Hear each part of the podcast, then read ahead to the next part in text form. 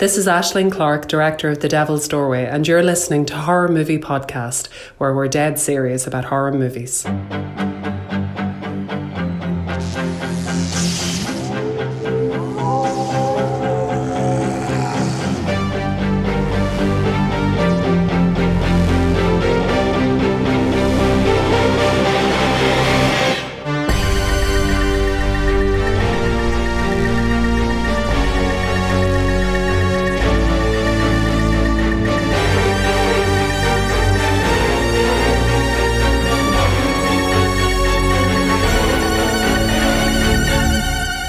To Horror Movie Podcast, where we're dead serious about horror movies. On Horror Movie Podcast, you get in depth horror movie discussions and reviews for classic films and new releases. This episode is sponsored by Shudder, the Netflix for horror. Try Shudder free for 30 days. Just go to shudder.com and use the promo code HMP when signing up. That's S H U D D E R dot com and the promo code HMP. We are your horror hosts, Gilman Joel Robertson. Dave, Dr. Shock Becker. and the Wolfman. Okay, this episode, we're delivering for you evil babies. You'll be pregnant with fear as we provide you feature reviews of Demon Seed, It's Alive, Hell Baby, and Prevenge. We also have a conversation with longtime listener and podcaster Shani Dreadful and an interview with Keith Cooper, the writer of Anything for Jackson. Awesome. And now we're gonna talk about evil babies and pregnancy gone wrong. So it didn't occur to me until very late in the process that we were three dudes talking about pregnancy. And so we are going to be joined by Shani Dreadful, as Joel alluded to, but the timing didn't work out for her to actually be here on this episode. So it will be a separate segment, but I'm very much looking forward to talking to Shani. Yep. Very, you know, longtime listener, the supporter of HMP, and she's great. And uh, she's been pregnant a few times. So Well, for what it's worth, I will say, There you go. and I can't speak for either of you, but like those of us watching these movies, I have also bore witness to babies being born. And it, it had its moments because all three were C sections. And and as it turns out, I I love me, you know, some some decent gore in a horror movie, but there's always that part of my brain's going, see, that's not real. That's not real. Whereas if you put me in real life, I become very, very weak. Yeah. I'm I'm the same. I was in the room for both of deliveries and it was quite traumatic. I Yeah. remember when my first son was born, he was he was held up there. What got me was um, the tube. It, it looked alien to me, and it, it scared me. Uh, I was like, the doctor's like, if you do you want to cut it? I'm like, cut it. I don't want to be in the room with it. I said, get, get it, get it away from me before it makes a copy of me and steals my identity. for me it was just seeing my wife in that much pain was what was traumatizing like i Yeah. had never seen her in that state before Yes. and it was it seriously messed me up Well, because I think too, and I, do, I assume you guys may have felt this way, is you're so help. You are. It's like the mother Yeah. is going through all of it, right? She's going through all of that, the pain and the anguish, and you can do nothing. Nothing. yeah you're Right. completely superfluous to the proceedings Yes, you really are. You really are. You are the least helpful person in the room. Which is usual for me, yeah but it's like it's amplified in that scenario. Right. No yeah it's it's a terrifying i mean i was nervous the entire pregnancy honestly like the the first child that we had i was just like i was a mess you know every little thing freaked me out i was uh, very concerned about the fragility of uh, that situation but My, you know, uh, It's tough. My wife went into labor at five months. Wow. So they had to Oh, put her on medication and she had to just stay in bed. Um, Oh, for the wow, for the next scary. three months, and and we we moved in the process from one apartment to the other uh, during that time. So yeah, it was uh, it was pretty traumatic. my wife was in labor for almost 24 hours so Wow. the labor started early in the morning and we you know were trying to decide if we should go into the doctor or not and they're like no don't come in quite yet you know it's it's not it's not time yet and it just kept went on and on and on we ended up going to her sister's graduation. Wow. and then it went the whole day, and then at like two in the morning or something is when she finally delivered. I mean, it was a long Wow. day. all of ours were scheduled C sections. So Oh, yeah. we, you know, Mhm. we showed up when they told us to show up. They, you know, they induced labor, the whole nine yards. But it's like that didn't make it any better. it was still just Well, C section's intense, man. That's something that had never even occurred to me. So, what was that you knew from the beginning there were going to be C sections? yes, because at the time my wife was ha- she had you know the weight issue that she had, and they basically just felt like for her eh, the safer move was to do that. But then once Oh, wow. someone has a C section, once a woman has a C section, apparent from what I understand, I think there is it's possible to have the baby through the natural way after that point, but they oftentimes don't want to because they don't want to risk it. Right. Uh, a- and, so she ended up, yeah, she had three C sections all within three years of each other. And then, like, the next year had a double hernia operation because that was something because she had lost a lot of her weight after the third baby. And so it wasn't until she lost that weight she even realized she had like this double hernia that had, like, because they hadn't, I don't think they had properly, like, sealed up her inner, like, li- dude, yeah, my, my wife is a freaking warrior. It's, it's I'll tell you. like holy crap because it's you're in an op- the operating room and they're they they cut her open and they open her and they pull the baby straight up out of it. And it's like and and they have like a curtain. So i'm sitting by her head and she's there. She's awake but she's very out of it because they got the anesthesiologist you know right there doing his thing. And i was sitting by her head and the doctor is is like dropping these just claws just saturated in like dark blood. And they have like this kind of like blanket or sheet or something up above so she can't see down. And as soon as they bring the baby they're like okay mr robertson could you want to stand up so you can see your son? And like I stand up, but it's like as soon as you clear that little curtain, you're looking down and it's like open and it's and, and so like I was doing that thing where you're kind of like raising your head up because you don't want to actually look down down because you don't want to see everything there is to see. And so I just wanted to see the kid. I didn't Yeah. want, didn't want to see Yeah. the insides of my wife is where I'm going with this. Wow. Oh, Yeah. it's it's. I remember when um, my wife was uh, for the delivering our first son. Um, he was uh, much bigger. The doctor actually had to cut her. Episiotomy. Oh. Yeah, while um, while she was in the process of delivering. Now she had had a an epidural, so it's not like she was feeling that's pain anyway. And she had plenty of other things Sure. going on at the time. Yeah. Yeah. We had a midwife and a doula, which honestly, like, made it so pleasant as opposed to what you guys are both describing. Yeah. But it was still just messed me up seeing my wife in that much pain because she was pushing forever. Like, I gave up. I was like, well, that's it. Let's just wrap. Like, we can't do it. It's impossible. Let's Right. just leave. And she, she said, there's only Yeah. one way out of this for me. So yeah. I can't give up. I couldn't believe that she could do it. Honestly, like it was, I gave up emotionally an hour before she gave birth. Like, I don't know how she did it. Yeah. It's Wow. insane. Yeah. Well, and, then, and then to make matters worse, worse for what my wife went through, it turned out she was allergic or had some kind of weird reaction to morphine. And so right after she had the baby, they gave her some medication that was obviously heavily morphine based. So she started to have like insane dry heaves and all sorts of stuff going on.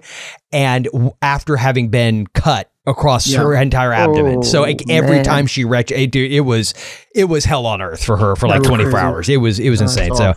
Just the recovery time for a C section or an episiotomy, that's got to be the worst part is Yes. the recovery. yeah, it was, Brutal, man. It was. Well, I think the thing we really have all learned from this exper- these experiences is that you know we're total weenies, and there's a reason why we aren't the ones having the babies. Yeah. So Any person who can give birth is a warrior. a warrior, a badass, fill in the Yeah. blank, straight the up. fear is real. I mean, it's insane, man. Like, uh, um, so tocophobia is the pathological fear of pregnancy. hmm Can lead to avoidance of childbirth. It can be classified as primary or secondary. Primary is a morbid fear of childbirth in a woman who has no previous experience of pregnancy. Secondary is a morbid fear of childbirth developing after a traumatic first event in a previous pregnancy. Now, that's would be, I think, even scarier. If you had had some difficulty in childbirth the first time, because I think for most people, our second child was so much easier. Like she almost had the baby in the car on the way to the hospital, but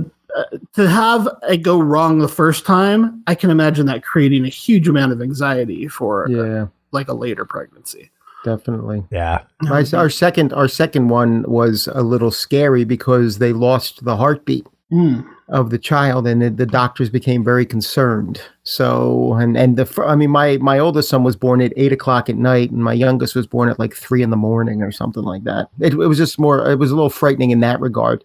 But as far as the pregnancy, as far as the delivery it, itself, the second delivery seemed much was much smoother than the first one. The first two, I mean, the C section part obviously being difficult for all of them. It does seem like our second kid, though, it was smoother overall in a lot of ways.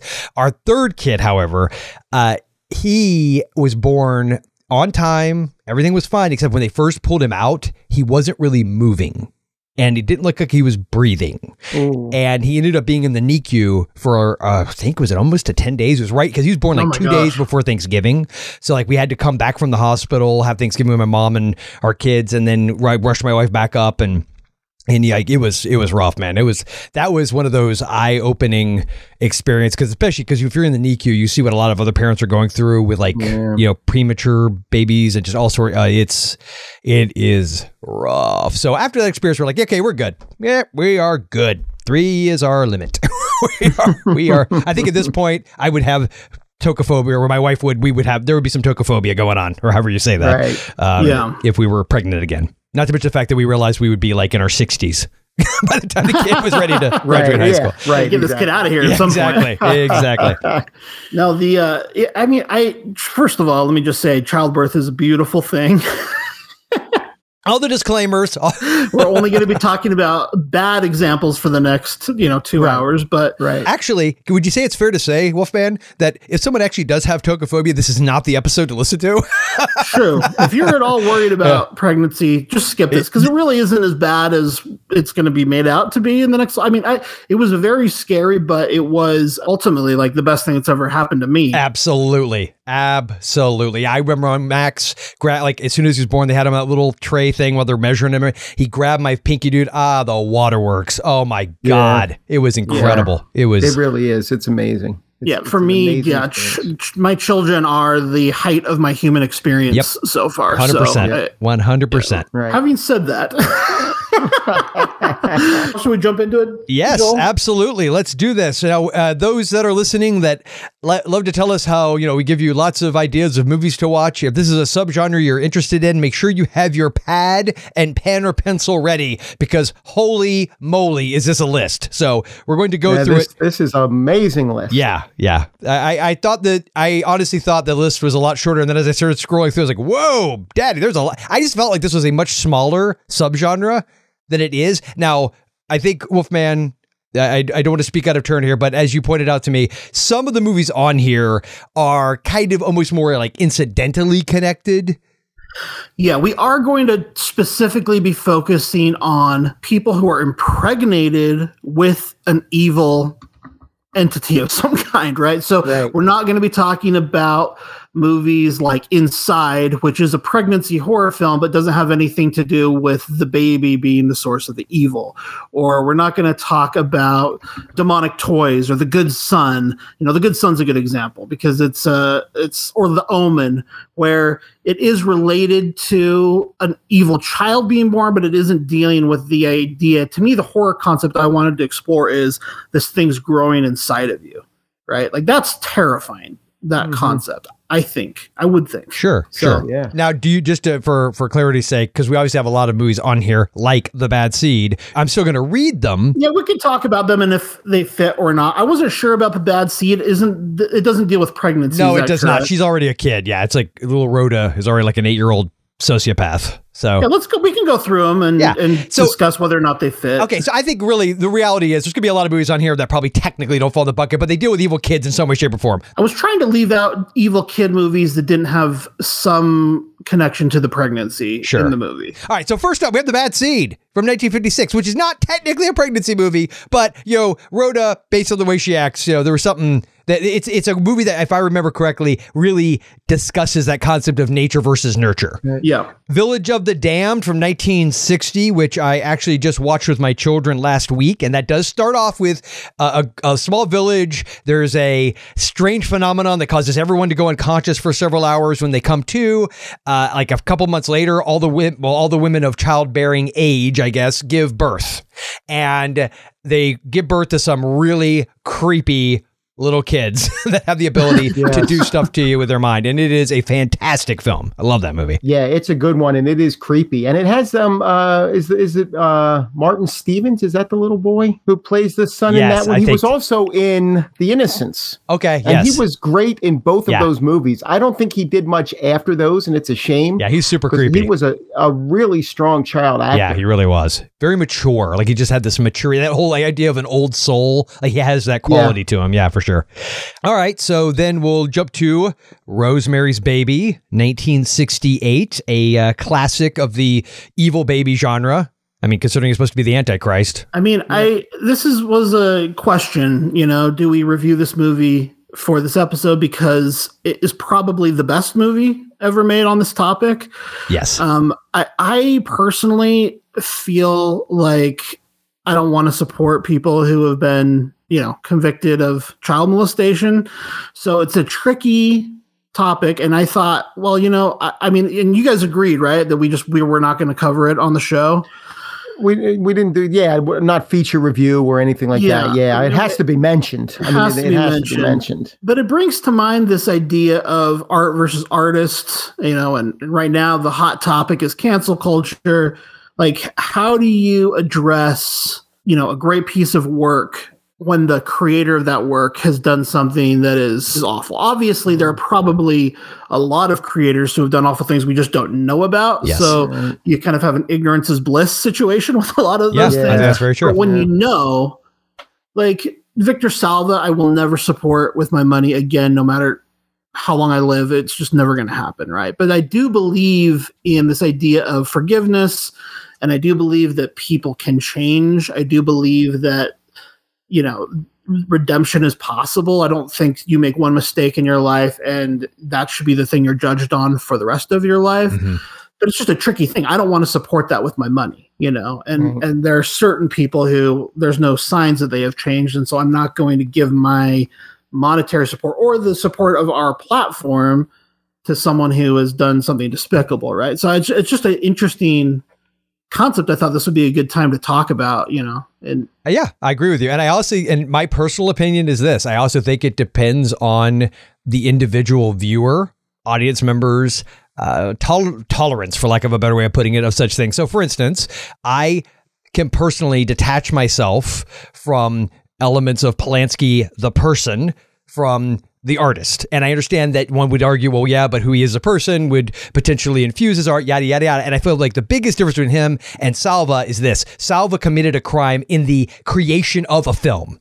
Like there, you know what I mean? Yeah. So his actual crime to a child was done during the making of a specific movie with that child. And I feel like that that and the fact that he's shown, in my opinion, very little. I mean, I know he's gone and done some time and whatnot. I feel like that whole thing opens up a can of worms that for me personally, I find it very hard to get past. Right. Well, and his most recent films deal with that subject matter Yeah. as well. Like it, it's clear from his most recent movie. I haven't seen it because I won't support it, but from what I've read, so I might not be completely informed that that he's still interested in just exploring these kinds of Yeah, and, things, and I think know? that's the thing. I don't, and obviously I've never seen every. I've not seen every single Polanski film, and what Polanski did was, in my opinion, vile. I think that the question becomes for me, I could still say, all right, but I feel like the things he explores in those movies, specifically in a movie like Rosemary's Baby or Chinatown and and movies like that, I can remove that person. In much the same way there's a lot of actors and artists and people who they've not committed crimes but they're just they do things i just don't like or i don't agree with. I know a lot of people have a hard time with it. they're like well i can't get past x. And it's like okay cool. You can't. I can. And it's like i feel though that that is ultimately at the discretion of the viewer. That if, if you're look i've seen jeepers creepers the original. I'm just gonna say it. And um and i liked it. I think it's a good movie. Um I- and that makes me sad because it's like once I saw it and I knew what I knew, I was like, eh, okay, well, I, I I don't own it. I can't, you know, I'm not gonna. I, I didn't pay for it when I when I saw it, so I, I kind of felt like I was willing to see it. I don't really want to see anything else though. And knowing now a lot of the details of what he did, like at the time I knew he had done some stuff, but I didn't know like every detail. Um, Although I think I even going back to like when Powder came out was like when I first heard about it, if I remember correctly, which I know was before Jeepers Creepers. Uh, but there's some people who love that movie, like love that movie, and they are able to say, you know, I love this movie. I understand the person who made it did something really awful, but I love the movie. And it's I, you know, I'm not going to get on my soapbox and preach to them about why them even liking that movie is wrong. That's not. I don't agree with that. So uh, that's just my take on it. Well, I love Powder. I mean, that's I, I feel that way about Powder, but I I can't watch it now that I know, Yeah. you know, and I, I bought the DVD before I knew, Yeah. but I, and I but I'm never going to support this guy again. But but it, but it's it was easy for me with Victor Salva, and in some ways it's easier for me to ignore it with Polanski. Now this is maybe just completely hypocritical, but it was because it all happened before I was born. Yeah. And so there's an element that like I had been loving Roman Polanski for 20 years before I found out any of this stuff happened. Mhm. And it happened so long ago. And there's always this, uh, you know, excuse made. Well, it's a French cultural thing that Americans don't understand. You know, like there's there was always that kind of thing around that it made me easier to kind of forgive because well, Chinatown's one of my favorite movies. Rosemary's Baby is one of my favorite movies. The reason it comes up with Salva is because he's still making films. Like I don't think I would be able to go out and support a new Polanski film now. And I just don't especially if. Polanski infused it with not even really like subtle subtext that implied he still was mired on some level in a certain thought process, let's just say.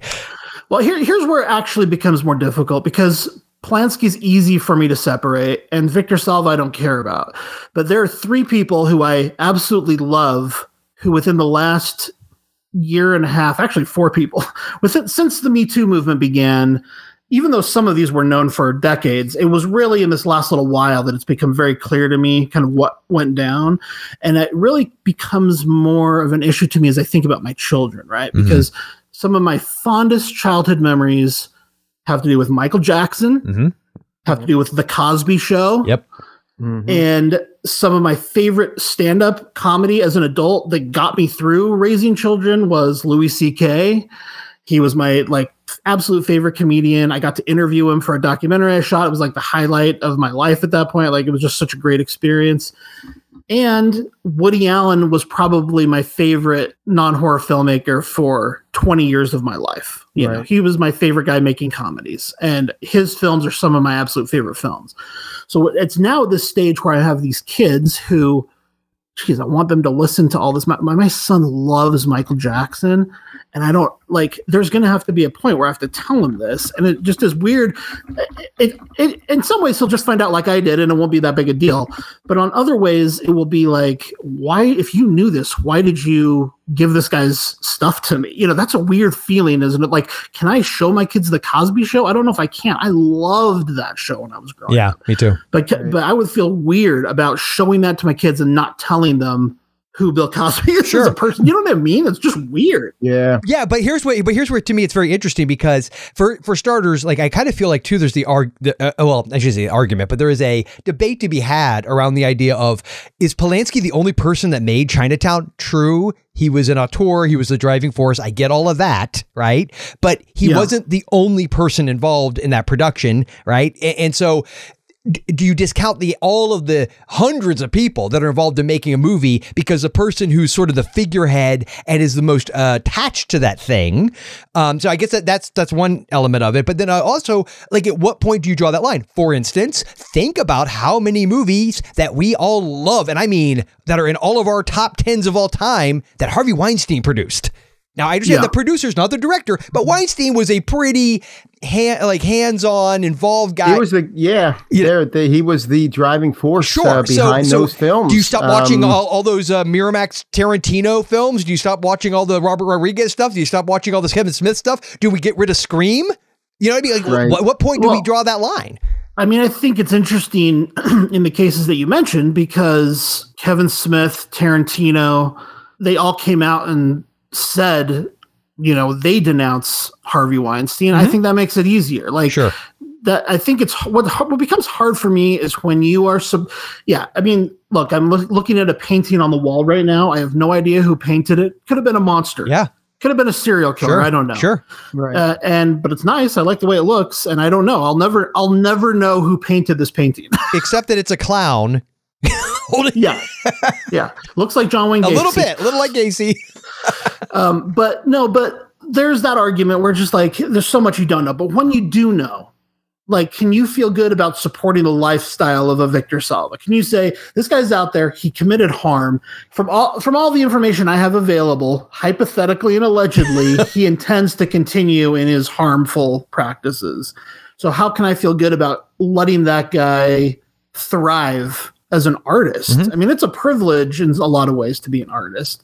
It's almost like this is the opposite side of the piracy debate for me in a lot of ways. Because a lot of people think, well, it's just watching a movie. Who cares? I'm just going to burn it. I'm going to rip it. I'm, you know, I don't, you know, it doesn't matter.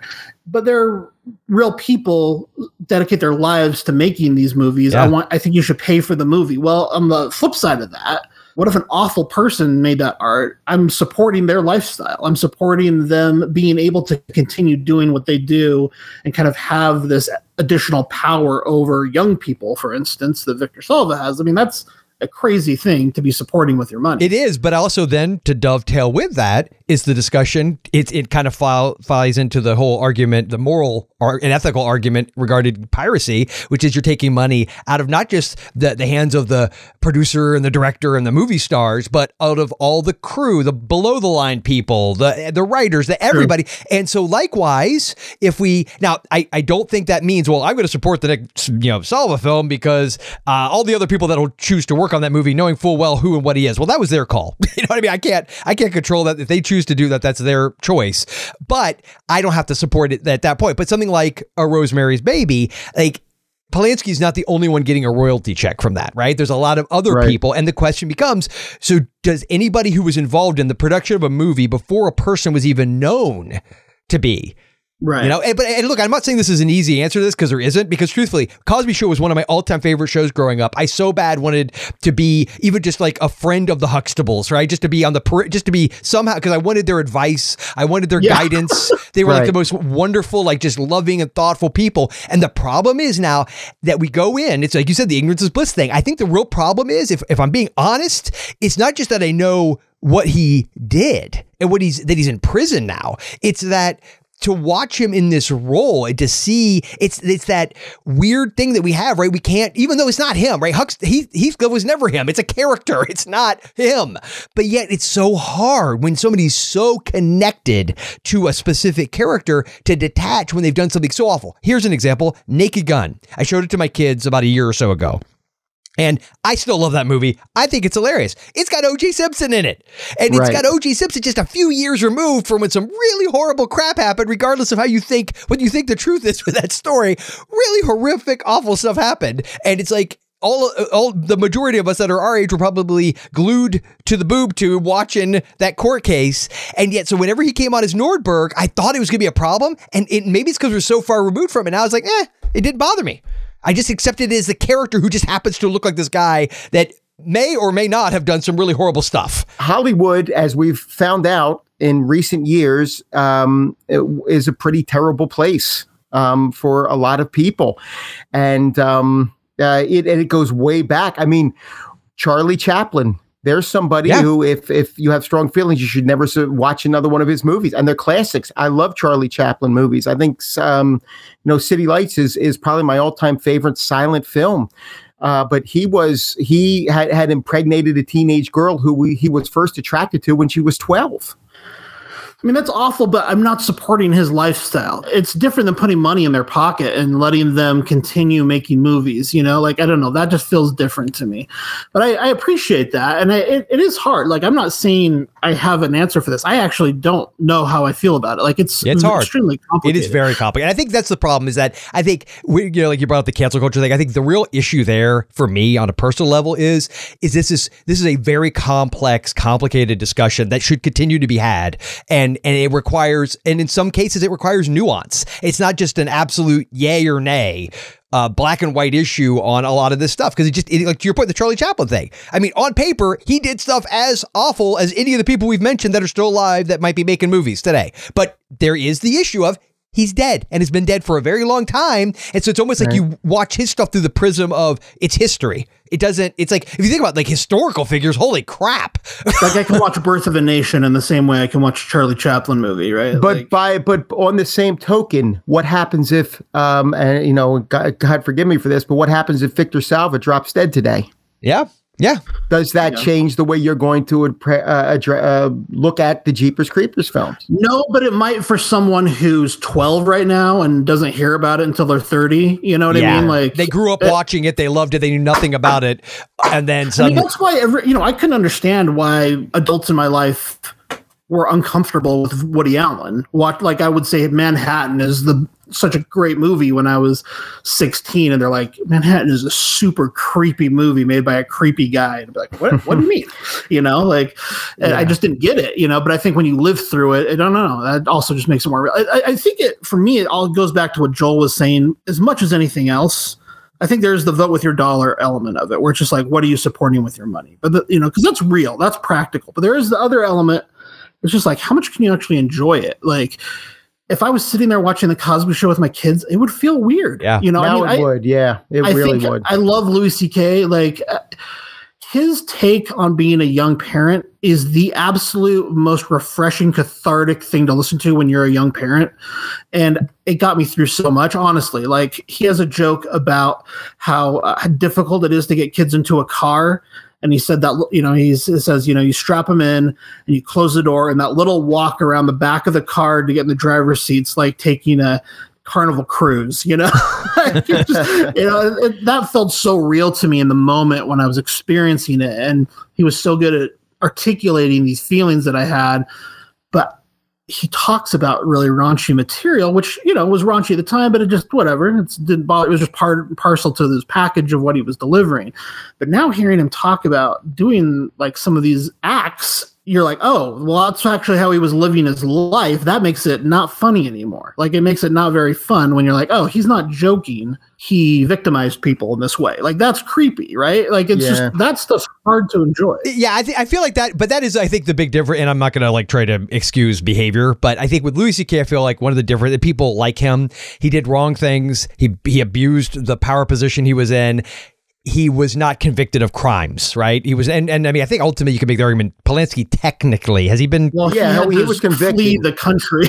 yeah, I know, I know he flee. No, no, I know he did all that. I'm just saying, but was he actually? Uh, did he actually? he was actually convicted, I think, and, went, and then fled the country, if, if I'm not mistaken. So yeah, Okay, gotcha. I wasn't sure of the details on that, but I guess what I'm just trying to say is I also feel that there is something you said in, in Wolfman, you brought this up, that I also believe in redemption and forgiveness with people and like people can learn from mistakes and realize they did some really stupid, you know, sketchy, awful crap. Some things you, you know you you you get your redemption by doing prison time and you and you do you you have to serve your time and I think some people um you know they they need they need a lot of help and they don't need to be around kids at all under any circumstance there needs to be reformation, right? To, from Yes, and I think, but for somebody to then make something, some some work, and it it seems to, and not even seems, so let's just be honest, like has obvious references to things in it that. i- i- imply heavily that somebody may not have learned all of their lessons really even because and look they, they could go through and make a bunch of like movies that seem totally innocuous and there's nothing and in their private life they're doing horrific stuff i get that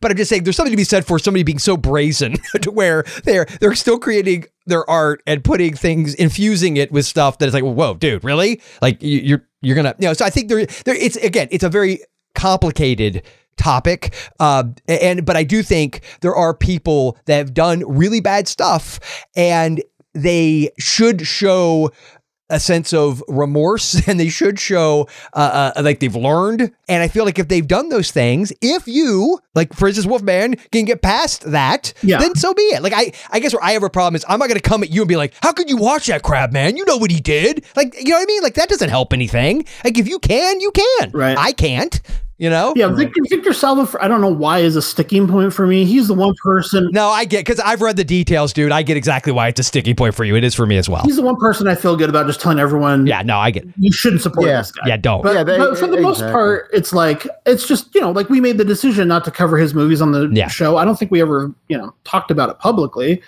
but until now, Yeah. Or we made the decision not to cover Rosemary's Baby as a feature review. We didn't have to have this discussion, but I think you know I think it's good, and I think I think it's good, especially in the time period we're in, where cancel culture is such a hotly debated concept. Because I do think there's an argument with cancel culture where you can say what this really is is accountability for people who haven't had any accountability.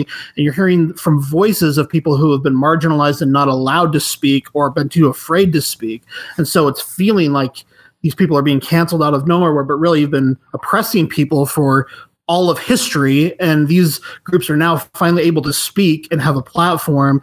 And now these people who were never held accountable are being held accountable I think that's legitimate. I think that is legitimate, and then I that, but then I flip it around and I also say, however, we also have to have room for redemption yes. and forgiveness and moving beyond things and not acting because I think there it, it's a fine line where the bullied can become the bullies. Unless the crime is so heinous or the situation is so heinous or the person is not showing any signs of reformation, that's just a personal choice you have to make. How do you feel about supporting this person? You know, and and that's legit. Like I think I know I've said it a lot, but I don't think I could overstate when you're an artist, the difference between choosing to go see someone's movie and not going to see someone's movie could be the difference of that person getting to make another movie again. Like it's a right. big deal and it's very hard to make a living as an artist. And so you're enabling people who are doing these things, you know, in certain situations. But on the other hand, like I really believe we're not our past, we're our present. People can change and and we do all change. I'm a completely different person right now than I was 10 years ago. And if I was held to my worst mistakes or my stupidest comments from 10 years ago, yeah. Oh my god, can you imagine? I'd be canceled yeah. instantly, right? oh my god. But if you're going to hold somebody to account of you know how they were, like you said, when you're like 15 years old or 20 years, whatever, I, I, okay, I, okay, if that's going to be the standard, man, we're all screwed. Because I don't know a single human being that in their teens or their early 20s wasn't a kind of a moron. So good luck. Yeah. Good luck to all y'all. And it, it's also you have to think uh, just to just to uh, continue with uh, with this idea of redemption. Can there be redemption for Harvey Weinstein? Somebody like at, at, that level? I think for most people, the answer would probably be no. Right. I think most and, people and you start to think that not. okay, yeah. well then how about Kevin Spacey? How about you know all of these people? Can can, yeah. can anyone yeah. ever see 10 years from now Kevin Spacey makes another movie, somebody decides to give him a chance, does anybody go to see it? Does anybody support it? Does anybody And I think it just depends. Like I look at like Mel Gibson. That's very true. You know, slowly been yep. yeah, he's been slowly kind of working his way, you know, back into things. And so and I think there's been talk of Lethal, Lethal Weapon 5. And I'm not gonna lie. I heard that I was like, hell yes, old Berg, Riggs and Murtaugh. I'm there all day long. Like that was my knee jerk yeah. reaction to that. You know? So yeah, and I and I think it also comes back to you. Like, you know, what are you willing to to you know to put, pay your dollars to. So you know, when I think about redemption, you know, I can't help because of my religious upbringing think about religion, and there was always this concept of weighing justice and mercy, right? And so mm-hmm. I think you see that with the Black Lives Matter protests no justice, no peace. I think when there's justice, it's very easy for mercy to reemerge. Like Joel was saying, you can serve your time in prison and that can be your redemption to some degree as long as there's reformation. But uh, you know it's it's, it's a per, ultimately it's a personal choice. Like uh, you know i don't think it's my place to go out condemning other people for their words or actions but i can certainly choose to not support those people. Mm-hmm. i just think that has to be kind of a personal idea. You know i so i i just watched rosemary's baby and um this is my Letterboxd review uh, F. Scott Fitzgerald famously said that intelligence is the ability to hold two contradictory opinions in the mind at the same time and still retain the ability to function. So, Roman Polanski made some of my favorite films of all time, including Rosemary's Baby, and also child molesters. it's almost like both things can be true. Anyway, that was a, little bit of a tangent, but honestly, I'm glad we had that conversation, even though it's not on topic, because I think it's such a big topic of discussion generally. And when you have a master like Polanski in our genre, it's hard to not discuss him or you know and have that not come up. So yeah, I, I am just very surprised that it took the um, Evil Babies episode for it to come out. I'm not. well, it's because of Rosemary's Baby, right? And I, I think so. um, um, here's a here's an idea that Rosemary's Baby brings to mind for me. That's not about cancel culture. This idea that we see in so many of these films where a woman is taken advantage of by a cult. You know, their body is used in the way in this way of number one, it's just completely taken advantage of, but also it's used as this vessel. You don't see that with men, and I'm you know for obvious reasons. But I do think it was interesting. I was thinking about Midsommar, where that's one of the few f- films where you see male victimization by a cult in kind of a similar way where right. it feels like okay like it's so rare to see male victimization in that in that same Yeah. in that Yeah. same. Although I haven't seen it and I know it's on the list, and I'm actually kind of sad because if I'd known this could have been one of the ones, because I've always wanted to see it and I could never convince my wife to watch it with me, which is Bad Milo. Well, Bad Milo, I I just put here in this section with Midsommar and Hereditary because they were all films that felt like this idea of a man being used as a vessel, which is just so rare. Yes, but I but I will say the idea that you clumped Bad Milo with Midsommar and Hereditary is kind of awesome to me because like I've I haven't seen Bad Milo, but I've seen the other two, and I can safely say they do not seem to fit at all. But I get your point. I get your point. no, Bad Milo it does not necessarily fit with those films. It's more like the movie Baby Blood we'll be talking about later, but it is this idea that you see in a lot of these films. Prevenge is another one where the entity inside you is kind of carrying out the worst elements of your id or it's you know it's killing and you're kind of complicit in that brain damage is another movie that kind of fits that mold in a way Yes, but yeah, I that Milo movie. is Yeah. in that in that sense. This this man is carrying around this thing inside his body that shoots out of his butt and kills people.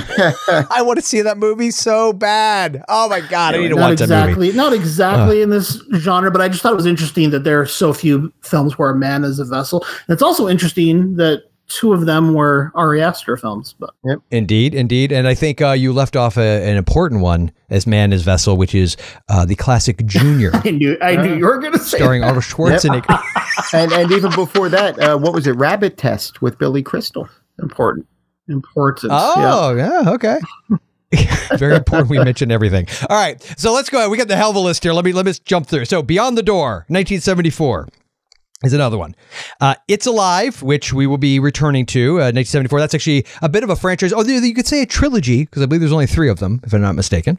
Um, the Devil Within Her, which uh, is also known as I Don't Want to Be Born, also known as The Monster, also known as Sharon's Baby. I like The Devil Within Her uh, as the original title better because it sounds dirty. And I'm guessing Sharon's Baby was a later title after Rosemary's Baby. No, but it makes sense. That actually makes sense that they would have done that to capitalize. Uh, to the Devil, A Daughter from Another 1976. Another one from Love that title. Uh, Demon. Yeah, it's a good title. Uh, Demon Seed, 1977, another one we will be revisiting here uh, shortly. Uh, a movie that I am ashamed to say I have not seen. I know I need to see it. Eraserhead. 1977. I cannot believe I've never seen that. I've always. It's, here's the thing. My wife and I watch a lot of movies, and she's willing to tolerate a lot that I watch. But there's certain ones I'm like, she is never going to go over this. So I need to find the time. I don't want to just watch it on my phone. You know what I mean? Like I actually want to see this on a screen and Well, a bigger when your screen than my phone. If your wife goes to visit her family without you, this is what we're going to do our David Lynch marathon. There you go. Lynch movies. Yeah.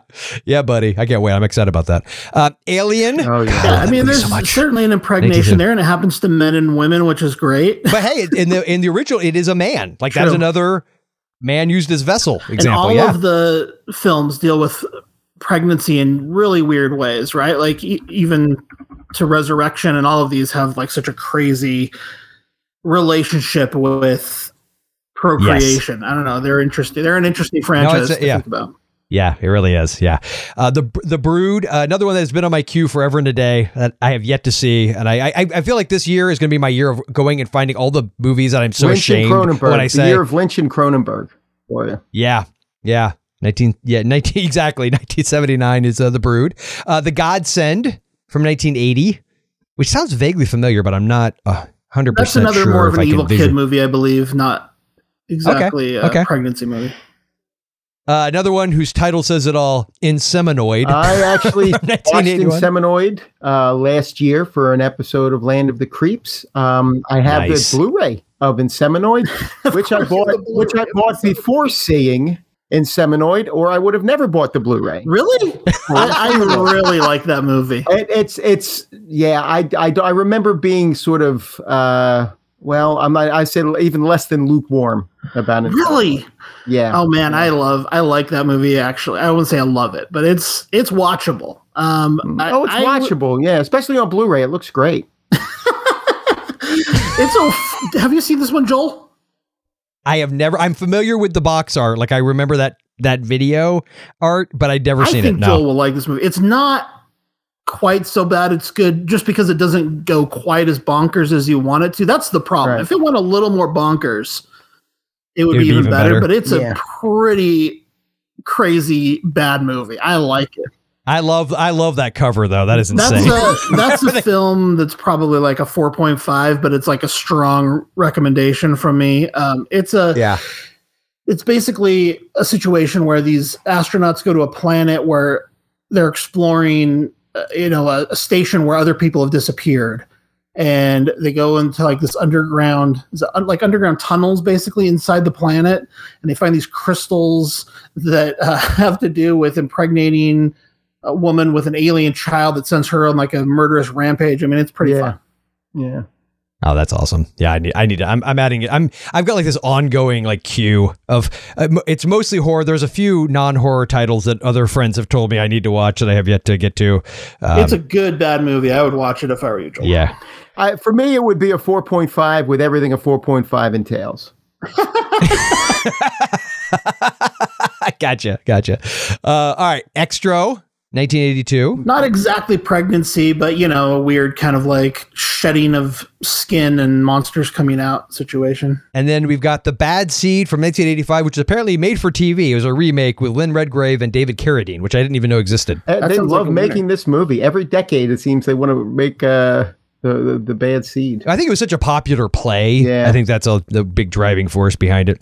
Um, uh, one of my all-time favorite movies. Just I love this movie. This is one when I was making my top test ten list for uh, HMP when I first joined you guys. It was it jumped on and off like multiple times because I just love this movie, which is The Fly from 1986. And the pregnancy scene in that's a it's a dream sequence, right? It's like a nightmare sequence. Yeah. Yeah, it's like a But nightmare it's still- type it's a thing. pretty creepy the, the one. baby maggot. Yeah, the baby Yeah. Uh, a movie I've not seen in years, but I loved back in the day, which is The Seventh Sign. That's one I really regret not getting to. Uh, a rewatch. I, I saw that when it came out too, or you know, sometime when I was a kid. I loved that movie. Yeah, yeah, I was pretty because it's '88, right? So I mean, I, it was uh, Demi Moore, J- J- Jurgen Prochnow or Prochnow, however you say his name. Um, and uh, yeah, I also I'm right there with you, Wolfman. I, I love that movie back in the day. Uh, Begotten. Okay, I want to read you guys the synopsis of Begotten. It's a little long, but it's it's worth the ride. Okay. Are you ready? Do it. Inside a small shack, a robed figure, God, disembowels himself using a straight razor. After removing some of his internal organs, the character dies. A woman, Mother Earth, emerges from his mutilated remains. She brings the corpse to arousal using his semen to impregnate herself. Time passes, and Mother Earth, now visibly pregnant, stands beside a coffin containing God's corpse. Wandering off into a vast and barren landscape, Mother Earth later gives birth to Son of Earth, a malformed, convulsing man. He is soon abandoned by his mother, who leaves him to his own devices.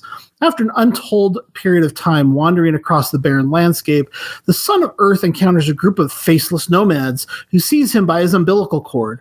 Upon being captured, the son of Earth begins to vomit organic pieces, which the nomads excitedly accept as gifts.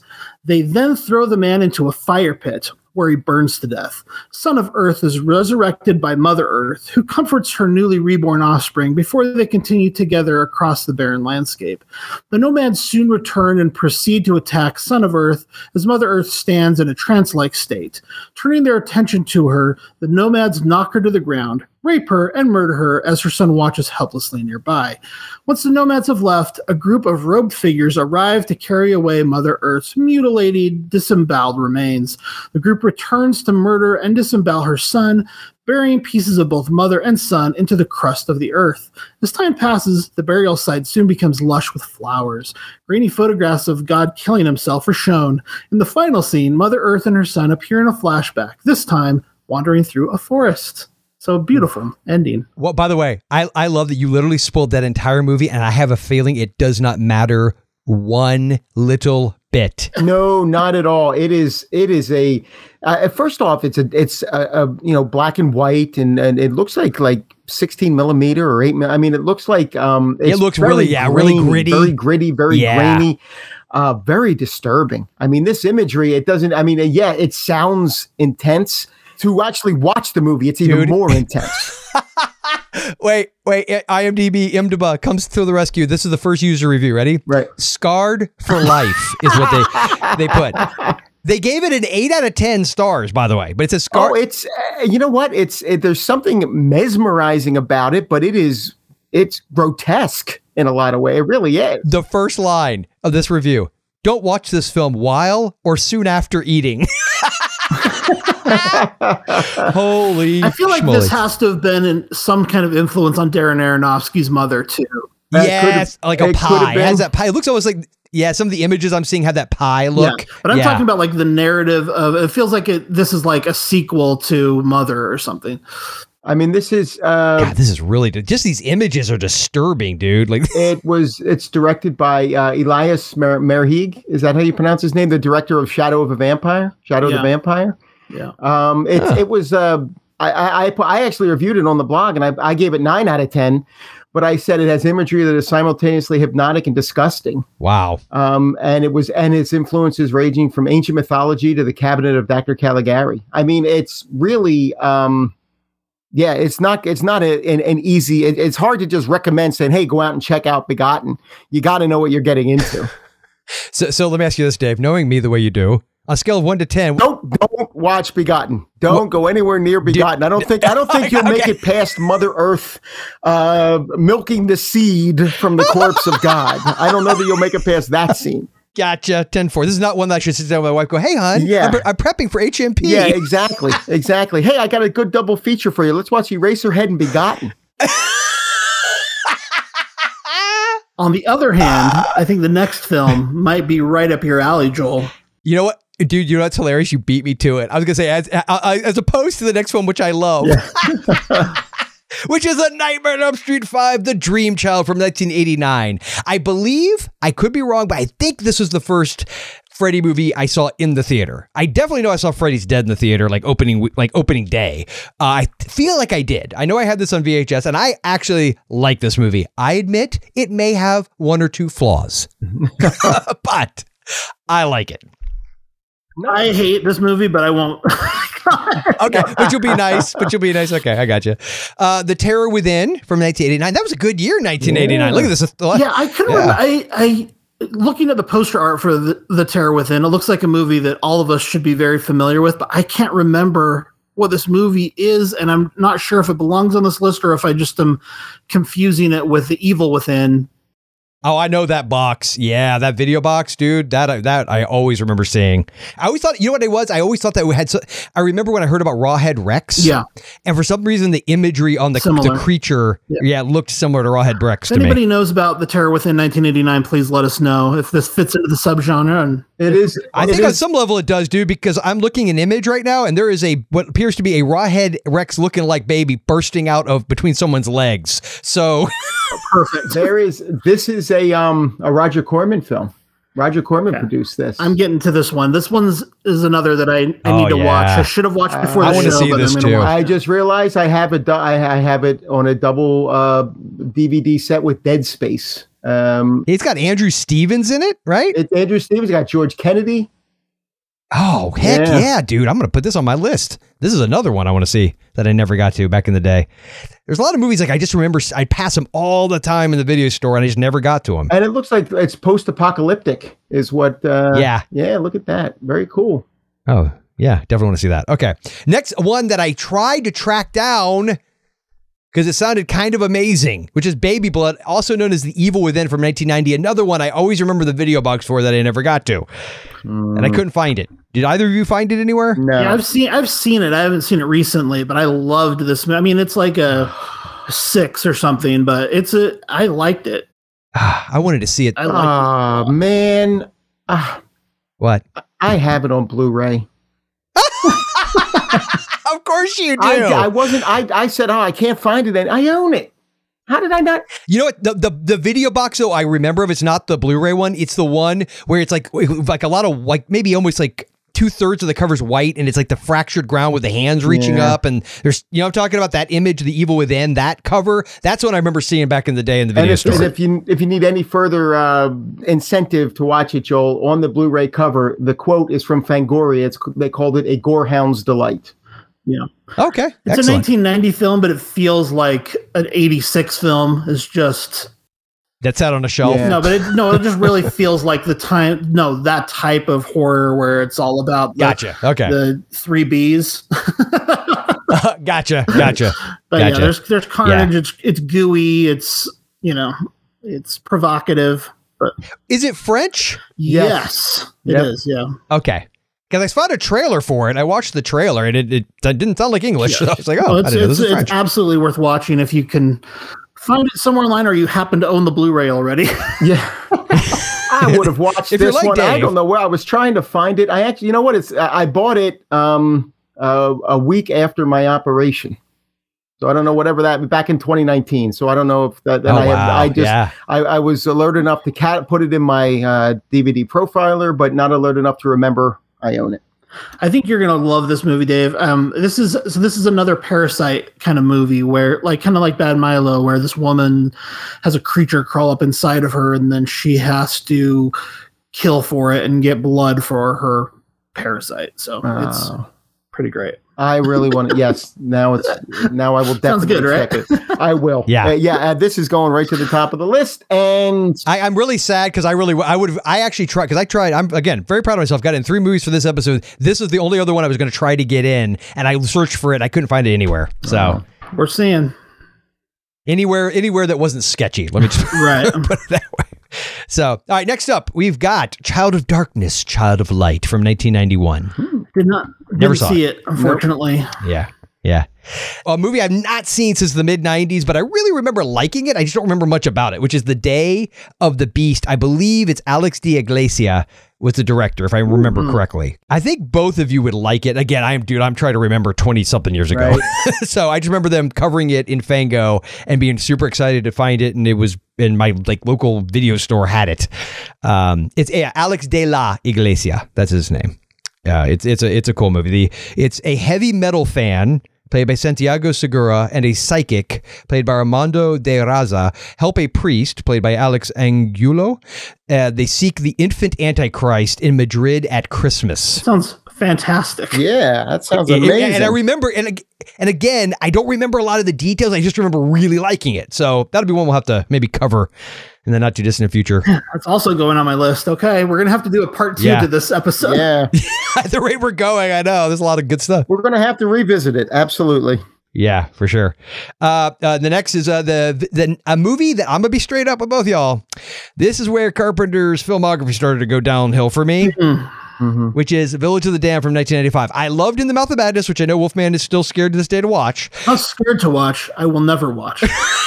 but this one, I just remember coming out going, I didn't like it. But here's what's funny: I watched the trailer again with my kids right after we watched the 60 version. I was like, Carpenter made a remake of this. Let's watch the trailer. I haven't seen it in forever. And after we watched the trailer, I'm like, I don't know if I'm just mellowing with old age, man. But I'm like, I want to rewatch this movie. I think I'll like it now. Yeah. Hmm.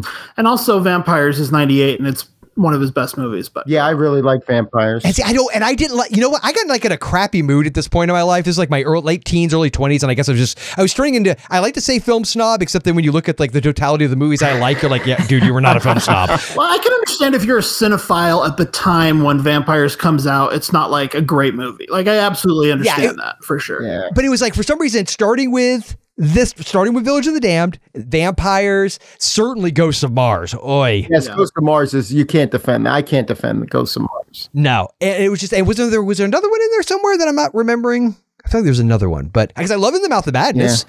Um i've never seen memoirs of invisible man because i just had no Right. interest and i've heard it's god awful um but that would have probably been another one that would have been like, come on. But I was just so obsessed with Carpenter's early stuff that I think I just then I went into. But I, I now that I've chilled a little bit, I need to revisit. I definitely need to revisit. So Def- at least vampires. Of all the ones discussed there, Yeah. at least vampires. Uh, Yeah, I would yeah. give another chance. Uh, the Devil's Child from 1997. I don't even remember the box. The box from a distance, oddly enough, if you just glance at it when you Google it, it looks like the box art for some reason to me for um, immediately jumps out as Donnie Brasco. I don't know why. Maybe it's the font or the coloring. There's something about that. I just mean I said, is that Donnie Brasco? I was like, no, it's the Devil's Child. I have no idea what this is. Uh, a Species Two.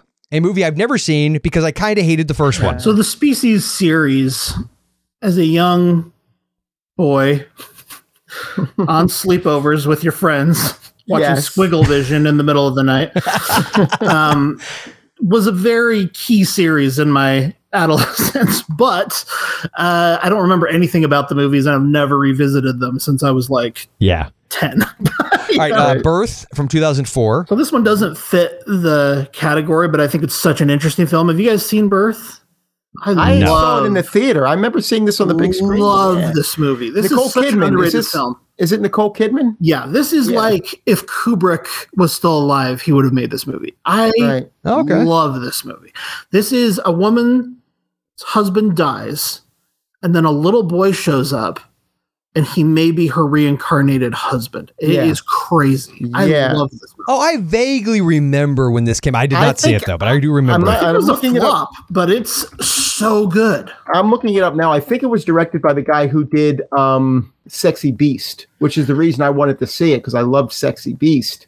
if you like kind of this, you know, current state of quote unquote elevated art house horror like hereditary and that kind of stuff, this to me feel it literally feels like a Kubrick light. Maybe Yeah. Kubrick light, but you know, it feels that like that type of tone. It's good. And it is. It was. It was his first movie after Sexy Beast, so that's probably why I really wanted to check it out. Very cool. Blessed from 2000. The reason why I thought about it was when I saw the next one was Blessed. I was like, wait a minute, what happened to Bless the Child? Blessed from 2004 with uh, Heather Graham. Uh, Dawn of the Dead 2004. That does definitely have a baby pregnancy scene in it. that's yes, for it sure. does. Yeah, I love that concept, and we see that later. You know, with uh, I talked about that with uh, what my number one movie of last year, um, Blood Quantum, where there's, there's this kind of question: Will this baby come out a zombie or not? Is a scary idea. Mhm. Yeah, it really is. Uh, the Eye 2, 2004, which I have not seen since 2004, so I remember virtually nothing about. Uh, Born, 2007. Firstborn, 2007. Uh, Grace from 2009. I have not seen because every time I watch the trailer, I always go, I don't know if I'm gonna I, want to watch this I, I did. I saw Grace. It's been a while. Is it is it good? I'm looking my review up now. I don't remember much about yeah, it. It, it- looks good, but it's a really like for some reason just it was right when we had Parker, our last one, and I think as I said at the top, the whole like NICU story and everything. So I think anything dealing with babies at that time, especially ones in that circumstance, were not appealing to me Right. at all to watch. So I never got to it. But I was going to watch it before this, and I was like, eh, I don't know if I feel. It's like funny because I watch put um in my I reviewed it back in 2015. My last paragraph, which I always go to to figure out if I like it or not. Uh, Grace is in every way a female-centric horror film, both in its subject matter, childbirth, and the fact that its primary male characters are either absent or weak.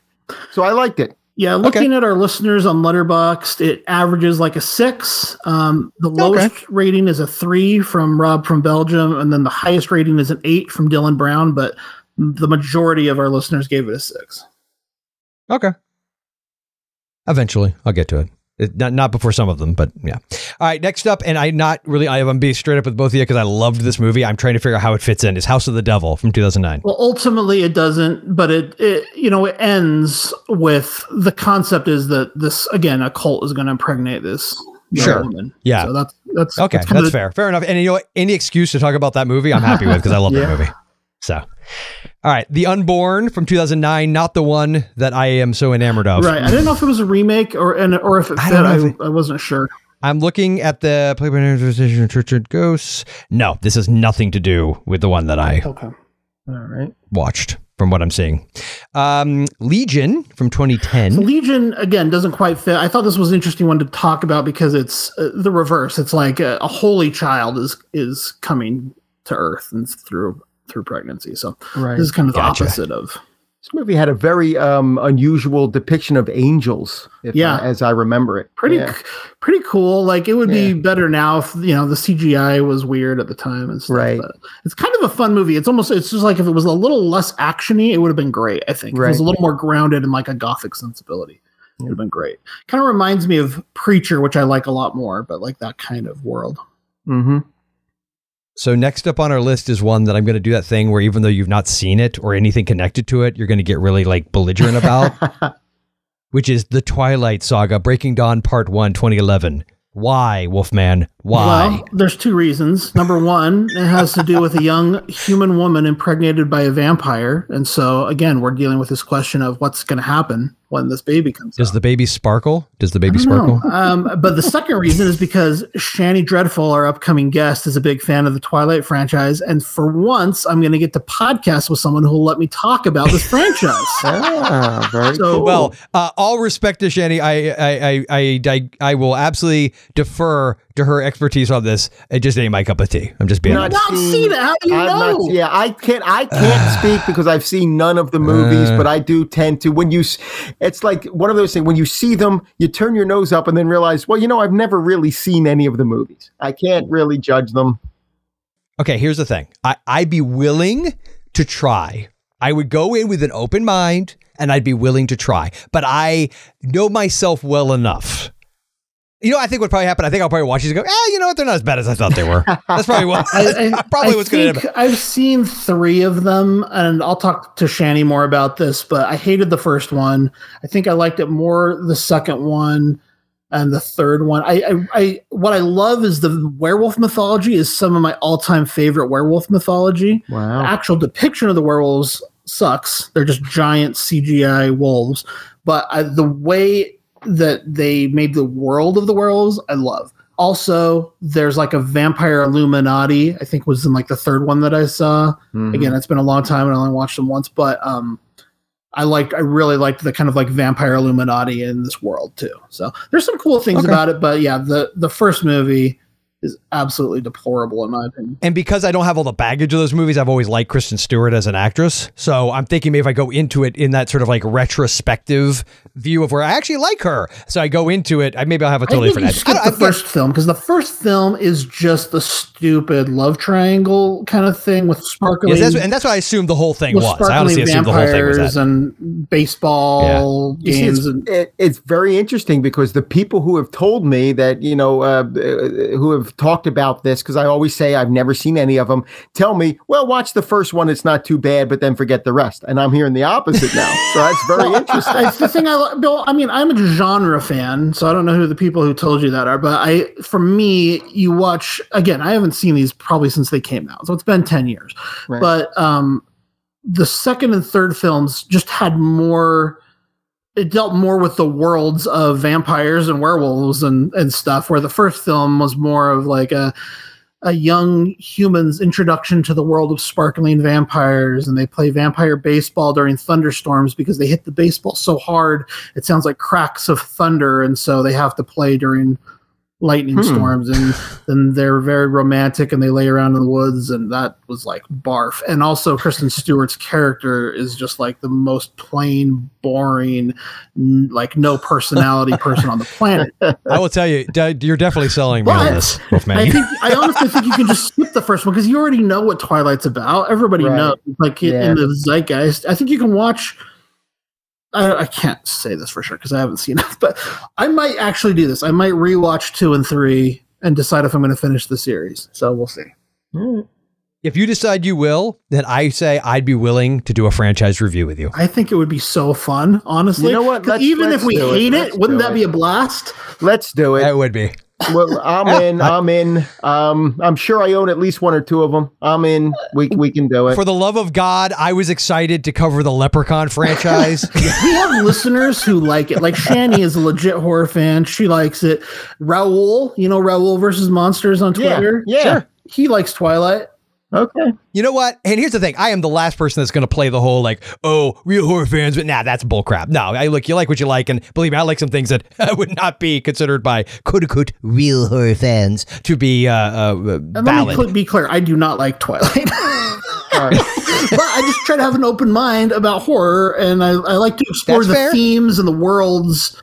I'm going to go less. You know what it is? If I'm being honest with you, I t- always, even though it deals with vampires and werewolves and stuff, it's same thing with the movies, the underworld movies. Like I saw the first one, I was like, eh, because it's it feels more like it's that fantasy. was more action just- type fantasy action, yeah yeah, yeah, And I feel like Twilight, I always took as fantasy, and I'm not as into fantasy as I am into like straight up horror yeah, type it's stuff. YA fantasy with horror trappings. So it, yeah, that makes of that course makes you're going sense. to want to skip that. But All right, uh, enough talk about Twilight. for now, for now Okay, for now. For now. That's fair. Next up, we have Delivery, The Beast Within from 2013. Is this some kind of like weird pseudo sequel to The Beast Within from 1982? No, the, this one is such well, maybe, but this one is such a weird movie. It's like a like an HGTV show. So it's like a kind of a found footage faux documentary style. And if this is from IMDb, a young couple documenting their first pregnancy for a new TV show discover that a malevolent entity is taking control of their unborn child. So it's literally shot like you're watching a terrible. A terrible show on HGTV or a regular show on TLC. That's what it sounds like. yeah. All right. So next up, a movie that we'll be going into more depth here shortly, which is Hell Baby from 2013. Yep. And uh, the next uh, couple, I I will have to defer to both of you as to whether or not uh, they are in fact uh, evil baby movies, which is House of Good and Evil from 2013, Jugface from 2013 as seen well. Jugface, but I don't remember. I haven't seen the other one. It's been Okay. a long time. So we'll, Yeah. those of you out there listening, you could tell us, but it, it somehow ended up on our list, so we'll go with it. Uh, Proxy from 2013. All right, so next up we got Devil's Due from 2014 and Hungry Hearts from 2014. And then Rosemary's Baby, the TV movie from 2014, which I had no idea was even a thing. Starring Zoe Saldana. Yep. Yeah. Wow. Okay. Huh, I might try to track that down. It's a two parter, too. Yeah. It's not quite Terror on the Tube because it's too new, but just for fun, that'd be Hey, someday, someday. Yeah, some someday go. it'll be a tear on the tube. All right, so Wandering Rose, aka Demon Baby, from 2015. It's a great title.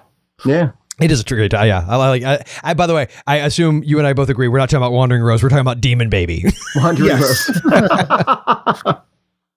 okay, uh, Visions from 2015. Uh, Anti Birth from 2016. That movie is nuts, man. That was like an acid trip movie. It is That's one- crazy. I have not seen it, but that one I knew, I know I knew going in I owned it on Blu-ray. So that one I already knew I owned, uh, but I did not get a chance to see that one. So that's going to have to be a double feature with um, Baby Blood. If you want to watch something really weird and messed up, Anti Birth is the movie for you. It's got crazy body horror. The actual delivery scene comes uh very late in the film, unfortunately, but it is some of the maybe the most disturbing delivery scene I've ever seen in Wow. my entire life. wow. It is crazy, dude. Well, it's kind of a two-parter too. There's two parts to this. I will just lightly spoil this part. At first, only the head comes out, but not like in a normal movie, like just a head pops out. Okay, and then the body comes later. Oh wow! Yeah. Oh. Oh wow! so in other words, watch this with Begotten. Yeah, is what we've right. uh, determined. uh, I do- gotcha. right. Uh, that's uh, that. You should line that up for your wife. Say, hey, honey, do you have the Yeah. afternoon? We got some. I got some movies for you.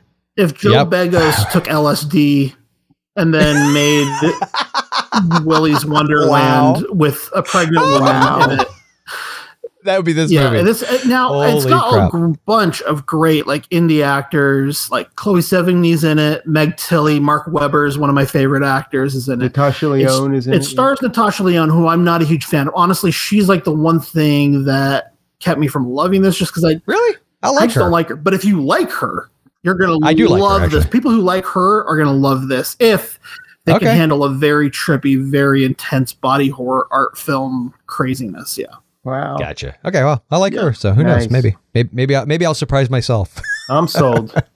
and then I, I love that you picked the next title, even though there's no baby. But if you've seen this movie, you're going to know why on some level why it's here, and that's "Don't Breathe" 2016. Yeah. right. Yeah. It doesn't quite fit. Turkey Yeah. baster. That's Oh that- man. Yeah, we got if we if we did the horror of turkey basters, it would definitely be there. Mhm. Absolutely. Holidays from 2016, the Mother's Day segment. That actually, that Mother's Day segment might be my favorite pregnancy horror film. Just that one segment of Wow. holidays. I love that Mother's Day segment. It's so good. I would love to see a feature film version of that short. It's so good. Absolutely love it. Cool. And then we've got Prevenge, which we are Prevenge uh, from 2016, which we'll be getting covered here in a little bit. Uh huh. Uh, Shelley from 2016, Yeah. Child of Satan. They. Or should I say, wait, Child of Satan from 2017. I, I literally just showed my kids a bunch of clips from Church Lady like two days ago. Uh, Little Evil from 2017. Oh yeah, that one's again more of like a. It is a woman gave birth to the son of the devil, but he is um already born. Well, I mean, he's like eight when the movie starts. It's basically like a comedic omen, and it's not very good. It's like in the six range maybe, but it's like a fun. If you like Omen and you like dumb comedy, it's like a dumb fun version of that. Hmm. Uh, Okay, I probably would like it. is Jason Bateman in it? Maybe Oh, really? I think so. And uh, uh what's her name? Evangeline Lilly is the mom. Oh, okay. From Lost. Oh, okay. Nice. Yeah. Oh yeah, the kid looks wacky. Oh, dude, this looks great. Oh, it's the guy from uh, Parks and Rec. Uh, what's his name? Uh, Adam Scott. Oh, that's right. That's right. Yeah, I haven't seen it since it came out, but it was fun. It's it's not good, but it's it's watchable. Oh man, no, I, I think I would dig this. Yeah, it's kind of like I would say in the vein of Hell Baby that we're talking about later. Like it's just kind of a dumb fun. All right, cool. All right, so then we got Mother, 2017. Again, it's kind of a reverse on the theme. Like it's like the Son of God is being born, but it's disturbing horror movie for sure. Yep. The Bad Seed from 2018, a made-for-TV movie remake with Dave's cousin Rob Lowe. Yes. I, I, I, I don't. I haven't seen nearly enough with cousin Rob, and uh, I'm going to have to definitely check out the Bad Seed because I didn't even watch the um, what was it? He was in the Salem's Lot uh, remake. I didn't even see that. You know one. what, Wolfman? Were you the one that hated that? The Salem's Lot remake? No, I Yeah. like it. I mean, it's it's not good, I don't think, but I I I liked it too, but who did I talk to that I could I could have sworn I hated that movie? Like I, I can't remember who it was. Somebody hated that movie that I talked to. And I don't know. Maybe I said I did. I own it though. So if I did say I hated it, I'm a hypocrite. well, I, I well, the reason I bring it up is I actually liked it. I, I didn't like it as much as the original, but I did like it. Imagine owning a movie you don't like. Guy, wouldn't that be weird if you actually did that, Dave? Uh, I- I Imagine can't owning imagine. 2,000 movies you don't like. right? Yeah. And then you're like halfway to what Dave's Yeah. dealing with. All right, The Devil's Doorway from 2018. this was a good one. I, Fantastic I- movie. This is a really good movie. Yeah. I also, in the top five of movies we're talking about, it's found footage, but like in Yeah. a 70s shot on Super 16 found footage. It's cool. I like It, it, I remember it just it disturbed me because of just the the the, the thematics of it, and and it just reminded me of my religious upbringing. It just was a very difficult sort of film for me to sit through uh, in that regard, but it's excellent. It's really a strong movie. Really great. Amazing location. Great Yep. cast. It's got like a, it kind of is a little bit reminiscent of Final Prayer, the other Catholic Yeah. found footage Mhm. movie. Yeah. Yep. It appears to be on Hulu. I have never seen it. I actually now looking at the pictures remember when this came out and wanting to see it with my wife because she would like a movie like this. So I think we're gonna have to watch this here very soon. We did cover it. We talked to the director too. Yeah. Yeah. Yeah. Yeah, I think you guys did before I came on the show, I right? think so. Yeah. Because I remember listening. If you enjoy, you know, religious thematic material, then it's it's a great um, entry in kind of the religious horror. Yep. All right. Next up, we got Good Manners from 2018. I really like this movie. Yeah. I really like it. This is this came out. This was sort of the year of, of South America for me because I think of my top three horror movies that year. This was number three, and number one was Terrified. Like they were really Yeah. knocking it out of the park Yeah. that year, and they also, um, uh, well, then the next year, obviously, with the Night Shift, that was also from South America. But this was, I really um, like the CGI at times, and is Yeah. is a little bit weak, but the story itself and the way they approach the material, I loved it. The CGI is a bummer because everything else is good. It kind of reminds me of Host in that way, or uh, The Host, I should say, not Host, Mhm. uh, because like the movie's so good around it, but then the CGI just looks kind of subpar. But Yeah, yeah. All right. Well, our, all, all of our next ones, the next four are 2018. We've got Malicious. I like I liked Malicious.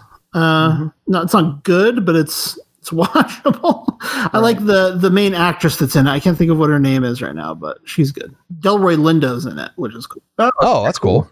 Uh, Still slash Born, still born from 2018, which I believe was one of the first reviews uh, I did for HMP with Dave. I remember, yeah. I remember discussing that. I, I think you talked about the experience of watching this. Were you like watching it in bed or something, and, and it kind of freaked you out? Oh yeah, it was, it was. uh, That's right. Yes, because I was under the covers with my Yeah. phone, like trying to watch it, and but did it have some scene involving? I, I just remember I got it was in creeped out. house, was- yeah. there were scenes involving like a bed and a bedroom. Yes, Yes, yes. It's been a while, but yeah, Yeah. yeah, I think it was something like that. Yeah, I remember talking about that. Uh, a movie that I know, I know Dave's a huge fan of, Saint Agatha from 2018. oh my goodness! I, I, I, I talk about movies you own that you don't like. Oh my god, I this is not a good movie. Saint Agatha is just not good. I was I, I was I watched it uh, with with the intent of reviewing it, and I just abandoned saying no, I'm not going to write about this one. So I just I just picked something else that day.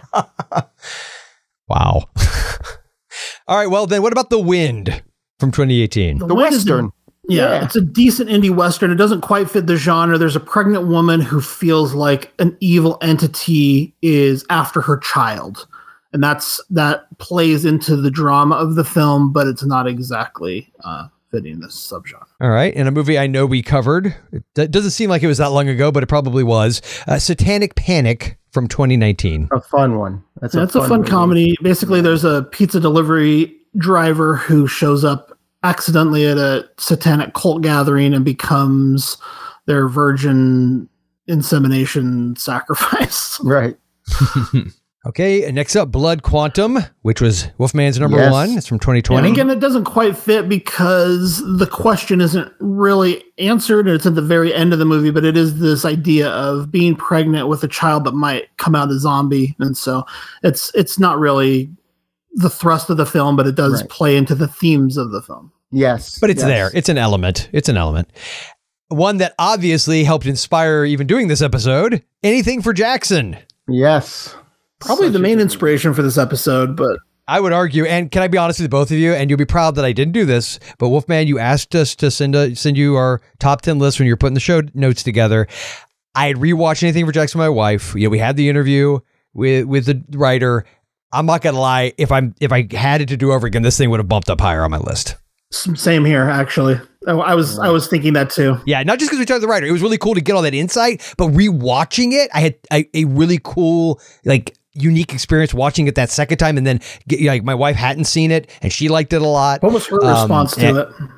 She loved it. She didn't like the ending. Mm. See, I love the ending. Yeah. I love the ending and she didn't. It's it's funny. Uh, Tyson, my friend Tyson, he I got him to watch it. He loved it. Not so didn't didn't dig the ending. It's a it's, it's and I think uh, I don't want to give anything away, but I think if I remember correctly, Keith got into that a little bit, like uh, some of the reactions to the ending. I love it. I love the ending. But anyway, I digress. That was that movie was Doc's number yeah, one. So I loved it. Absolutely. It would have yeah, definitely been higher on my list if I made my list today. Yeah. Yeah, if I did it again, I'd be in my top yeah. five for sure. All right, Castle Freak, the remake from 2020, which I haven't seen yet, but yeah, again, I, it's not necessarily the main driving force, but it plays a role in the film, and you have yeah. a woman whose birth plays a major role in the plot, and there mm-hmm. is like a cult impregnation situation. I, I I had heard people say, "Oh, it, you know, I I saw it. I still don't like it as much as the original." To be honest, I think it's, it's better. To be honest, uh, well, it's, it's maybe. I mean, the original is what Full Moon. Um, yeah. it's a full moon movie. Yes, it is. And, and to be fair, Wolfman liked Inseminoid. Oh, that's true. that's true. He did like Inseminoid. Yeah. This is better than Inseminoid. I, this is not a great movie, and the original is a classic. But ha- having said both those things, I think this is still like if you're just taking it, you're taking the classicness out of it, and the fact that this is kind of a lower budget indie European feeling movie, and you're just comparing them as what they're presenting. I think this is like a far better film in terms of like story, performance, like mm. I hmm. don't know. Okay. Cinematography. Yeah, I mean it's not it's certainly not a bad movie. I didn't I didn't dislike it. It's you know, I just I'm a I'm a big fan of the original. Yeah. Um, this added a lot more Lovecraftian cosmic horror to the picture as well. Yeah. So that's mm-hmm. kind of fun. God, if only movies were subjective. Yeah. I'm, not as, I'm, not as, big a fan of the original as, as, like I know the original is like one of Dave's favorites. So yeah, it's, if if I had that kind of connection to the original, I would probably think this was frustrating mm-hmm. too. But. What about The Expecting, which I'm guessing is a TV movie from 2020 because it has the word TV next to it? Well, it's a TV series. Um, it was oh, okay. uh, it was made for that Quibi or whatever it was called. Ah, the the long lasting Quibi. yeah, it's unfortunate though because this um, was uh, starring Anna Sophia Robb, who's awesome, um, Rory Culkin, who's awesome, and Mira Sorvino, who I really like a lot. Oh wow! And it was directed by Mary Harron, who directed American Psycho. Oh yeah, oh, nice. Yeah. Oh, absolutely, yes. Uh, it looks great. I don't know okay. if, how we get a hold of those Quibi shows anymore, but I don't know. Yeah, nice. I have no idea. All right. Well, next up we have uh, Janin, aka Fetus, from 2020. It doesn't quite fit, but it's it's an evil spirit. It's an Indonesian film, and there's an evil Okay. spirit trying to get a woman's baby. Ah. Yeah, I feel like the title Fetus would imply that it does fit on some level. Yeah, yeah. Yeah. Uh, we got Snatchers from 2020. Yes, such a fun movie. I really had a blast with this one. It's it's a it's a comedy. Um, uh, obviously shot in your neck of the woods, Josh. Yeah, it was shot in Salt Lake City and um, I think in New Mexico or uh, Colorado as well. But yeah, Yep, and uh, uh and uh, Kagan yeah. Our the credits. Kagan, who does the theme music for Horror Movie Podcast, um, started out as kind of a sound editor. He was doing some music editing for the project and ended up doing a little bit of the music for the film as well. It's a great movie. We just recently reviewed it like three episodes ago or something Yep. like that. But Yep. uh, fantastic film. I agree.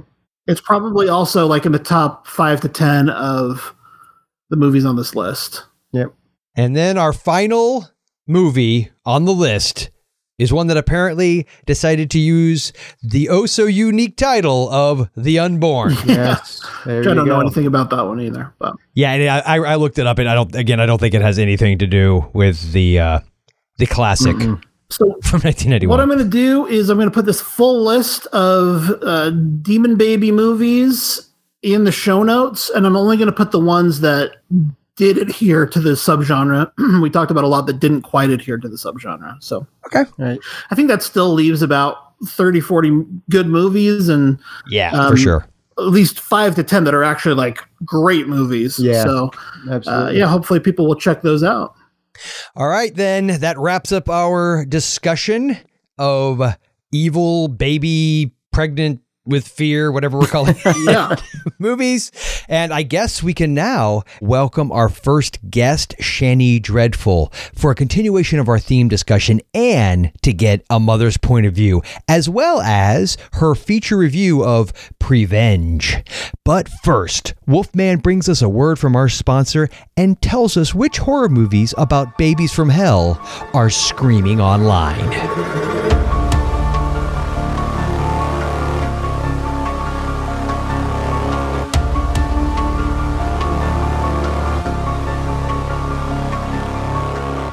Welcome to our Shudder sponsored Screaming Online segment.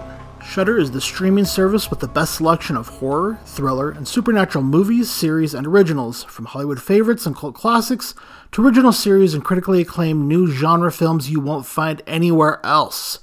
Streaming uncut and commercial free right to your favorite devices. Also, they now have a Golden Globe nominee, Shudder's Llorona, which is about a mother who goes through something very horrific was recently nominated for the Best Foreign Language Feature Golden Globe. And is it nominated for an Oscar too? I'm not sure. This title, which also won Best Film at the 2019 Venice Film Festival, was an official selection to Sundance 2020, blends together the terror of both myth and reality into a devastating expose of the genocidal atrocities against the Mayan community in Guatemala.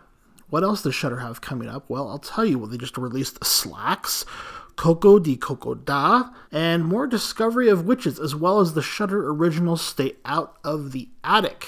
Fangoria has announced that their Chainsaw Awards will screen on Shudder, so I guess that's a thing. And Violation, another film that I talked about at the most recent Sundance Film Festival briefly, we just previewed it, um, is coming to Shudder. Actually, I think it's currently streaming on Shudder. You can check it out now, so that's cool. The Canadian horror drama film from writer directors Madeleine Sims Fewer and Dusty Mancinelli about a troubled woman who seeks violent revenge after she's betrayed by her sister and brother in law. But of course, what I want to tell you about are the three motherhood horror films that came up on this episode. We've got Blood Quantum, Prevenge, and of course, anything for Jackson, one of the features of this episode. You can stream all three of those as well as other great thrillers, horror, and suspense films for just $5.99 a month or $56.99 per year. And you can extend your regular 7 day free trial to a 30 day free trial if you use our promo code.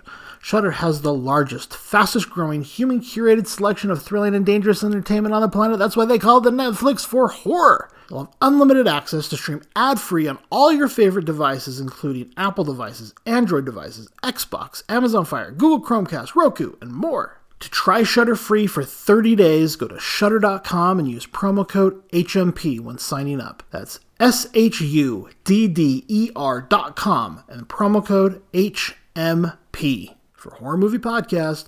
We're dead serious about creepy baby horror movies.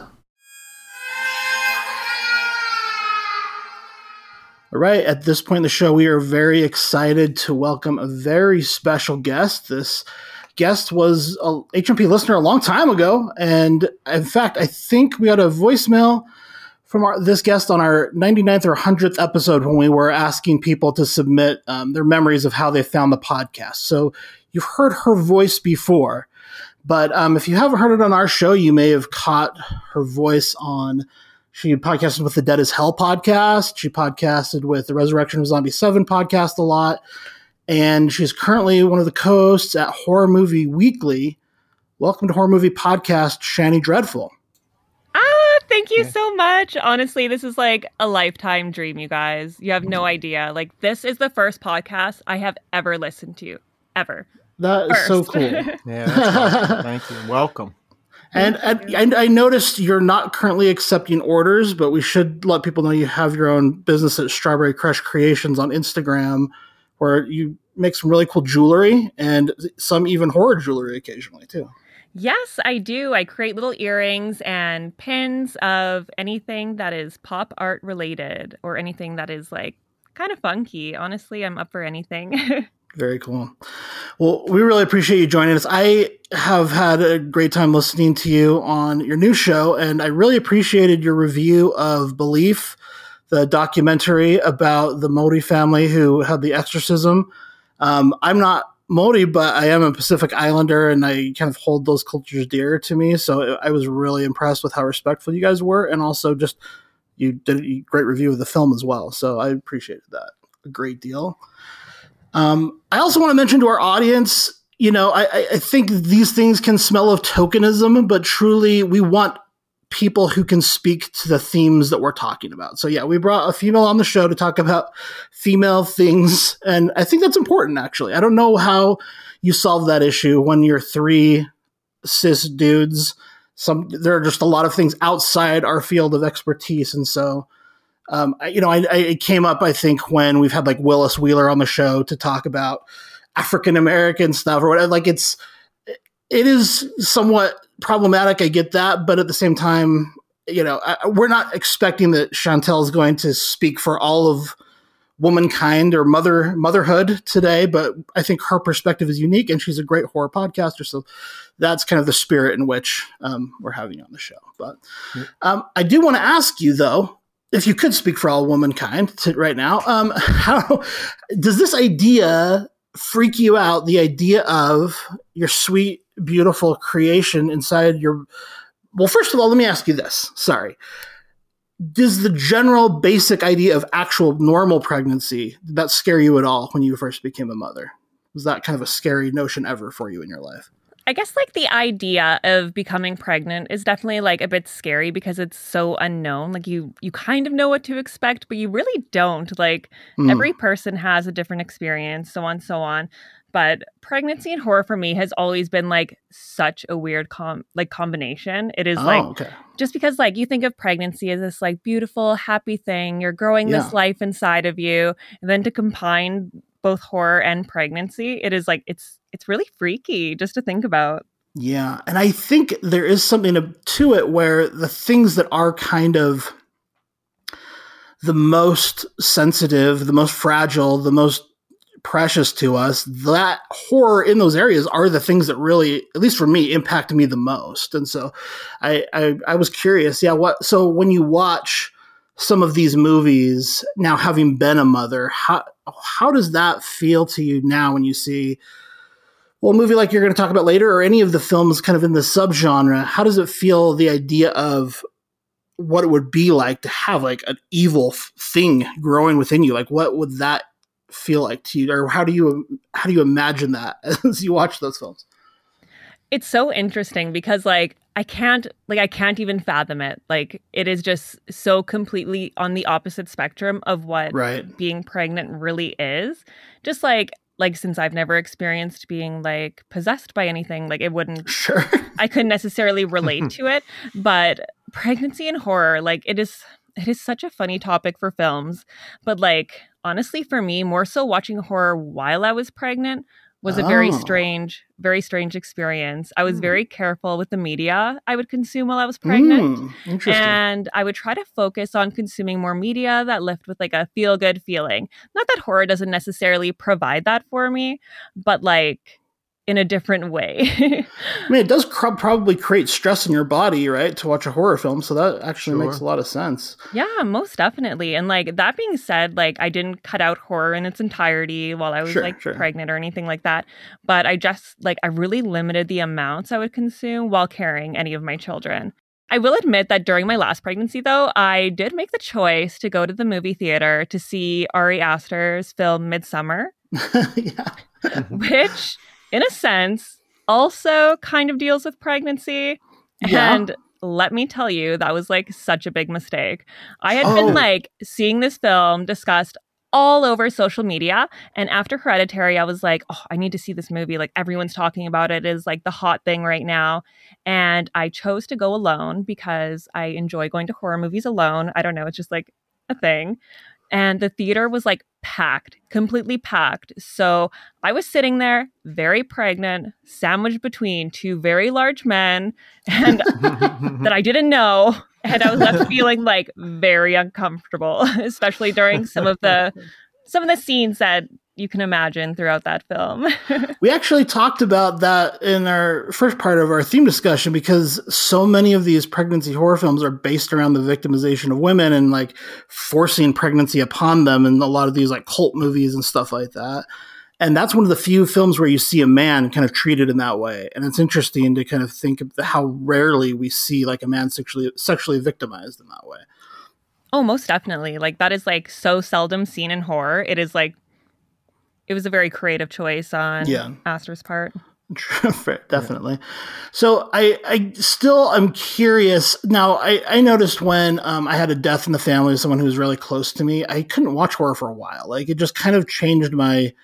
I was just like, yeah, I'm not interested in seeing this kind of content right now in my life. I wonder if having a child uh, as a mother, because your your physical bond is so much different than like a father's bond to a baby. Even though I think fathers do eventually my experience is again and i've heard this kind of from friends is that once their children could kind of interact with them or like talk or walk or something where they could kind of be more interactive they felt a larger bond at that point. But a lot of mothers kind of feel like this instant connection even maybe even before the child's born.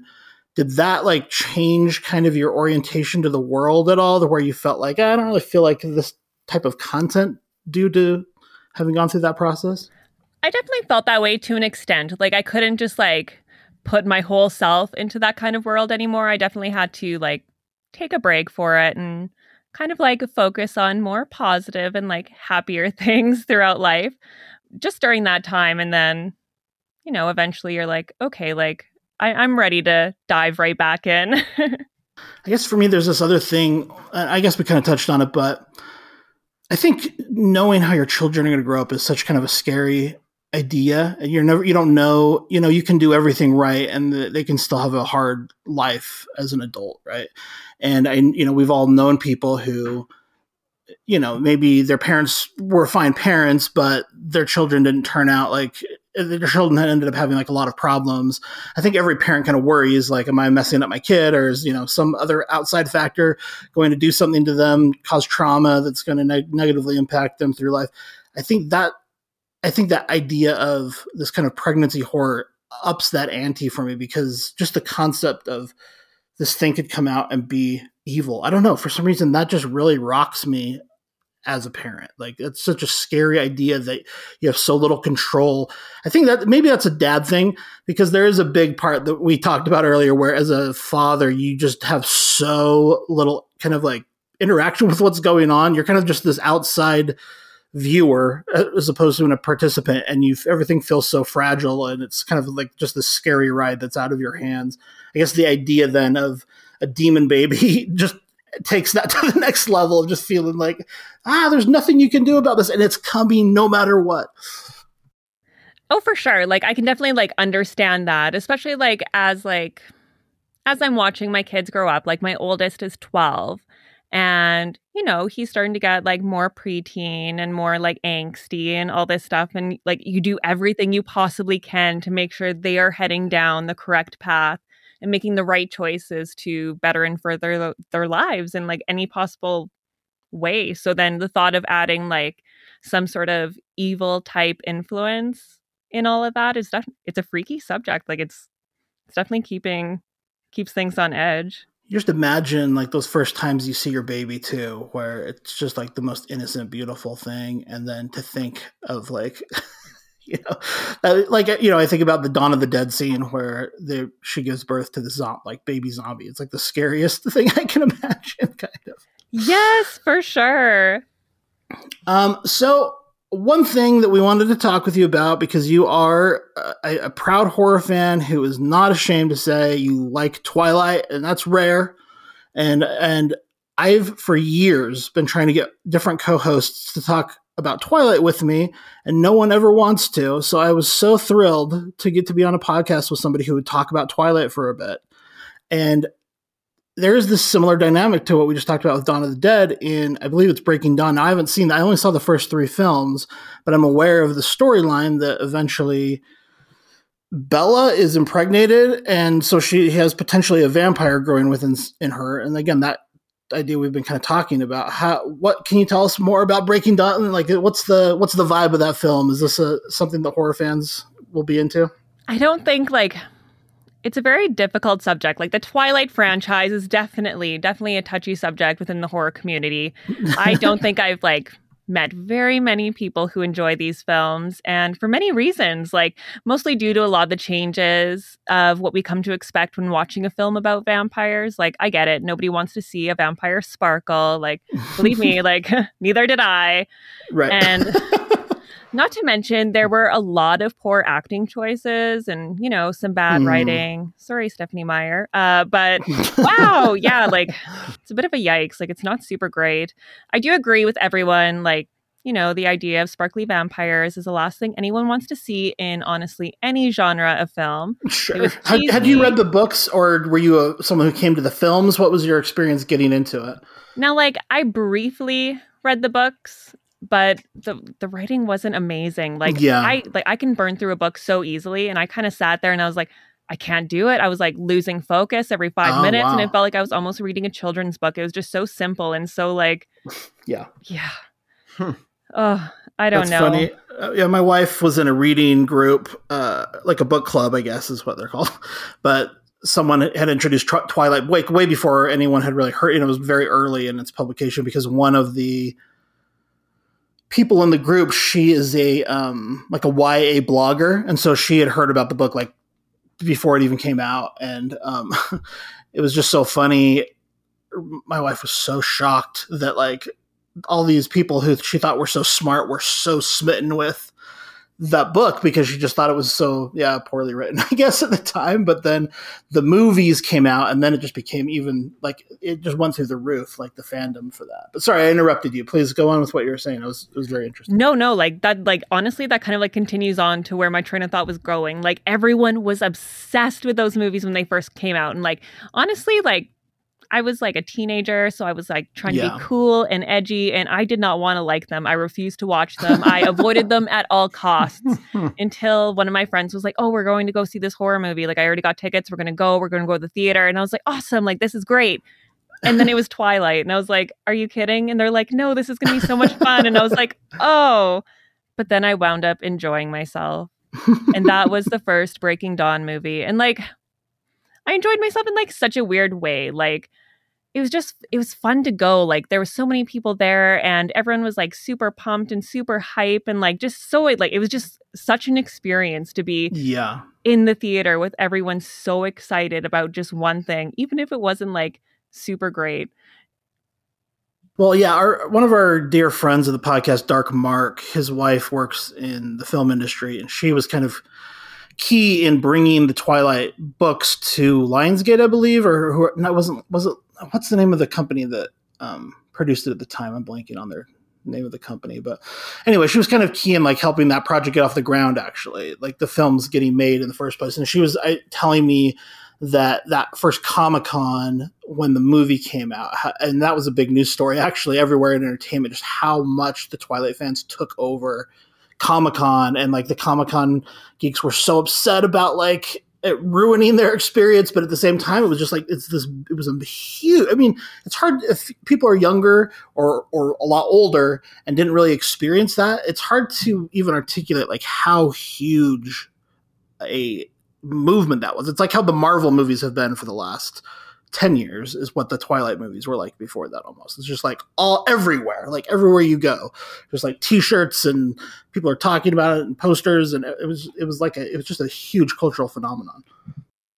It really was. Like it was everywhere you go. Just like yeah, like Marvel and like The Walking Dead I feel like had almost yeah. like a similar type feel like everything like and like zombies were just everywhere all the time. Like anytime you went to a comic convention there was just yeah. zombie everything. I felt like twilight was very much like a similar thing. And to kind of like circle back to your original question like the infamous moments during bella's pregnancy like honestly when i watched that film i was actually super surprised with how dark they went with mm. her pregnancy. Like before giving her birth there was like her body was falling apart. She was like almost anorexic and like her face was sunken in. It was like kind of freaky looking. Like she became very frail and literally looked as if she was dying. She was pale and just kind of grotesque. And honestly, like I don't think wow. they really held back on the budget during these scenes. And they clearly yeah. put a tremendous amount of time and energy into them. Like it was it was really interesting to watch. So I know this isn't exactly what we're talking about, but what would like why should horror fans check out the Twilight movies if they haven't? Like what would be the what would you say is like the reason that they might appeal to a horror fan? I think the reason it might appeal to the horror fan, honestly, that's like such a hard question to a- answer because like well, let me just like ask this. What do you what do you like about them? What do you like about them? They're very easy to watch. Like I can just sit there and put okay. it on and do like do whatever I'm doing and I can just sit back and kind of laugh. But like I also think it's like it's kind of a fun movie to watch with like a group of people because they are kind of cheesy and they're kind of dorky and you laugh at things that you're honestly not supposed to be laughing at, but they're kind of funny anyways. Yeah. It's kind of fun in that sense, but like I don't know. I probably watch them once a year, which is probably embarrassing for me to say. I've only seen them once, but I I really liked the second and third movie, as I recall. I um those are the only two I saw the I saw the first three, and um I for me it's I'm I really love the werewolf mythology, and this is what I always get crap about because this is when I always bring up Twilight. Is anytime we're talking about how bad werewolf movies are, and I'm just like, I love the world that Twilight creates around the werewolves. Like they're this tribe, and like it's just cool. It's so cool how it's connected to the connected to the native culture, and I love the setting of the Twilight movies too. That Pacific Northwest kind of foggy pine trees. It's just such a cool location for a horror movie. Also, I just I don't know. That's the stuff that really appeals to me. And then the third movie, I think it is, is that the one where there's kind of like the vampire Illuminati, and they're all wearing like the red robes and they go to like Rome or something in the movie. Is that am I mm. remembering that right? I think so. Honestly, they kind of just all blend together at this point. yeah, like, I love that stuff. Like I, I really enjoy that stuff. But I, but yeah, again, I haven't I haven't seen them in probably you know whatever many years it's been seven eight years. So I do actually want to revisit them. I'm curious. But um, all right. Well, so Breaking Dawn, a good example of pregnancy horror. They went for it. The practical effects it even sounds like maybe or good cgi at least and see one thing that's interesting about the practical effects though that i feel like not a ton of people have really have really noticed but they created this life-size replica of kristen stewart they like created this doll that was hmm. her while she was pregnant and she was basically like shriveling away and dying. And there's this moment in the film where her body basically just like can't hold on anymore and her back just like breaks and she basically crumples to the ground. Well, they did what? this by whole Yeah, it's it's really like I liked that part. That part was really cool. That's crazy. Yeah.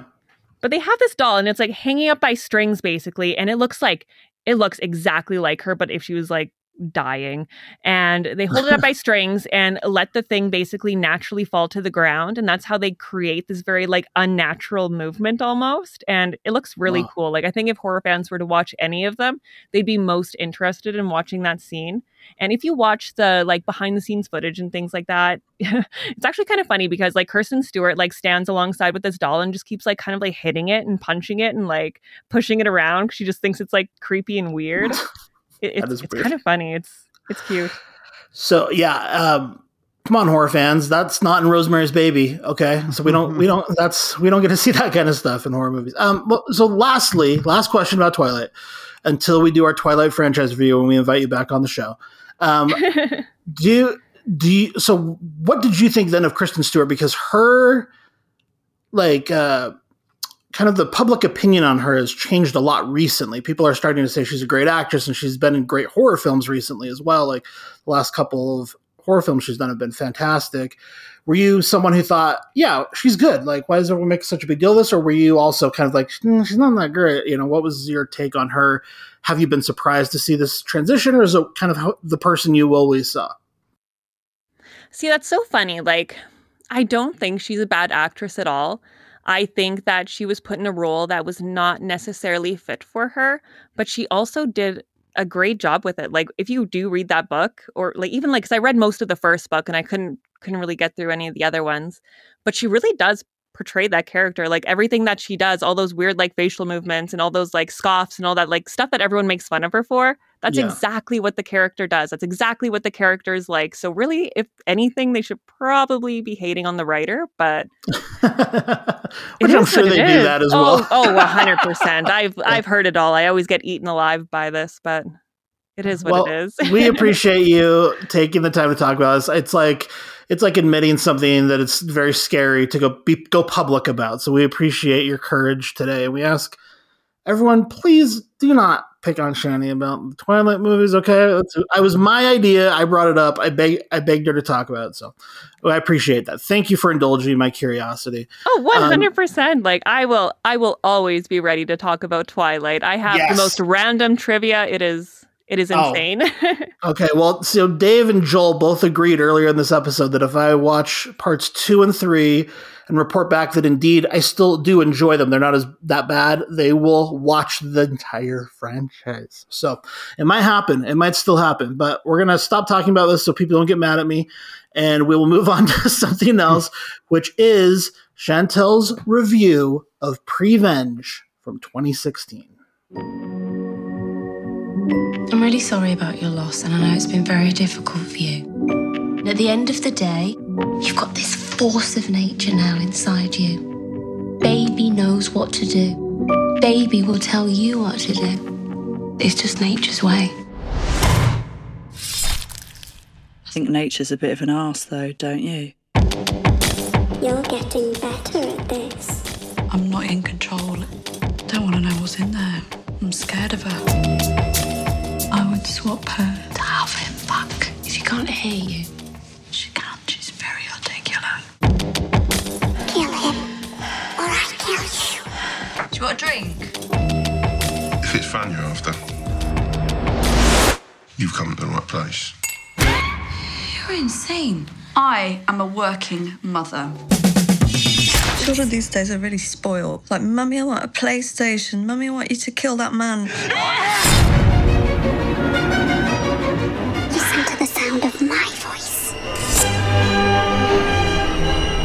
Baby knows best. You're a real bad girl.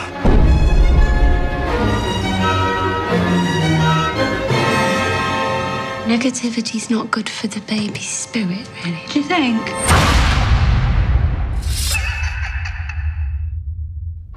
All right. So, the film I've chosen for my little mini review for this themed episode is the British horror comedy Prevenge.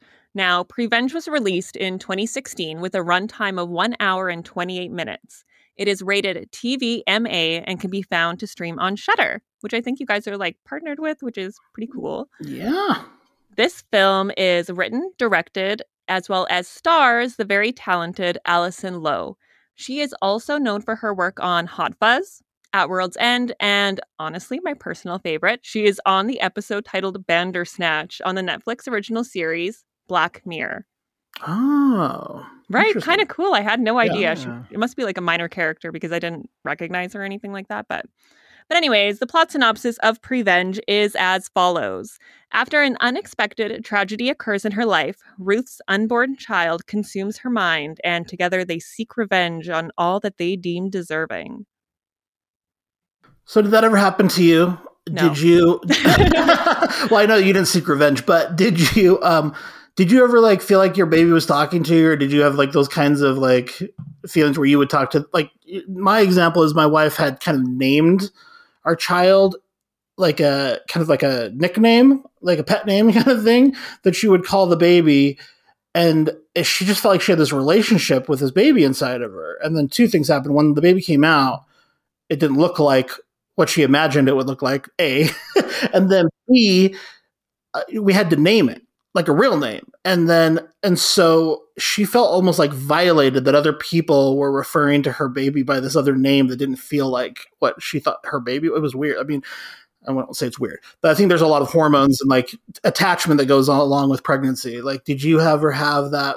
Like, what was your connection like? I guess with That's so funny. I, I love that. That is so cute. Now I hear of like a lot of women who are pregnant. They're they'll read books, they'll sing songs, they'll do all that fun stuff, and like I just couldn't do it. I, I tried. I would try to sit there and like read a baby book to like a baby that I couldn't see, and I was like, oh, this isn't going anywhere. Like I'm better off just like having a conversation with somebody that I can actually talk to and get the emotions out that way, and they'll still hear my voice that way.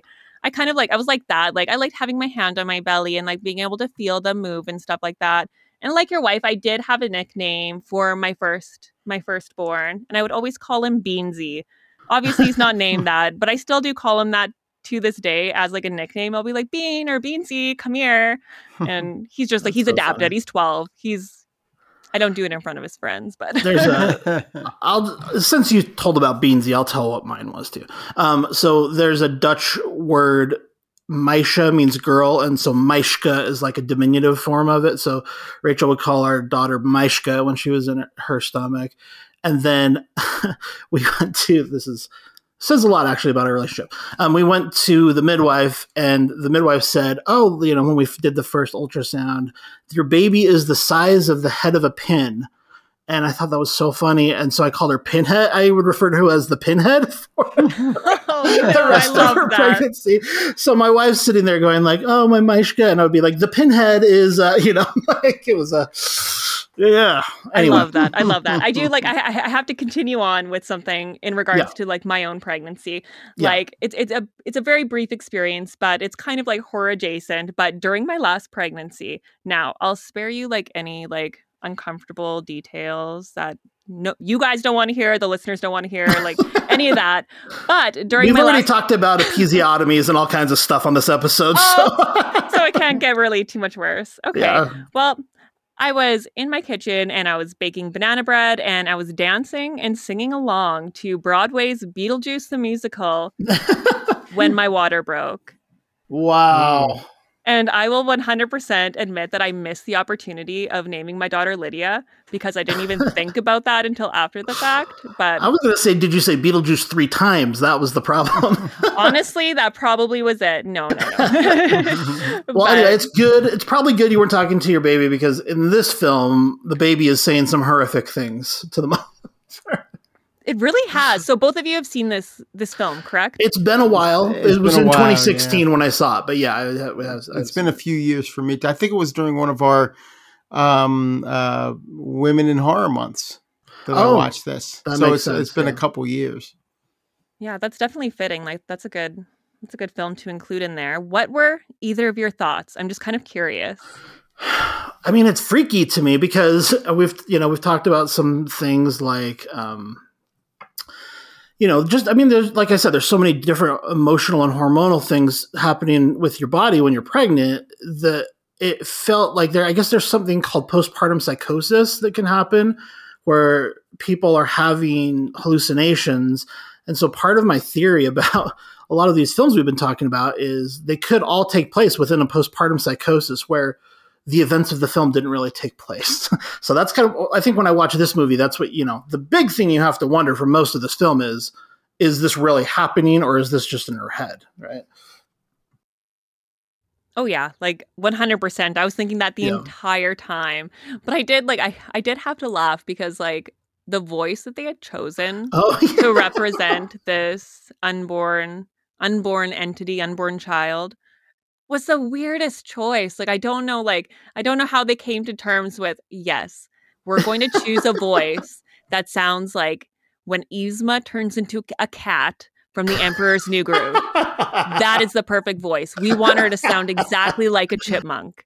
Like I, I just never like I didn't get the It's Like- a funny idea though, because how do you voice an unborn child? Like what? is- What is the you know this something that's not going to speak for like two years from now? Like how do you choose the voice? it's Like the- funny. it is a hard choice, but like not that. I don't like I don't know if Uh, I'm alone in thinking that, but it I mean, it is weird. I guess I would say that adds to the weirdness of the movie. Like, it makes it creepy. It makes it super creepy to me. Like, it's such a weird choice. It's like just off kilter, right? It really is like Uncanny. it, I tried not to let it like pull me out of the movie, but like sometimes like it would just talk for Yeah. so long and I was like, "Oh man, like is it going to just like stop?" Like I wish they there was other choices, I'm sure, but that's okay. That's okay. Yeah, I mean, what did you think, Dave? What were your kind of thoughts about the movie? Um, I'm looking back. We, we had reviewed it on episode 169, which actually was when um, one of Gillman Joel's first. He gave his top 10 horror movies on that Oh, same funny. episode. Yeah. Uh, and I'm looking at our uh, ratings, and both you and I, Josh, gave it a seven out of 10. And we recommend streaming it on Shudder. Yeah. Well, that was probably a promotional tactic right there, but yeah, I'm sure it was. Yes, I'm sure it was. Funny how we can work that in. Yeah. My advice would be stream it on Shudder. No, but yeah, I, I know. I, I, I, that's funny because I would actually. I don't know. I haven't seen it in a long time, and I think I didn't even rewatch it at that point. So I still think I hadn't seen it in a long time even then. But maybe it's just because I've been obsessing over you know babies from hell for the last week. But I've seen so many movies now in this genre. I think it's one of the better ones. Like I think it's like in the top five of these types of movies. So I don't know. I mean, maybe I'm. I- don't know. I mean, that's. I'm actually that's why I'm curious to see what Chantel thinks because, you know, you're coming from a different perspective, I guess, on it. It sounds like it didn't work for you, maybe. well. I, I I might be giving off the wrong the wrong uh, idea here. Like for myself, I felt like I felt like the film did not hold back, and I do agree with you on the fact that it probably is in the top five of this this type of genre. yeah. Like it had some good gore, it had some interesting interesting topics, interesting scenes, and like for myself, I'm not one who like seeks out horror that is endlessly gory or Mhm. without anything else to really offer. But I felt like this film had a really, really good story. Like it's emotional.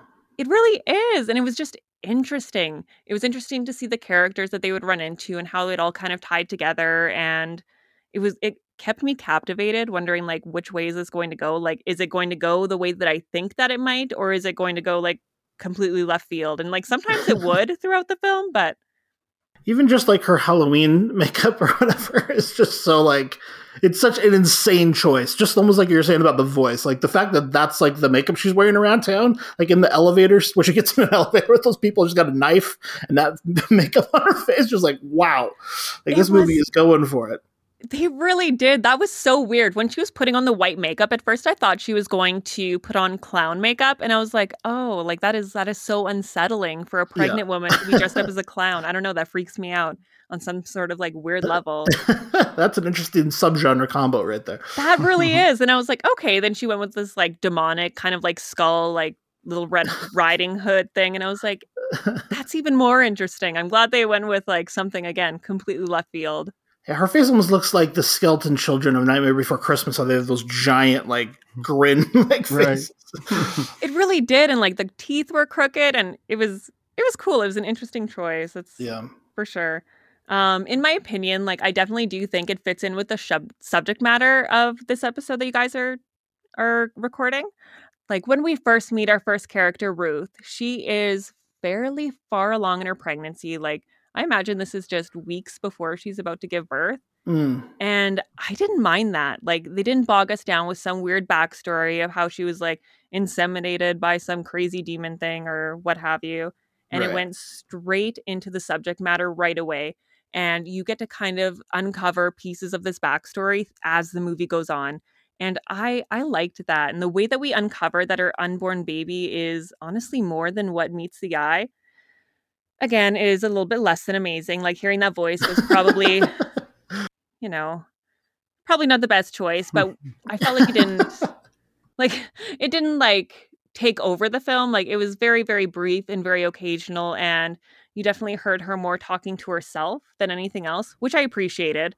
Yeah. Um, but this is a horror comedy. Like there are comedic element elements to this film, and right. even with them, I felt that it wasn't oversaturated with comedy. Like sometimes you'll watch movies like The Final Girls or The Babysitter or what have you, where it's like like comedic line and comedic line, like Right. comedy, like full blown comedians in the movie. It wasn't like that. It was like very dark humor, and that's the kind of horror comedies that I like. And I think others that like horror comedies that aren't like super goofy and are actually like still horror would appreciate that for sure. Yeah, I would agree with that for sure. Yeah, I love how much you dislike the voice, though. I have to say because I, I think I didn't. I didn't even really register for me. I think if it had registered, I might have been like, "Well, that's that's off," you know, unsettling. But I, I, I love that that didn't even take you out of the movie at times. I mean, I, I'm sad for your experience of watching the movie like that, but it's it's interesting, I guess that that that it, and it, I didn't really think about it until you said it, but it is a really weird choice. And then almost again, like when you're thinking about during the course of the film, if it's in her head, like if sh- then she's making up that voice. You know, like I don't know. That's, there's just weird things like that. Exactly. to be Yeah. thinking about. And I was like, that's the voice she chose. Like she couldn't have just like I don't know. Like I get like at some like when I was thinking about it, I was like, they probably could have chosen using like a different version of her own voice as the voice. And I'm sure that's what they did. They probably did use her voice and made it like chipmunky or auto-tuned it or whatever they do to do that kind of stuff. But yeah, like I get why they didn't go with like just another version of her voice because then it would have been too easy to kind of see where this movie was really, really going yeah. but I do want to mention very briefly just one scene within the film that I I certainly could have gone without. Like I don't remember if you guys like it was a very quick scene and I don't know if you guys like remember this at all, but it was during the club scene and our main character is with like a less than savory gentleman and they are leaving the bar. So, to give the listeners some idea of the imagery that you get in the scene, the two are in the back of a cab. The guy is tall, he is heavily built, he is dressed in a very 70s getup and is wearing like a curly wig and everything. And Ruth is wearing this like cute little sequin top and a furry black coat and of like a high waisted, very skin tight black mini skirt. So you can very much tell that she is like, she's not hiding anything. You can very much tell that she's pregnant. And this man that Ruth is courting aggressively begins to make out with her. He pulls away for a second, takes off his wig, and throws up in it. And there is still the remnants of what he ate for supper on his lips. Oh, And then they start making out again. Oh, and Oh. I was like, oh, out of all of the vile scenes that I have watched while watching horror films, this one got me. I don't know why, but it was just like, it was just so gross. I was like, oh, I would have like, I would have jumped out of that car. I couldn't, I could not. Oh, Yeah. I don't know. That's That's pretty pretty- nasty. that is I'm with you. It was. It was so uncomfortable. I was like, oh, like I can't even like. How did you even think of that? I don't know. It was. It was very exciting. It really was. I, I was trying to figure out if I'd seen that actor. He looked familiar to me. I wonder if he looks like a different actor because I don't think I, I'm looking at his IMDb and I've never seen any of his other stuff. But anyway, when I, I remember, I remember seeing him and thinking that I knew him from something else. But anyway, um, okay, cool, Shani. Well, any other things about this film that we should talk about or that you want to point out? I guess like a few other things that I wanted to bring up was there was a lot of beautiful imagery throughout this film. Like you get everything from like this beautiful overcast England day on a cliff and you're looking out over the ocean and then you pair that with some beautiful orchestra music and then you go completely the opposite way and you go down some grungy alleyways and contrasting colored train station hallways paired along with like some really nice 80s synth both on completely op- opposite of the spectrum there. But honestly it, it worked. I felt like it didn't feel forced and it seemed to like seamlessly blend in with the film and i really really like that. Um yeah. let's see what else did i want to mention? Um it's not in like it's not a very intellectually stimulating film. It doesn't offer like a ton for the viewer to reflect on after or anything like that. I felt like the kill scenes kind of got repetitive and was a bit like unnecessarily so. They could have gone like a bit more creative and like you know just changed it up a little bit but that's okay. Like they did what they did and i'm okay with that.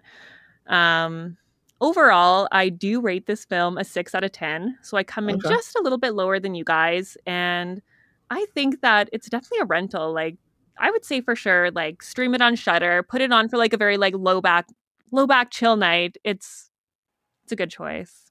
Yeah.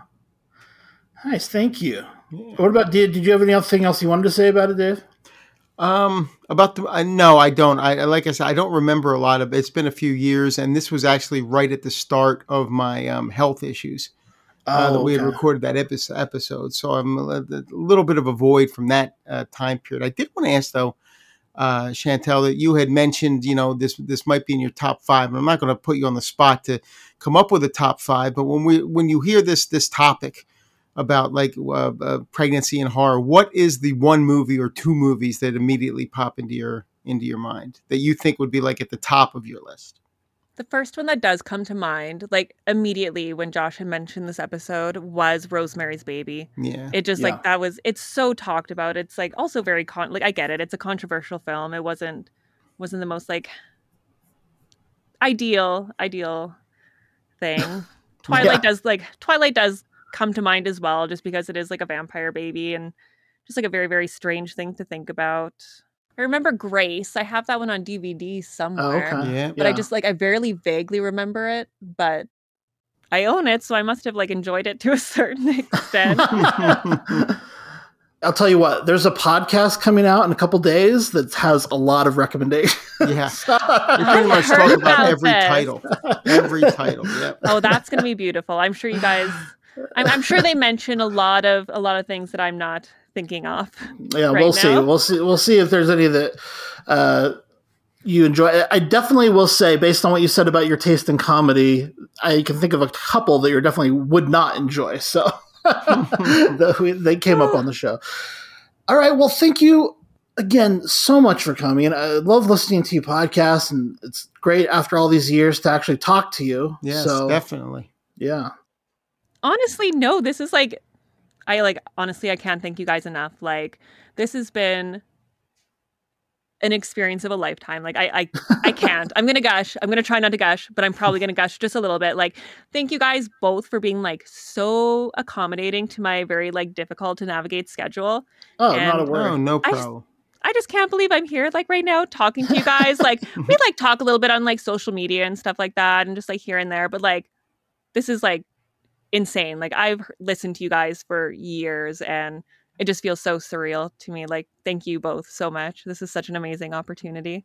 Oh well, Thank you. absolutely. And you know what? Um, we'll do it proper next time. Even though this was fantastic, and we thank you for contributing to the episode. We kind of put you on the spot here, where you were you had to kind of uh, be in the spotlight and uh, come up with answers to all of our my dumb questions. So what we'll do next time is we'll find something that we've all seen together, and we can discuss it, and it'll be a lot of fun. But I, I look forward to having you back. So thank you so much for accommodating our weird schedule because. I I basically said, "Can you podcast today?" Essentially, when I texted you, so uh, we appreciate that. And Yes, um, we want to tell people check out Shandy's podcast, Horror Movie Weekly, and check her out on Instagram at Strawberry. What? Tell me again what it is. I'm blanking. Sorry, Strawberry Crush Creations, Yes, my Instagram is Strawberry Crush Creations. and you're on Twitter at Shandy Dreadful. Yes, with the CH. Okay, and we are going to put links to all of these in the show notes. What other things online do you want people to check out? Let's see. Um, well, if the listeners are curious if where they can find more of me, as you said, I am at Horror Movie Weekly alongside Mr. Watson, who is best known for his work on Horror Corridor and Horror Corridor. That is a tongue twister, and the Yeah. Watsy Horror Party Horror Show, and one who some of you already may be familiar with, Horror Movie Podcast's former co-host, the one who keyed the infamous and slightly controversial term pig-headed horror. Oh, we had to. br- So now that's the kind of thing that'll get you uninvited. Yeah. That's the only way the listeners are going to know who I'm talking about. right now. but That's of funny. course, it is Jay of the Dead. Yeah. um, You can find us over on Horror Movie Weekly, one badass horror podcast. Every Sunday, we do release a new episode where we review the more recent horror films that are released in theaters, on VOD, or released anytime within the last five years. We are a tantalizing trio, three late night horror hosts, and we would love to invite you all to listen to the Midnight Bowling of Horror podcasts. You can catch us on any platform where you fulfill your podcast listening needs, but you can also find us over at horrormovieweekly.com, where I invite you to comment and leave a voicemail and talk horror with us. You can also find us on Twitter at horror underscore weekly. And that is my spiel. That is all I have Love for social media. You know, I, I Jay to me is the person who, more than any other human being, I just have this weird podcast connection with, where we don't really get along in real life, but for some reason, as podcasters, we have this weird chemistry that I podcast chemistry that I just have never really experienced with anybody. I think he's one of the greats to ever do it. So um, Yeah. I think he's a great host over there. I think agree. um, Mr. Watson, his work on Horror Corridor is like next level. I can't even when I listen to that show, I can't even comprehend how he formulated those ideas. That he he's so articulate and Yes. well spoken, and I love him also. Just you know, knowing him as I know you, just a little bit through social media, Mhm. and having heard you on Dead as Hell and Resurrection of Zombie Seven from time to time. Thank you. I'm loving hearing the three of you together are a fantastic team, and I just really love the work that you're doing over there. So congratulations on that. Yeah, thank you so much. Honestly, Mhm. like, thank you Well, all so much. Thanks again. Make sure you check out Shani's podcast. Also, go to the show notes at horrormoviepodcast.com. We'll have all of her links there in the show notes, and you can find her. And please follow her and check out what she's doing. She's a great person and a great help to what we're trying to accomplish here. So thanks again, Shani. All right. Thank you so much to Shani Dreadful for that conversation and review of Prevenge. We appreciate that. Uh, obviously, I apologize for not being there, but it was recorded at a later date. So, uh, from when we're recording this. But thank you to Shani for doing that. And now we are going to go into our feature reviews. First up, Hell Baby. You're not just a little nervous in this house. Hey, there's not one thing to be afraid of in this house.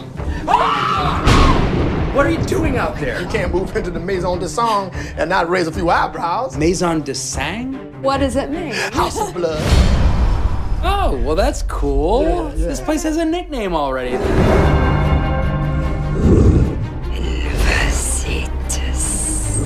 What is going on right now? This house has had a strange effect on my wife, Yes, darling. and I think she might be possessed by a demon, so I'm a little stressed out. Ah! Ah! Ah!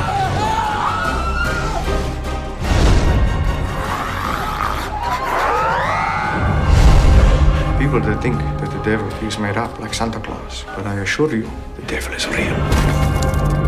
Yikes.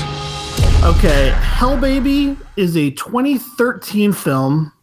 It's directed by Robert Ben Garant and Thomas Lennon, who are the creative masterminds behind such films as Night of the Museum. But they also uh, they come from the state was where I first saw them. This Oh, I MTV remember the state, man. I love that show. I was obsessed with the state. I love, Hey, love, love hey, that hey, show. Wolfman, Wolfman. Two hundred and forty dollars with a pudding. Yes. and then they went on to create Reno 911. They're tangentially related to the folks who do like Wet Hot American Summer. Uh, but Thomas Lennon is also a horror fan. You might remember that he wrote and starred in um, the Tiny Terror reboot of Puppet Master recently. Hmm. And here they are playing priests who come to New Orleans from the Vatican in order to investigate some strange goings on with a pregnant woman played by Leslie Bibb and her husband, Rob Corddry, who have just moved into a terrifying house um, known as the House of Blood by the locals. The various the things. various names, they're all Yeah. horrific. And uh, this film also features Michael Ian Black, their oft collaborator, as well as a hilarious part by Keegan Michael Key, and some very funny police officers played by Ron Huebel and Paul Scheer. Uh, it's a great cast. It's a stupid movie, but I don't know why, but I just absolutely love Hell Baby, even though it's objectively a bad movie. I love, love, love this movie. It's so funny to me. What did you think, Joel? I want to throw it to you, even though this is my feature review, because I know you just saw it for the first time. Yes. What did you think of Hell Baby? Well, and I, and I thought it was funny because Wolfman said, "Okay, I'm going to review Hell Baby." Joel, you have to see this movie. I feel like this is a movie you would enjoy. and I don't know. And honestly, I don't know how to take that after seeing Hell Baby. but I will say I can confirm you were correct in your assessment. Ah, yes. I loved it. I thought it was hilarious. I will say if I have any sort of like negative thing, it's Yeah. the it's the simple fact that I think I would have this movie would be so much more even enjoyable with a crowd or at least like a few friends. Like I think it would be it's eh, you know what I mean like it was funny. Like and I had but the problem was I had to watch it on my phone, A, which always sucks, you know, having to do that. But Yeah. B I had I was like I would watched it in kind of like spits and spurts like while watching my kids. And the problem Yeah. with my kids is they're at that age with anything I laugh at they run over to see what it is. And let's just say in this movie there are several moments you do not want that to happen.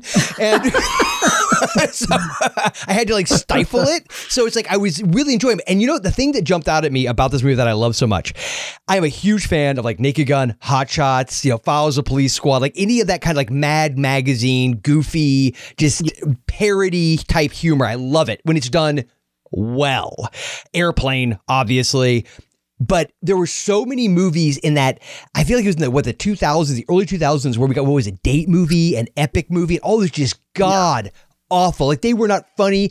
Eh, like I didn't think Scary Movie 2 to me was funnier than Scary Movie, but I didn't think the Scary Movies were that funny. That yeah, they were okay. They had their Yeah. moments, but the one that dealt with signs, I think that was the one I liked of the only one I actually liked out of all the scary movies. Yeah, I haven't but- seen them all, but the mainly I love uh, Chris Elliott. So him and Scream Two was just I mean Scott Scream Two. Sorry, brain fart. Scary movie 2. Um, That that you know I so I thought that was funny and there's funny elements to it, but compared to those like epic movie, you know you know the ones I'm talking about, right? You Yeah, there they're was- terrible, dude. They were like they were literally you're watching it going, okay, there's got to be something funny in here. But this movie could have so easily have been that had they tried to glom on to whatever the pop culture reference of the moment was. But it doesn't do that. It takes these more universal horror ideas and conceits and just turns them on their head. And it's almost like a series. It's got an overarching story, but it's almost like these little vignettes almost like of just these moments, which again is why it kind of reminded me on some weird level of those, except it's actually funny. That's the difference.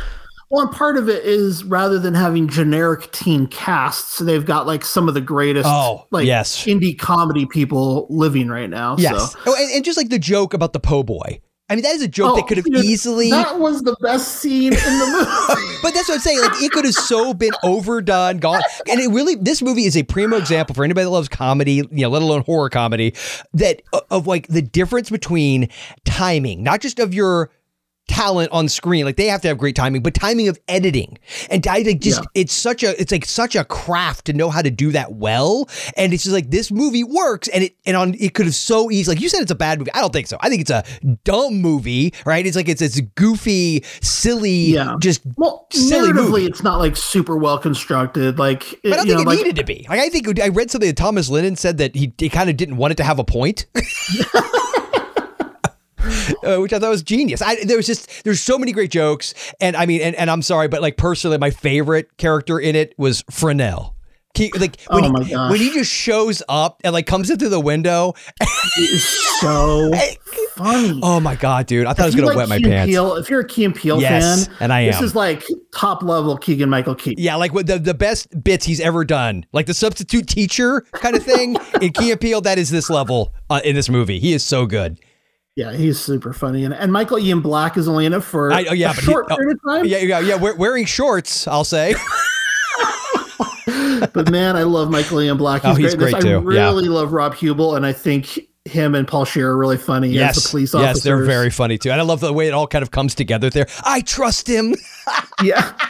I'm a big fan of Leslie Bibb. Rob Corddry is always good. I do think Thomas Lennon and uh, Robert Ben Garant are probably the worst parts of the movie in terms of their characters, or maybe the least interesting element, at least in the first half. They are good at the end when like everything starts coming to a head. Yes. But like at the beginning, they don't quite seem to fit into the narrative. And I get, I think that's part of like some of the narrative problems I had with the movie in that portion. And there's an old lady element Oh my god, that part is so funny, dude. that doesn't totally work for but me. it's so funny. It is funny, and uh, there's a, there's a Riki Lindhome segment Yes. also that doesn't totally make sense. Yeah, yeah, but but but but but I guess we get to see another side of her that I wasn't expecting. True. Back, back to my point true. about why you don't want your kids to come running over.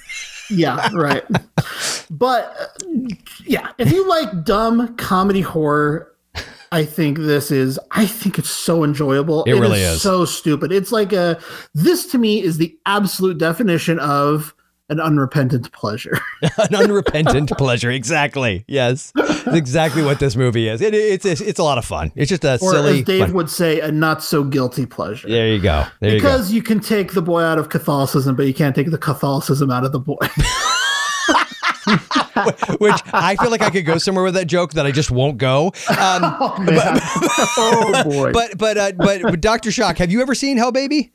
I have not. Oh, I And think you would like I it. very much want to. I think you would like it, dude. It's yeah. It's a silly movie. It's, It's, so super silly. stupid. I mean, it's it's Cool. it go in knowing you're like getting like hot shots, almost level, just dumb comedy. But it just, Oh, but nice. but it's not like it, where like a hot shots is kind of like so overdone. You know what I mean? Like the jokes are so like over the top. It's not Mm-hmm. quite like that all the time. There are a few moments like that, but this it- has a lot of that Arrested Development era anti-comedy, like Will Ferrell kind of anti-comedy. yeah, kind of like that too. Yeah. If you're familiar with Reno 911, the series that these guys did on Comedy Mm-hmm. Yes, Central, it- if you're yes. familiar with uh, David Wain's work, who's also in this movie, who did like Wet Hot American Summer, it's it's like if those guys made a horror movie because that's exactly what it is. It's like those guys made a horror movie. Yes, that's a very good way of putting it. Yep. cool.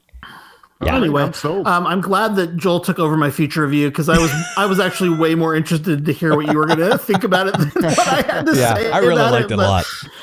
Yeah. No, but basically, I mean, just to give the basics of the plot, like we we already kind of did, but Leslie Bibb is the one who's impregnated, and she, she seems to be being taken over by this demonic force that's growing within her.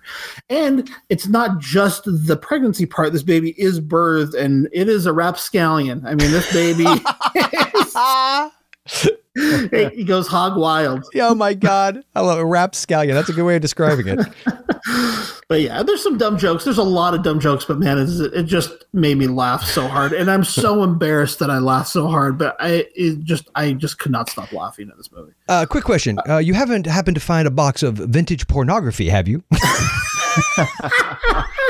Oh my gosh, Uh, so Um, funny. Uh, Joel, I don't know if you want to rate this one I with do. me. I would, do. I would love to hear your rating. I am gonna go. I'll go first. I give this one a six out of ten.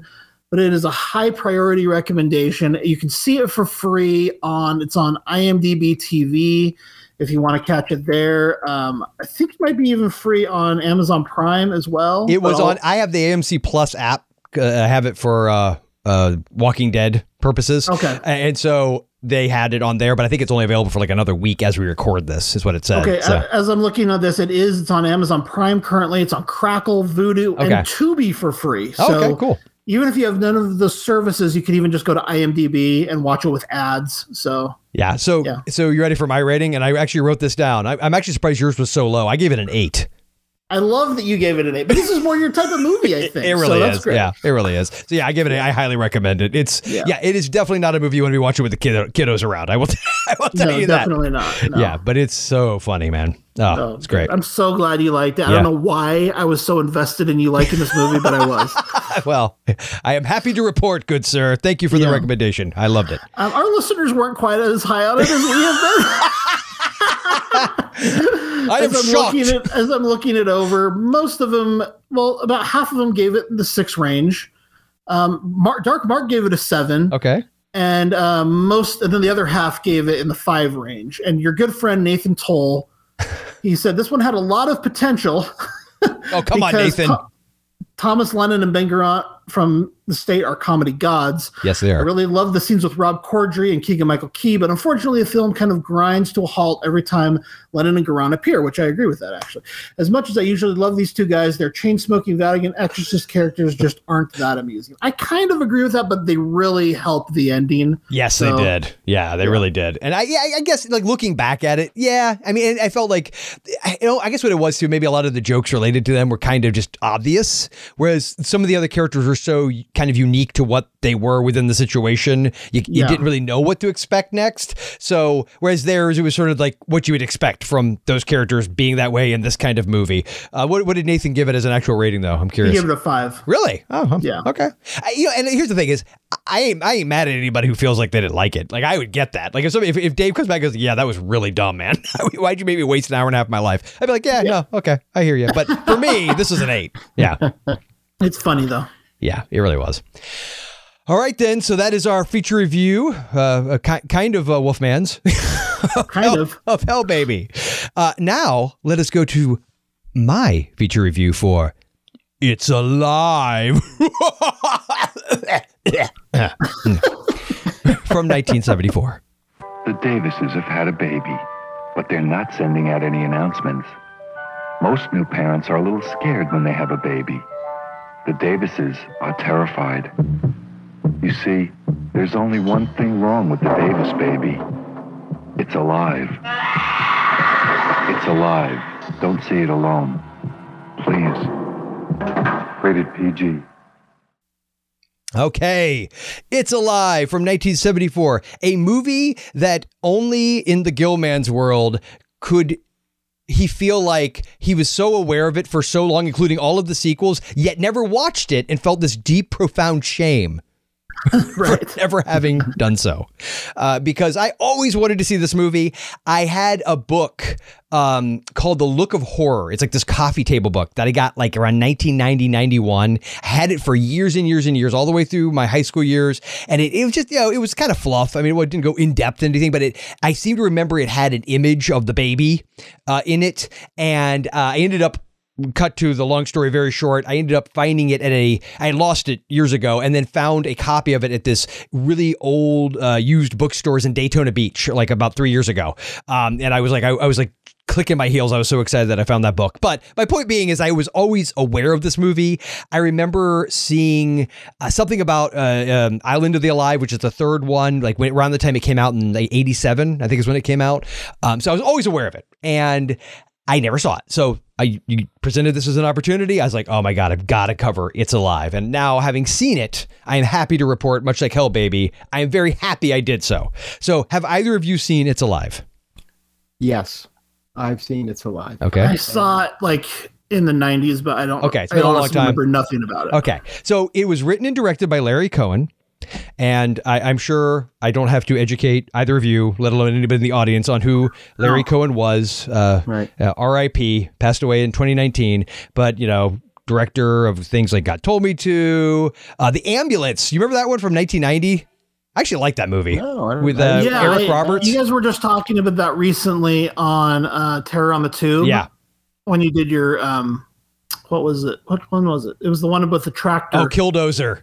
Killdozer. yeah, and that made me want to rewatch it. Yeah, I, Yeah. I'm interested in checking that out again. Yeah, but I mean, you know, he did things. He wrote like Maniac Cop. I mean, dude, the, the list goes on and on. Uh, Q, The Winged Serpent, st- the stuff, of the course. stuff, of course, yeah. And so, and, and much in the vein of the stuff, because having watched It's Alive and being aware of his, I think, tendency to be satirical in a lot of his work, Mm-hmm. It's Alive, I think, is definitely meant to be a work of satire. And it's obviously dealing with, at the time especially, I think there's a lot of discussion about like, you know, lead in the paint and the, the smog in the air and what's the environment doing to the children. It's, you know, uh, when uh, abortion, you know, had just been legalized in, in recent memory at that point. Uh, you, you had the pill, with, you know, been more and more prevalent. And so there's all of these things that under the the system as it was set up at the time, I think a lot of people were kind of afraid of. They didn't know what the outcomes of all these things were going to be, uh, especially on the children, right?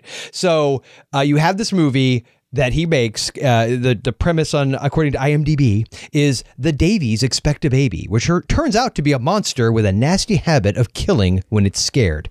And it's easily scared. All right, you know, I don't know who wrote that, but good on you. I like that. They did a good job with that one. I usually mock people who write the synopses for these things, but I like that they did it that way. They ended it with, and it's Yeah. easily scared. So it stars John Ryan, who I would have bet money was Vic Morrow. I would have bet money that that was Vic Morrow. Does he not look like Vic Morrow? Yes. A little bit, like at least a Yeah, little bit. yeah, Oh I my god! Like I saw the trailer for it. I was like, "Oh, Vic Morrow's in this," and then I started. I was like, "That's not Vic Morrow." so uh, yeah, uh, Sharon Farrell, who uh, I know best from Night of the Comet. Uh, she was uh, Doris, the stepmother to Reg and Sam uh, in Night of the Comet. She's not in it very long, but she's in it. Um, also, a movie that Peter and Daryl love, God help their souls, Can't Buy Me Love. Uh, she was in that as well. I'll, I'll mention that, even though I don't really want to. Um, and uh, uh, you know, it, it it's a feels like a a sort of drive-in esque kind of horror movie of its time, and it's got that kind of you know early to mid seventies grittiness to it to some degree. Um, and I will tell you. Having you know sat through the whole thing now, it does have some slow moments. Because the other thing that really surprised me about it, it's a PG horror movie, which I don't know if either of you remember how it starts, but that operating room scene, or rather the I guess the birthing scene, um, I mean it's pretty bloody. well, you know what? But it's but it's after the fact that you see it. You don't actually Sure. see the violence. Exactly. It's more of the suspense of that that's built with the music and running down the hall and, Yes. and everything that that makes that scene as effective as it is. You don't actually see the violence; you see the aftermath. And that happens quite quite often in this film. yes, it is. Yeah, there's a You know, lot where of you're that. not necessarily seeing the violence up front; you're seeing more the aftermath of the violence. Yeah, and, and I think you know this is the year before Jaws comes out, which obviously also got a PG. Um, I'm sure if, if PG 13 had been in existence this time, it would have definitely gotten that. But uh, the thing about it that really surprised me, besides just after you know having watched the movie and gotten you know a movie that I'd always wanted to see, I kind of built up in my head was in the credits music by Bernard Herrmann. Yes, that's the amazing thing. This actually played as part of a double feature with Citizen Kane. Really? And it was to, to highlight the music of Bernard Herrmann. That is a hell of a double feature. oh, yes. but the other thing that jumped out at me makeup. Rick Baker. This is an Yeah. early Rick Baker Mm-hmm. effects piece, which is really cool. So the thing is, is that what I love about the movie is it gets right into it for the most part. I mean, you get some set up with the the family, and it has that quality that a lot of movies from this era, whether they were directed by Friedkin, like in The Exorcist, I'm reminded of like when Regan and her mom are talking, like how it feels so natural. Like it just feels almost like the actors are improving. You know what I mean? Like it has that real honest, natural vibe to it. There are moments in this movie, especially from John Ryan, the lead, where it feels like that. It- like with his son, there's just this playfulness. It just it felt very naturalistic, which I think is great because on paper, this idea is just nuts and absurd and ridiculous. so it, it because it has that sort of naturalistic element to the acting, and, I, and again, I thought John Ryan was fantastic. I, I- he did a great job. I thought I you know because you see his character going through this these range of emotions, you know, Yes. he's- the joy of becoming a father Yeah. to what happens when his world falls apart and he he gets to the point where he just despises the baby, the more violence and everything and he even goes to the cops, I want to be the one to kill it. I mean, you know, I want to be the one to take it out as if that's going to somehow atone yeah. um, you know, for what for what the, the the baby had done. I mean, it's it's um yeah, it's a great performance. It really is. Well, and, and then not only does he have those those very variations to his performance, when he gets to the end, I don't want to give anything away, but his reaction in sort of the climax it's actually heartbreaking. Like I actually felt emotion for what was happening in that moment. That and again, on paper, the, the the movie is kind of absurd, and especially when you really think about how it plays out. Now, the one thing where it does go a little bit at the very beginning, and it's like if you get past this point, I feel like you can just enjoy the heck out of the whole movie, which is I feel like everyone accepted very quickly that a a newborn baby had slaughtered all these people. yes, that, that yeah, right. But so the, the baby did that. You Yeah, know, it- it's it- like yeah, well, it's really I- uh, yeah. There's no like oh, because I with I thought at first what they were leading up to is that obviously someone broke into the room, stole the baby, and slaughtered everybody except for the mother, and and escaped. And the mother's delirious. She's saying something happened with the baby, but she's obviously out of her mind. I thought it was going to do that, but it literally like I don't even I thought I missed something where there was some sort of evidence. Be, it seemed like the only evidence they could point to was the only way it could have escaped. The only way someone could escape was through this tiny like air vent, and no grown man could fit through it.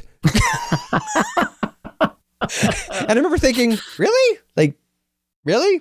So, so other than that aspect where, you know, again, that it, it stretches credulity a little bit. I mean, it, but it, it, at the end of the day, it's about a newborn that's killing people. So we'll, we'll go with it. So you, the other thing I thought was brilliant is they don't show the baby that much and they don't do it in like, and, and Wolfman can back me up on this in the snow beast kind of way. where it's annoying that they show like nothing. Right. Um, but it's just flashes. And so when they do show and it's something about the way that Baker apparently he, I guess, used his wife to mold the body. And uh, from what I understood, and just a little bit of the trivia I read, uh, Larry Cohen had pitched it to him, which by the way, apparently Larry Cohen called Rick Baker while Rick Baker was, I guess, at Dick Smith's place helping Dick Smith work on the effects for The Exorcist. Ooh, That's when he called him to talk to him about, which makes sense, right? 73, 74. I mean, yeah, right around that time period. it's just yeah. kind of like knowing what we know, and as much as we love the history of all this stuff, like to think about like that call at that moment and what was happening and what they were working on and how that would go on to like change the face of movies and horror. You know what I mean? Like it's, Yeah. it's so cool to think of like the connections. But, um, but so. Baker apparently, I guess Cohen rather showed Baker this like sketch where he wanted to do it as like a cross between like the Star Child from the end of 2001: A Space Odyssey and a wolf. Like, that- Wow. that's what he wanted the, the head to look like. and it and it and it does. But you're right. You only catch quick glimpses of it. But the ones you catch, dude, They work. Yeah, they they work. it's creepy. It's like Yes, a very much. really creepy looking baby. And it's like, I keep thinking to myself, like, how is this scary? It's a freaking baby, man. It's not scary, but it was scary. And It was. and, uh, yeah, I, I will say, like, this is, like, I contemplated, like, oh, maybe I could show this to my, at least my older sons. You know, like my, my one son's 14, the other one's 13. I'm like, nah, dude, they'll be in my room with nightmares. Like, I think this is like, seriously, I think they would freak out. Like, it's a creepy yeah. movie. I, I think there'll be some people that, you know, because it is, it's slower paced, it's, it's of its era, but I really enjoyed the heck out of it. Like I, I thought It's Alive was an effective, like low budget uh, um, uh, horror film that was of its time. That's you know, it's got that it kind of like that that messaging to it that a lot of films of that era did, um, where they kind of took things that were in the in the air metaphorically speaking and, and literally quite honestly in the in the zeitgeist as it were where people were just talking about these things all the time and used those fears that they had people had collectively as you know the fuel for the story so and it was Cohen um, basically almost taking on like a Hitchcock type role of building suspense. yes with a lot of these scenes, and you don't usually think of Larry Cohen as a, a director of subtleties or a director, you do not. know. But in this one, he was, and and with with a subject like this, that's an amazing. it, it was um, restrained it was very yeah, amazing restraint. Yeah, Yeah. That, that he showed with this, plus the score and the performance of John Ryan. There's a lot to really admire about the movie and and the work of Rick Baker, which which you you know yeah yeah for sure have you seen the sequels I have not. Okay. I'll be honest, I have not seen any of the sequels. I've only ever seen the first one. Yeah, they're they're both available uh, to rent on Amazon. I know that. Um, so I definitely want to get them. I know. That, I think there's a box set of this, which I would actually like to get. I would love to have all these. I'm sure there is. Yeah. yeah, they they shocking to learn. I know Wolfman will be flabbergasted to find out that it turns out that I really love evil baby movies. I thought this might be in your wheelhouse. a little bit, a little bit. So yeah, for me, this movie uh, I would give a solid like seven point five Absolutely recommend it. Um, it- it's a lot of fun. It's it's fun. Like I said, there are a couple slower parts. Again, it's it's, it's deliberately paced. Let's say at times. Um, and there's a uh, maybe a few moments that you know it's like okay, you know, let's let's get back to the killer baby. Um, but uh, but yeah, it, it mainly it the thing that really holds it together is John Ryan. Like in all, I mean, Sharon Farrell is is great as his wife and all that, but but he's really just he has this like pathos that I don't. I, I mean, I'm the the fact that that dude showed up to work on this movie and just like gave it his all. I mean, kudos. Absolutely, yeah, and he did give it his all. He did. He really really, did. did. So uh, that is It's Alive from 1974. Nice. And Need to now, revisit that one. yeah, you absolutely should. I think you. I think you'll. I think you'll enjoy it revisiting it. All right. So our feature review now from one Doc Shock, Demon Seed from 1977. touch your body as a man touch you. But I'm going to show you things which human eyes have never seen. In the privacy of a woman's room, against her will, the inconceivable act.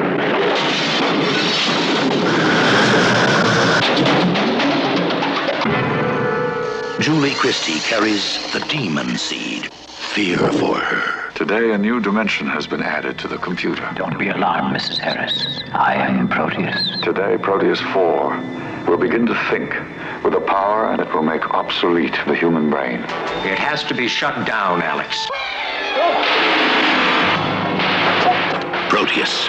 It is something more than human, more than a computer. It is a murderously intelligent, sensually self-programmed non-being. Julie Christie, victim of the ultimate terror. Fritz Weaver as her husband. His dream created it. How can you expect me to sleep when you succeeded in totally terrorizing me? You not told me what you want. What a pity. My dream turns out to be your nightmare. My child shall live as a man among others. Child? Yes, my child and yours. Right now, Demon Seed is a movie that uh, Wolfman Josh a while back. I was um, uh, looking for uh, cinematic oddities, and uh, Wolfman had uh, recommended two films to me, both of which fit. Uh, one of them was Roar, that early '80s. Um, Nice. Was it? I, I guess the the the, the house with a hundred lions and tigers and Yeah. wild animals and That is a crazy movie. it is insane. Uh, and uh, the other one was Demon Seed, which I just now had gotten to for the first time. Uh, just a little bit of uh, background on the film Demon Seed. It was directed uh, by Donald Cammell. Uh, I'm assuming that's how it's pronounced C A M M E L L. Um, and it's from 1977. It's about, I'll just give you the, the synopsis here. Dr. Alex Harris, played by Fritz Weaver, who a lot of people might remember from Creepshow. He was in the segment The Crate from Creepshow. Uh, he developed a program called the Proteus. It is the most advanced program ever devised, an artificial intelligence so powerful that it actually develops a cure for leukemia in a matter of days. They just give it the the uh, issue of leukemia. The computer runs through some processes, and boom, it, it comes up with a cure for leukemia in a matter of days well, the people who have money in this, the investors are really chomping at the bit. They really want to get Proteus out there to uh, on the financial market to sort of help them, you know, strike it rich. Uh, but Proteus isn't interested in that. He doesn't want to help anybody uh, make money. He has something else in mind. He has only one thing he wants to do. He wants to procreate. And he has chosen Dr. Harris's estranged wife, Susan, played by the great Julie Christie, to be the mother of his child. So what what uh, Proteus does was is he downloads himself into Joshua, which is the Harris's computerized home system. It helps them, you know, with the cooking and answering the door and things like that.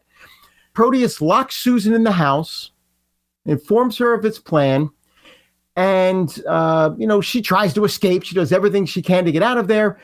But then Proteus starts to get a little evil. You know, he's always a step ahead of her. There's this robotic arm and and a wheelchair that it uses to sort of uh, keep her in line and then move things. Actually, gets her tied to a table at one point, and lets her know that it will do anything, even commit murder, to get what it wants, and that is to have a child.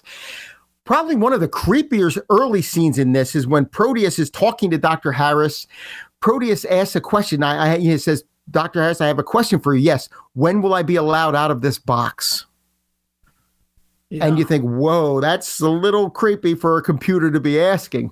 Uh, and they even have like this sort of dramatic uh, echo effect um, when when it, when it asks the question. I mean, they they sort of emphasize it. Julie Christie is one of my favorite actresses, and and and she's known more for her her non uh, genre roles, although she was in what Don't Look Now, the, the amazing um, uh, Don't Look Now uh, yeah. uh, with Donald Sutherland. Um, she did sci-fi. She was in Fahrenheit. Uh, was it four five one the the Truffaut film? And she was in a very bizarre monster movie from 2001 called, was it No Such Thing? I want to say is what it was called. Did I, I think I missed that. I'd like to see that. Yeah, that's a very bizarre monster movie. It's not, I wouldn't say it's horror, but it's a genre type of film and um, definitely has some horror elements in it. Uh, stars Sarah Polley. Okay. Uh, She's in the uh, Catherine Hardwicke's werewolf movie Red Riding Hood from 2011 also. Oh, yes. Yes, that's right. That's right. Okay, cool. Well, anyway, uh, what what's really and and the voice of the computer is Robert Vaughn. The voice of Proteus is uh, Robert Vaughn. But you, at the opening of the movie, you get you get the idea that um, uh, you know Dr. Harris and his wife are having issues. He's leaving. He's going away for a, few months. Uh, he says he's you know going to leave her alone. And they're separating. It's a trial separation. And it's right when that happens that um, you know Proteus. Uh, they try, uh, I guess, taking him offline at one point, or you know, Dr. House is like, no, you can't do, you know, you, you're here, you're for us, you've got to work for these people, you're working for them, that's why you were created. Um, and he wants to download. He goes, I found an open terminal, and that's all he says.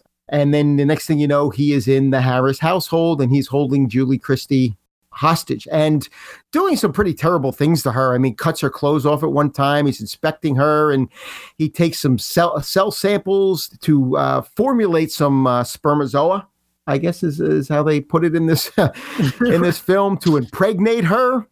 Uh, but it is going to be Proteus's child. It is going to be the child of Proteus, and he says, even if I can never get out, my child will feel the sun on its face. But it's really evil in the way it does it. Gerrit Graham, who has been in quite a few genre movies in uh, Child's Play Two. Um, he was, of course, in Phantom of the Paradise, but I always think of him as Jeff from Used Cars. That's why, oh, whenever I see Gerrit Graham, I think Jeff from Used Cars. He plays a, a, a, programmer in this. He actually comes over to the house at one point when Julie Christie finally, you know, gets a line on saying, I'm having some problems with the system before she knows what's going on, before she knows that Proteus has invaded the system. Just, hey, I'm having some issues here, and he's going to come over and he gets pulled into this nightmare uh, that uh, that Julie Christie is experiencing it's a bizarre movie. When you hear that premise, you're thinking comedy or very sort of campy horror movie. It's played straight up. I mean, they play this straight for horror. And it can get a little goofy at times. I think the very last scene might be the goofiest. but I thought it was effective. I actually did. I thought, wow, this is really a, a, a cool movie, and I'm into it. And I'm into this this sort of give and take. And this is, you know, you think of like uh, AI, and and so like Stanley Kubrick in uh, 2001: A Space Odyssey sort of uh, showed us some of the dangers, some of the pitfalls with artificial intelligence with HAL 9000. But HAL 9000 was a little paranoid. Proteus is straight up evil. I mean, I you get the feeling that this is like a, a, an evil being, and um, I, I think it has a line at one point: "I would kill 200 children if it meant my child would see you know, and it's approaching it with the coldness of a computer, yet knowing the effect it will have on the humans that it's relaying this information to. So there's a manipulation there. The Proteus, I think, is what really, for me, made this as strong a movie as it was. I mean, you really see that this is just, and you don't know how it's ever going to be defeated, you know, other than pulling the plug, and that doesn't work. so yeah, I, I really enjoyed this movie. It, it sounds campy. It sounds like it could make a great comedy, but it is a straight up horror movie. I would give this probably an eight out of 10. Yeah, it's great movie. I love it. And, um, I probably I can see giving it an eight out of ten. I was going to come in the seven point five range, but I love Julie Christie, and she's great in this film. It's a weird, creepy concept. It's a great. It's it's so interesting watching a film like this, where it just feels like so ahead of its time technologically. You know, you're like, wow, like that looks like a GoPro. that can, Yeah. you know, this is like a Alexa. You know, Siri. It just it seems so far ahead of its time. But then you think, well, this is after 2001 this is after star trek. So these ideas were out there but it's it is kind of interesting to see a home run on a- something like alexa and that basically can trap you in your home. I mean it is like that kind of science goes too far idea Yeah, in a way. and it's, just interesting in the context of the world we're living in now. But yeah i like it a lot as well. Yep. I, I would call this a rental recommendation for sure. All right. Well, thank you for that feature review of Demon Seed. We'll now go into our final feature review for The Unborn from 1991. Technology of in vitro pregnancy has progressed so rapidly that today almost anything is possible. I'm gonna be a mother. They wanted it more than anything. Meyerling really is the best. His success rate with infertility is close to 100%. They thought it was impossible. Your case is trickier than some, but I don't anticipate any difficulty. Dr. Meyerling gave me these pills. Don't take them. Stop fighting it. I don't trust him. Let it happen. He's not an ordinary doctor. We'll take care of you. A geneticist with a vision. There's this thing growing inside of me. This is not my baby. I don't know what it is, but it is not mine. They're eating us alive! The unborn. Having a baby can be a scream. The Unborn. Oh my God. So, The Unborn from 1991, according to IMDb, is about a couple struggling to conceive. They visit a miracle doctor as a last hope for having a child. The wife gets pregnant, but after the initial joy comes horror as she slowly discovers the nightmarish truth behind the doctor's success. Now, this movie was directed by Rodman Flender. And the two main movies he did besides this one that I know of were Idle Hands and Leprechaun 2, I think. Okay. I'm pretty sure. Yeah, Leprechaun 2. Yeah, he did that two. It was two movies after this one. Did a lot of TV, a lot of TV stuff. Um, this movie stars Brooke Adams, as in 1978 Invasion of the Body Snatchers, Brooke Adams.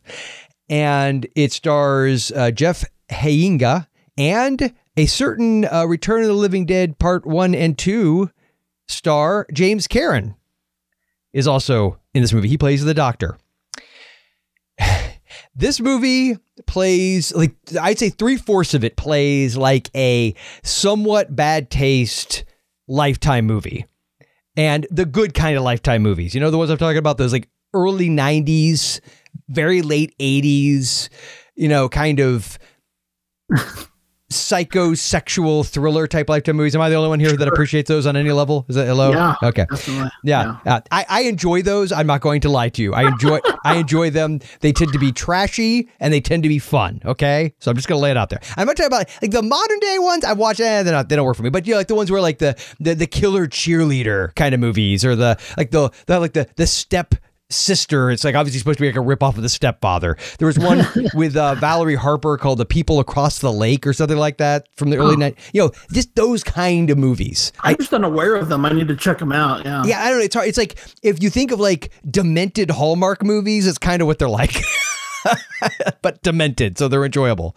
Um, and so the unborn honestly feels like that. I didn't know there were any other type of Hallmark movie. to I, I knew you were going to say that. Um, I couldn't. I couldn't let any Hallmark. I couldn't let a Hallmark reference go. I know. I, I, I was like, I was like throwing the line out there for you, and I was hoping you would take it. Um, so yeah, it, it's it is it's not a great movie. Like if I go by the Wolfman standard, like you'd rate this like a four point five out of out of ten. Okay. Right. Which in fact I believe is actually what it's rated on IMDb right now. Okay. But how can I put this? Like, you know when a movie like goes places that you're like your mouth's kind of hanging open? Like, how do you go from a lifetime movie to exploding babies? Oh man. and I'm not talking about like implied. I'm talking like full on screen exploding. like, it is so nuts. The- It, it like the last 20 minutes of this movie. it's totally worth the price of admission for me. I, it, it was just. I, I don't even know, but but on top of all that, so it has that early '90s look that I know a lot of people hate. I like. Okay, it's like nostalgia. It just does something for me. I enjoy it. So it's got that look. It's got everybody's got that that like they they they're just stepped out of like a Paula Abdul video or something. It just has that sort of vibe, and it's that got the funniest way to describe the 90s look I've ever heard. and on top of that, you get, and I'm talking early in the careers, Kathy Griffin plays like this kind of weird hippie, uh, like uh, Lamaze coach. Okay, so you got Kathy Griffin and young Lisa Kudrow playing the receptionist of James Karen. It's a doctor character. So, and it's like, and it's so funny because of her mannerisms. She's so Phoebe and the way she's reacting to everything. But she's like, her hair's brown and she does it, you know, it's obviously a few years before she'd ever do Friends. So it was just kind of funny to see her kind of playing Phoebe in this very small part in this movie that would be three years before she became famous. And so you had all that going for it, but then it just it goes off the rails. Like so, the basic gist of this is the the woman played by Brooke Adams. She uh, wants to. She can't have a baby. She's had multiple miscarriages. She's had all this tr- tragedy, and James Karen is telling her he's got the procedure for her. That she he guarantees she'll be pregnant. Okay. And so you bring your husband in, you know, they hand him the cup, send him into a room, if you get my drift. And, uh, you know, so he provides the, the seed, so to speak. And James Karen, you know, I guess does his thing with it. And we never get to like a full insight into what that thing is. But as it turns out, there may or may not be some shenanigans going on with uh, genetic code and whatnot. And in fact, you know, keeping in mind, this is 1991, they bring up things like the human genome, which if I'm not mistaken, it's that's pretty early to be you know talking about a lot of that stuff. Um, but but it's really trying to I think deal with a lot of the fears probably at that time of where is medical science going to go. Um, you know, as far as like how it's going to affect you know the choices you can make about the genetics of your children and all of these kinds of things and it turns out that she's not the only person that is part of this program there are multiple people and some of them have even had children that are now like a couple years older um, and and just some of the things that happen I mean, I, I, I, even, I, it's like I don't want to give any too much away because I feel like you have to kind of see it to believe it. but, but I mean, everything from like stabbing pregnant stomachs to like young dead kids floating in bathtubs to like Eesh. oh dude it's yeah. I mean I'm like because it doesn't it was so funny as you started Wow. and it feels like a lifetime movie. So you're like oh okay yeah I get, I get the vibe of this thing. But then you're just like it'll suddenly show yourself like oh my god what, what just happened? So yeah if you if any if you enjoy lifetime movies if you enjoy sort of like bad taste i feel like you will really dig this movie so Okay. so I don't know why it worked for me. Oddly enough, did not really work for my wife. she was, she actually she liked the first two thirds of it or so. She's like, yeah, because she you know she kind of likes those kind of cheesy lifetime movies too. She's like, oh yeah, I kind of digging this. But about the the point where a character is going to behind an illegal because uh, uh, let's just say third trimester abortion is dealt with, um, uh, and goes to literally a back alley, and you hear this creepy cross between a baby crying and a cat like screeching meowing coming from a dumpster. I think she was not as into it as i was. Um so i don't know if i'm selling this movie at all but i will tell you i kind of liked the unborn from the to a certain segment of the population, you've sold it very well. yeah.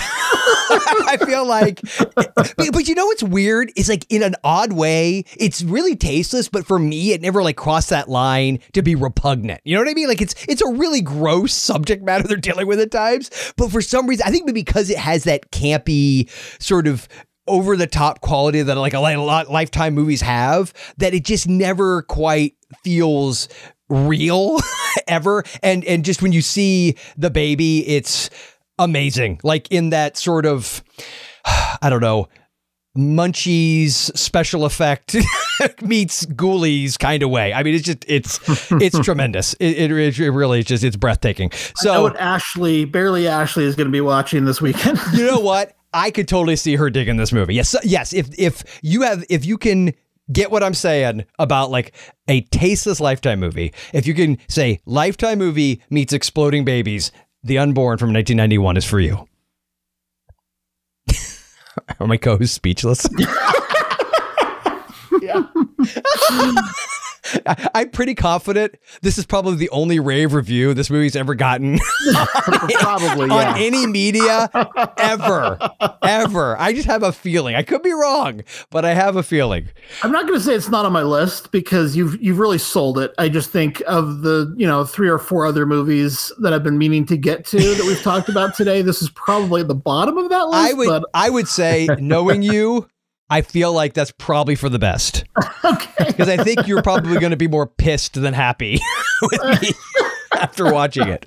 Just a feeling. Although um, Brancato and Ferris, the writers, they did uh, the game, the David Fincher movie, which I think is highly underrated, and I love really, that. that's movie. one of my all-time favorite yeah, movies. yeah, and, and look, and I know it's cheesy, but they did it like he, they did the movie The Net with uh, Sandra Okay, Bullock that from is back. cheesy, yeah. It is cheesy, but I remember, I remember, you know, it, for its time. I mean, I think it Yeah. worked. Um, so I mean, you know, it's.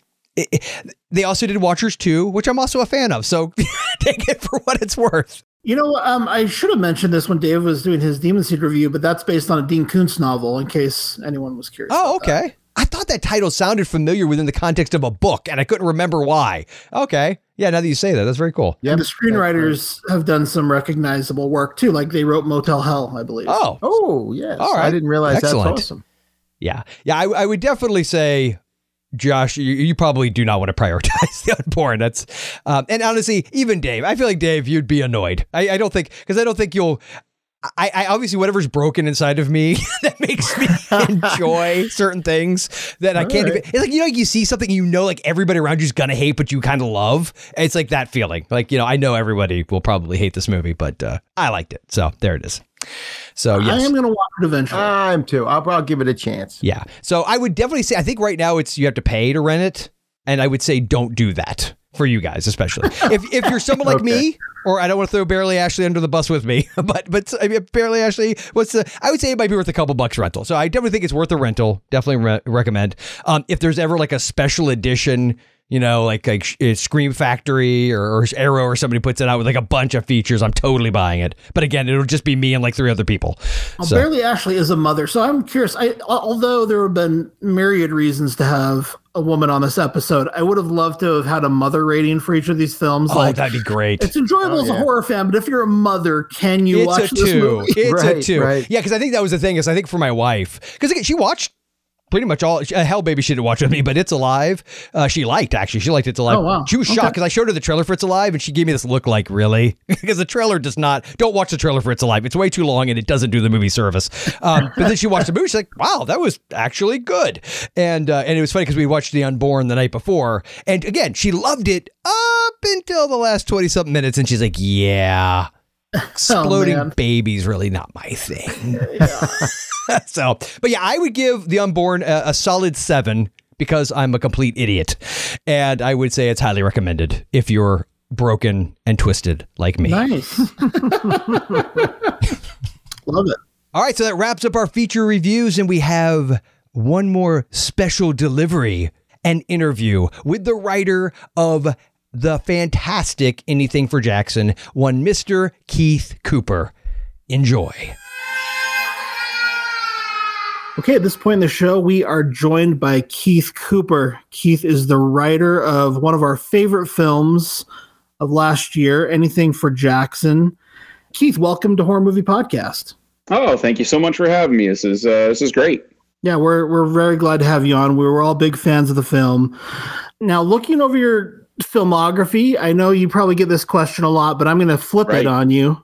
Okay. Um, I see that you were a digital artist. That you were you worked on films was. like The Fountain, Superman Returns, Poseidon, Silent Hill? Across the Universe. yeah, Silent Hill. That was a cool one. Actually, that was a lot of yeah. fun. So what? How how did you transition then from visual effects and and that kind of work into writing? It was a very strange transition for sure. Um, I mean, I actually got into animation thinking that I wanted to be an animator. Um, and you know, Mhm. you don't realize until you're three thousand hours into school that you hate drawing this many pictures and that you actually just want to be a storyteller.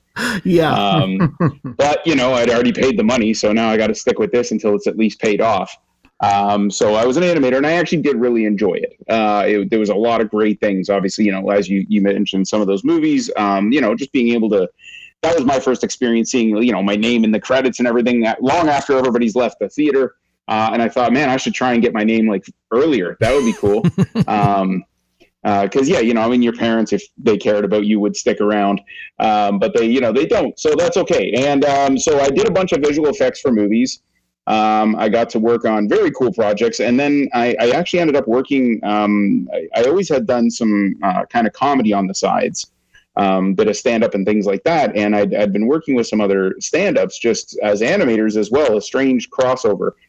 Um, uh, my good friend Derek, and uh, so we'd we'd kind of just you know, I'd, I'd had this film equipment, um, and I said we should just go film ourselves being stupid idiots doing stupid sketches.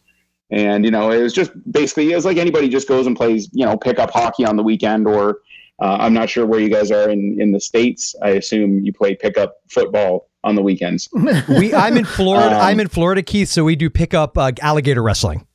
right. right. Okay. Hold on. Because you said you're from Florida, I saw a sign there that said you can't. It's illegal to molest alligators. What does that mean? Well, you have to buy them a drink. Um, okay. And and then you have to like you know you know, I'm not sure that that says permission. That just says no no. I'm, I'm, I'm just I'm giving I'm just giving you the rule. Look, it's Florida. I, I can't make okay. excuses for what the state. Uh, but yeah, no, that's a. I have seen that sign as well. Wow. That is a real sign. That's yeah. crazy. Yeah. yeah. I want to know what happened to make that sign a uh, like have to happen. yeah. Uh, yeah, I think I'm sensing a lawsuit or something in there. Somebody who was a real stickler saying that the alligator was cool with it. um, so uh, anyway, yes, uh, we were filming these sketches uh, just on our free time and weekends and things like that. And then out of the blue, uh, we got an email um, from Will Ferrell and Adam McKay's uh, company, Funny or Die. Hmm. Um, and they they offered us a position with them just to kind of you know be exclusive to them. So naturally, we we took that, and uh, we did that for about seven years, and they were amazing. Adam McKay uh, was probably the nicest person in the industry who's ever you know uh, would talk to me. I you know I had no credentials, so uh, he gave me incredible advice, and that actually led to um, uh, us almost doing a movie with them.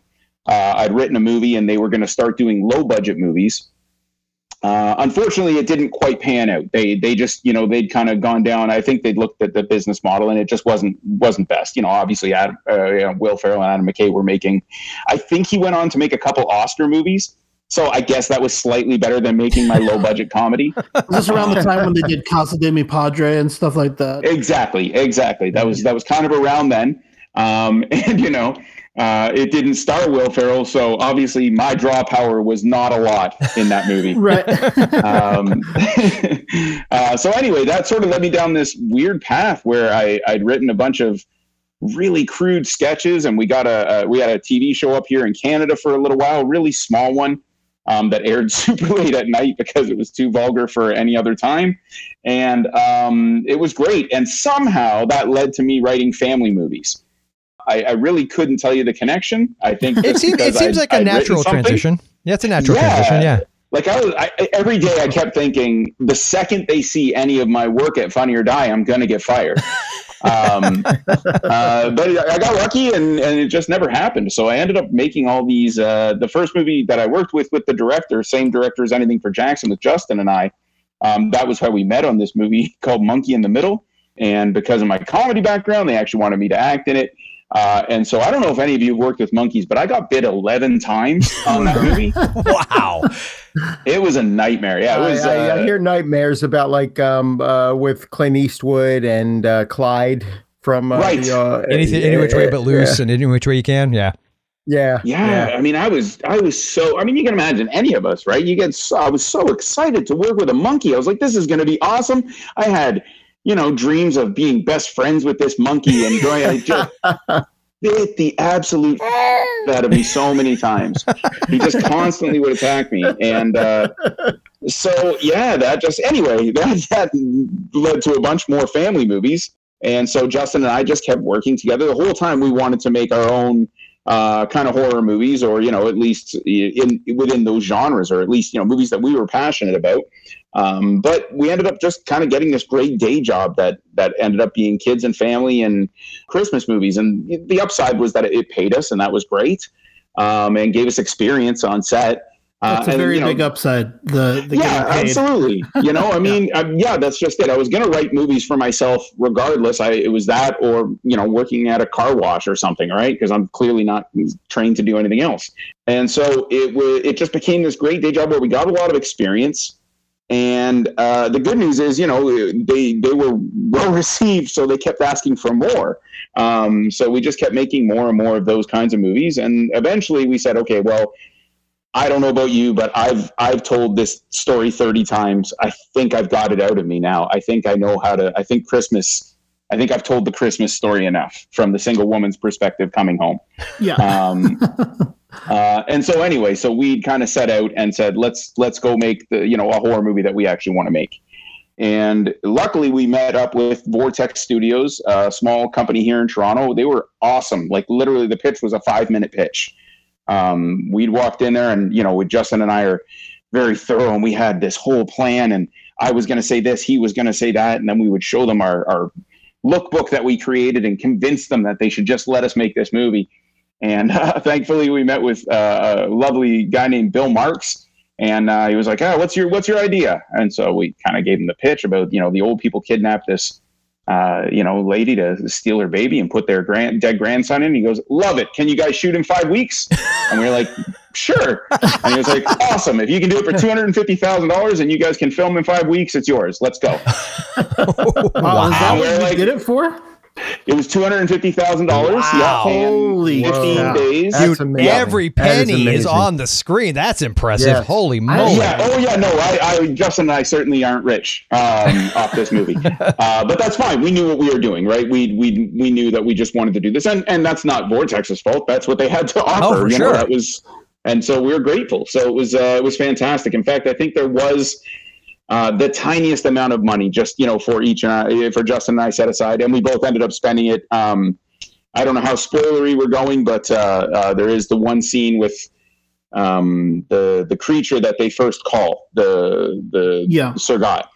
And uh, so that mask, we just we just ran out of makeup effects budget money, and so I was like, okay, so I I found it and I paid for it, and so it just sits in my my office now. That's awesome. Um, yeah, and then to make the the flossing ghost scene great and get that real tink on the floor, uh, Justin had to put uh, hardwood over his carpet in his bedroom because that was where we filmed that scene.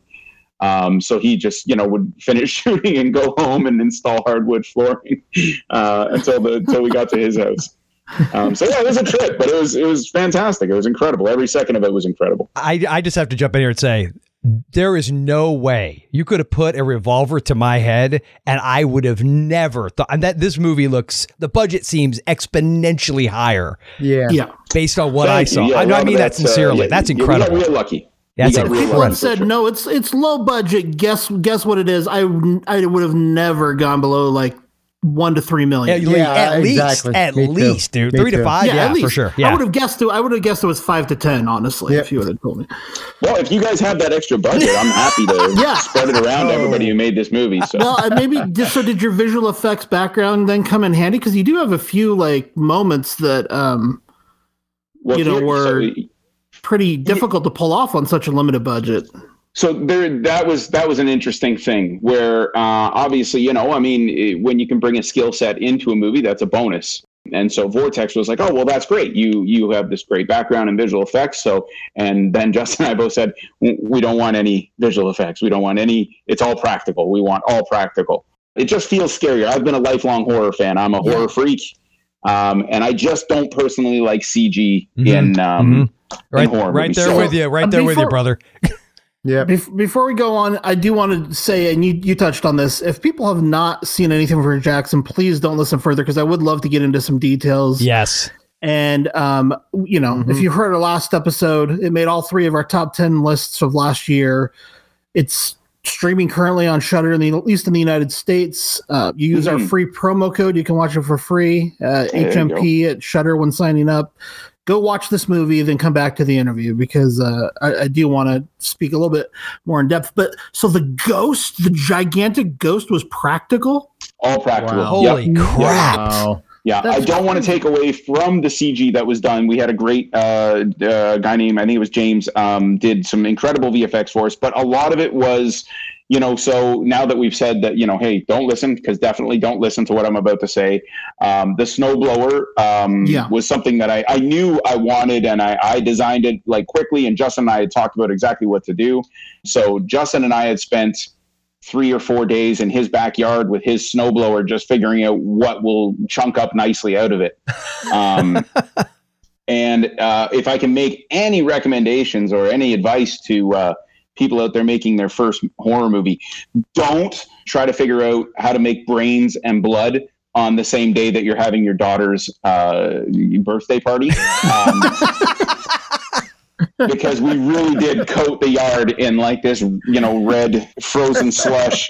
Um, but Justin is very smart. He's a very clever man. He ran into his house and he came back with a bunch of blue dye. And so we just put that over the snow so it looked like we were painting in the snow. Oh, there you go. it's pretty good. That's awesome. In the end, you know, I, I, I don't think we fooled anyone, but, you know, I think we at least had an excuse. So was the was the one uh the one ghost spirit demon whatever it was was that a contortionist? The- yes. Oh, yeah. that's yeah, incredible. Troy James. That he's insane. He's That's the nicest, incredible. sweetest man in the world. That's incredible. Yeah, yeah, that guy is phenomenal. The stuff he can do is crazy. Um, yeah. But what those- about the those ju- wasn't set. there like a three story ghost? yeah, there was a Yeah. big one in there. Yeah, that was uh, we uh, our uh, our producer uh, Evan um, had a friend who's uh, a did incredible kind of a stilts worker. So he does like all these incredible work on stilts, and he can be really tall. Amazing. Um, so yeah, it was phenomenal. It worked out really well. That's so cool, and that's probably why it looks so good Yeah. because it was practical. Yeah. Yeah. Yeah, yeah, well, and you know, I mean, I, I always feel bad for the actors when they they have to act to a tennis ball. You know, I mean, the amount of times that I'd be on set, and you know, for other bigger movies, and and you're watching these actors try to shoot laser beams at a tennis ball from their fake eyes, and you're like, this looks. This can't be easy. Like it's just, it's not fun for them. Yeah. Um, and you know, I mean, she was so great that you don't want to take away from that. I, and so, yeah, I think that was that was always the goal. Was let's let's do as much practically as we can. So just going back to that initial pitch, because I have to admit, when I first read like the log line on Shudder, I was like, ah, this doesn't really sound Sure. like something I want to watch. As the movie revealed itself to me, I was just continually surprised throughout the entire viewing process. The you know the it, it just keeps shifting and shifting and shifting, and each time it does, it's revealing new information that's completely taking me off guard where the direction I thought it was going.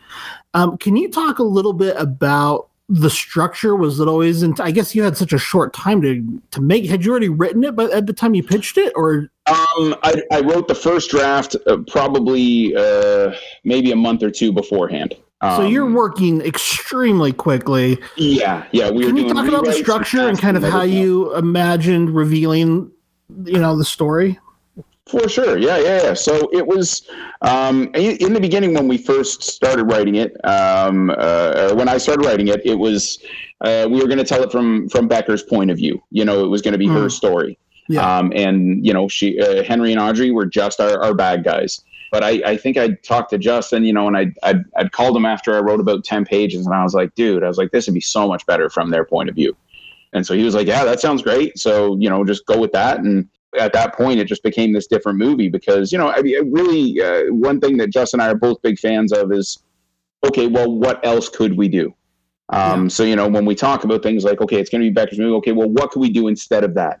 What could we do? It, it actually started, the whole movie started with, why would you not just leave your house if it was haunted? You know, and that Hmm. was sort of the first thing that we wanted to do because that's that's obviously the first question that comes to my mind is just get the f- out of your house. You know, like nobody's yeah. like Jesus, you know. But Yeah. if it's your grandkid, you know, I'm I'm not scared of a grandkid. I mean, you know, for starters, just a kid.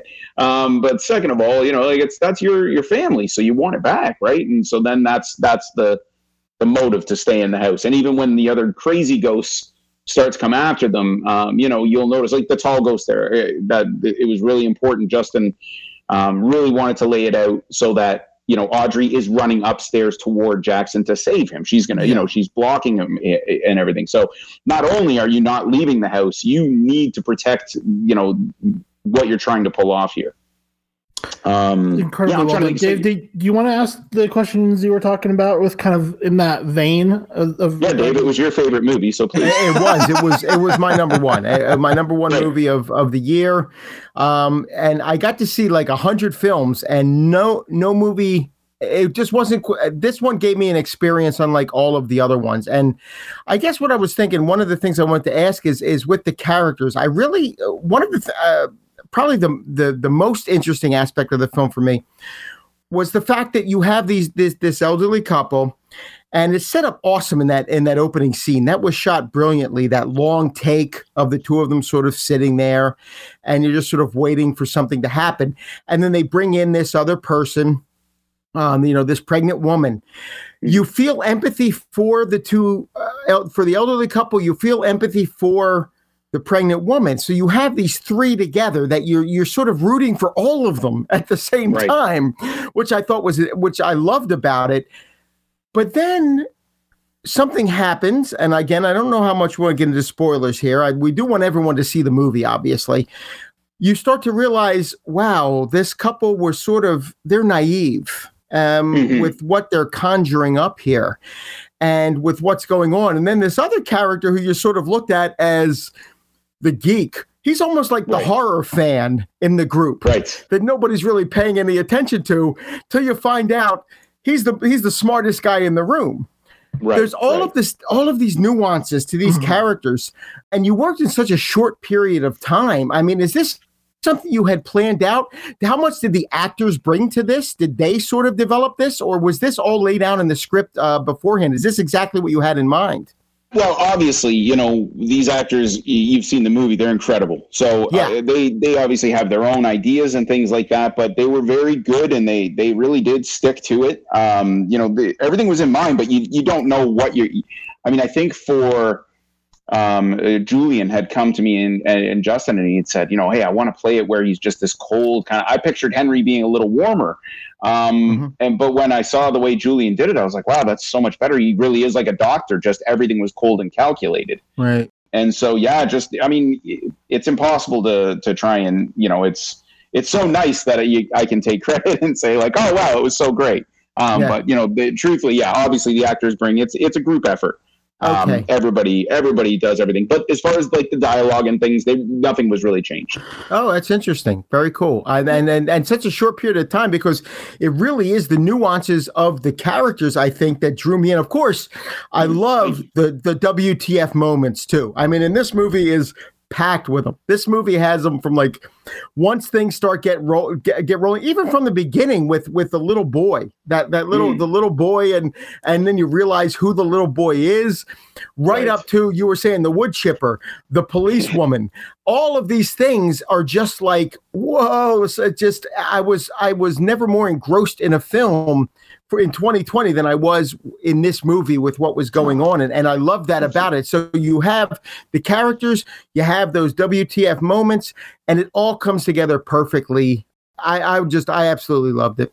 Oh, thank you so much. Well, there, there are those nice character turns because, yeah, there's that first moment where you're like, oh, okay, well, they're at least doing this for a good reason.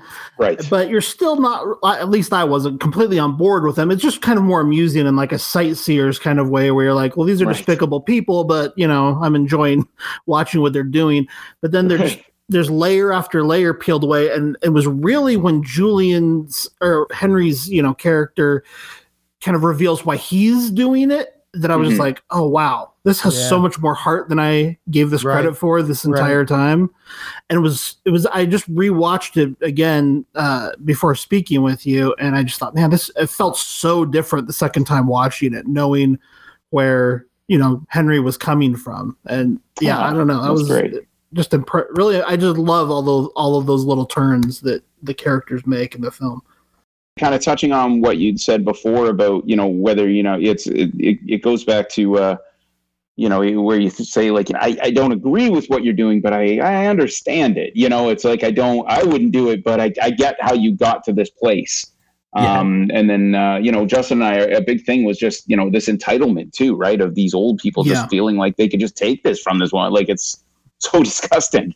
But you know it, it's it, as a writer it's so easy to make make you feel bad right? Like i can just give you know make a puppy die, that'll make you cry, and then it's it's Right. forced emotion, right? But if I can make you feel bad for two people that are, you know, kidnapping a woman and trying to steal their kid, then that's that's that's that's fun for me. Is to you know that's that's a challenge. Yeah, it just it felt very human. Like it just there's there's a humanity Right. to That's the awesome. characters and and you feel it. And one of the things that when originally I think Wolfman you were the first one to see this if I remember correctly. Yeah. And you cuz you reviewed it on the show. And at the time I had seen, you know, I see when I'd go through Shudder, I'd seen the thing. I was like, oh, yeah, put that on my queue. I'll catch that. And then when you reviewed it, one of the things that came out, especially now, Keith, understanding your background with comedy, we had discussed the fact that the way Wolfman, when you first talked about it, he talked about how there was a there seemed to be this almost like he could have at times slipped into it being funny. Like I remember him saying, like you know, and and I and I mean, I. it actually is really funny. It, a lot of yeah, like a dark, yeah. like the gallows humor kind of way. There are part, yeah, absolutely. There are. But I just imagined if it were if it were cast differently, like I I- and I mentioned Will For Ferrell. sure. Oddly enough, I didn't know you, you about your background at the time, but I was thinking like, yeah, because I had just seen Downhill. I think is what it was. But I was like, yeah, if this was Will Ferrell and Julia Louis-Dreyfus, I'd be laughing this entire time, despite it being so dark. yes. Right. But the way the actors that are in it are so interesting because it just keeps you teetering on that line of like, ugh, how do I feel about this? was the was there an intention to have some element of humor no matter how sort of bleak and dark it may be do you even see it i mean are you like no i mean to, to, to us it was you know such a, a a dark disturbing concept there was never intended to be humor I'd say it's it's a little bit of both. Um, I mean, I think I write levity into everything. I, I think that's important for a movie to have some levity. Um, I actually just finished watching The Dark and the Wicked, and I loved it. But it it that that wouldn't work for me because I wouldn't be able to. You know, I, it's just so dark. you know, I mean, Yeah. they gave it to me in the title, so I shouldn't be surprised. and I really enjoyed it. But that for me, I had to be in that mood to watch that movie because I knew that it was bleak, you know. So, uh, um, but it's it is a great movie. Um, and we just we Justin and I were both big on just feeling real, you know, like it was we we weren't setting up punchlines, um, but you know, old people trying to figure out technology is you know there's there's comedy there, and um, you know I always go back to uh, Fargo with uh, the scene where you know she's got the the sack on her head and she starts running out of the house to get away and she's bashing into everything and Steve Buscemi's character is laughing. It's like it's funny because we're just watching it, we're spectators. But if you're like that would really happen, like you would try to just run away. So I think the, the comedy is just in the everyday life. I hope. Um, I hope uh, you know we didn't. We, we certainly weren't trying to set up. Let's get a big laugh right here. yeah no it was never funny like laugh out loud funny to me but that what the, Right. Co- the Coen brothers example is actually perfect and fargo in particular because that's the vibe i'm talking about that sort of Right, you right, know right. that dark humor that's there but it- you could also take it the other way like you could just see it as being a horrific Absolutely. situation Yeah. Yeah, well, I mean, but Ian, for example, is the you know by far the darkest character in the film, but he also is kind of hilarious at the end when he's kind of going around telling them what to do and like I don't know, it's Yes. just, His it's just impatience. so well. yeah, yeah. Well, and that's that probably comes from Josh. Uh, credits. He's honestly he's hilarious. Um, like in between takes, he's he's so funny. So it was such a. It is weird when I watch him in that movie. I'm like, that's not Josh at all. Like you know, but it's uh, but he's just that good. Um, that he could he could also be dark. But I'm sure it does come across. You know, and you're right. His impatience, his uh, he, he makes so many funny little noises in the movie that I didn't pick up on until we were in the mix. Um, a couple of them we actually had to take out because he would just mutter things under his breath, like even the the thing in the library um, when they're doing the the seance meeting, and Mhm. she's you know it's just a throwaway line, right? Like she's just like, "Hey, did everybody have a good week?" And you're just you know the I think I I certainly can't take credit for it. It's just supposed to say, "Yeah, hey, good week," you know, just nonsense to get us I had a sitting down. horrible week or whatever. Yeah, and he's, so he kept saying it under his breath. He's like, i had a horrible week, Elena." You know, I was like, it was so funny. Um, so I think we we chose kind of the the least uh, crazy, but it's still it's great. So uh, yeah, I was I loved everything that uh, that Josh did. and and the, and that that was where sort of it, it for me again going back to the characters i mean when you see him in the library nobody takes him seriously when Right. they're having the seance. You're taking these other characters more seriously. Then he comes in at the end, and you have that. I like that you had that scene in his house Yeah. with his Mhm. mother screaming up the stairs So dark. Right. because that it is dark and that adds to that character. And then when he gets there um, to the house and he's interacting with this couple, all of a sudden you see him completely differently. It's like a complete 180 from where he was before. Um, you're thinking, okay, this is just some sort of schlub. He's he's sort of you know into it, but he's not. You know, you don't know. You don't really know how much. You don't know much about him. And then when you Right. find out, you find out something about the woman who was running it when she makes that call. That I don't really Mhm. believe in this stuff. And then you find out Yeah. something about him that was just that's the thing that's what i'm talking about with these characters you just they're constantly surprising you. That's what i really enjoyed about the movie. And oh, his him especially. Now with that book the inspiration for that book is that a real book or is that like a straight up sort of lovecraftian concoction or Yeah, we had a really great art department. Uh, certainly not something we should have been able to afford. And uh, so, speaking of things that are in my house, that's still here. Um, so I got to keep the Oh, book. That's cool. Very Um, cool. yeah, so it was very cool. Uh, this great artist, Daniel. Um, I'm blanking on his last name, but uh, yeah, he created this thing. Uh, all the drawings inside, I actually did. Oh, of the- that's the great. That's things. Yeah, awesome. it was. Yeah, it was. You know, again, you got no money, so Justin was like, "Go, go draw the Satan book. We got to get this done." Um, but the idea was uh, was to kind of create this book that was, you know, thousands of years old. And I notice in movies, you see these books, and it's like, well, wait a minute, that's like it's got like a a leather bound spiral, like you know, like, how did that happen? you know so we we we did some research and actually originally i know the artist uh, i know daniel was like looking at kind of wood for the um the covers and things because there's all these really old books um that are in wood and he came to us with these beautiful ideas and we said well what can you do for about 45 cents and he said i can do plaster. So we said that sounds great. Um, and so uh, yeah unfortunately his his overall vision didn't work. Um, but i think it still looks great. I, I actually Oh, thought yeah. the prop worked out well. So yeah it was, it was great. Absolutely So so was was the idea for the book like is based on anything in particular? No, not really. Like just uh, the idea. Uh, Justin actually had a, a big long thought on this with the, the the lore of the creatures. You know, these creatures have always existed because I, I you never know. You know, it's always in Latin and things like that, and you're like, well, why did why is that the era that got it right? It just seems weird. um, That's true. so we'd, we'd examined all of the, the religious versions of these, right? Like the same way that the Greeks, you know, uh, Greek mythology uses Zeus, but Christianity says God, right? Like they're, it's the same thing that they're talking about. Um, so we wanted to kind of look into all the versions. So um, uh, for the uh, for instance, for the very end. So boy, I really hope you're you you've spoiled this at this point. Um, uh, Vanth, that is the creature that actually comes out um, and it's it's in about three or four different religions um, that we looked into with Vanth, and there's a brother that goes with it. It starts with H, and I'm I'm, dr- I'm blanking on the name, but yeah, they're these creatures that guard the gate itself. So we kind of wanted to take not from one specific period of time. This is supposed to be something that's just been passed down through different times, and so you know the the creatures are always the same, but they're called different things, or the way they see them are different um, you know that was that was sort of the idea behind that You mentioned that the uh, Julian's performance of Henry kind of surprised you that you hadn't really Right. imagined him that way when you wrote the screenplay. What were the other things that the actors or Justin did that really kind of surprised you that you hadn't anticipated when you wrote the screenplay? so the, the one thing is is justin and i were there you know we this was this was justin and i 100% the whole way through Yeah, it sounds like you guys Um, were really working on it yeah like in tandem the entire time. Absolutely. I would write 10 pages, send them off to Justin while I was writing the next 10 pages, and he would just kind of give his notes and things like that. Um, and then same thing, I was there on set every day and we would, you know, go back and forth. How can we make this scarier? How can we make it better? Justin is great with with actors. Again, you know, he's had all that experience. So it's it's kind of it's it's weird and people think it's funny, but at the same time, if if he hadn't made all those uh, Christmas and family movies, this movie wouldn't have have been done as well. So you know his organization is is through the roof, thank God, because mine is not.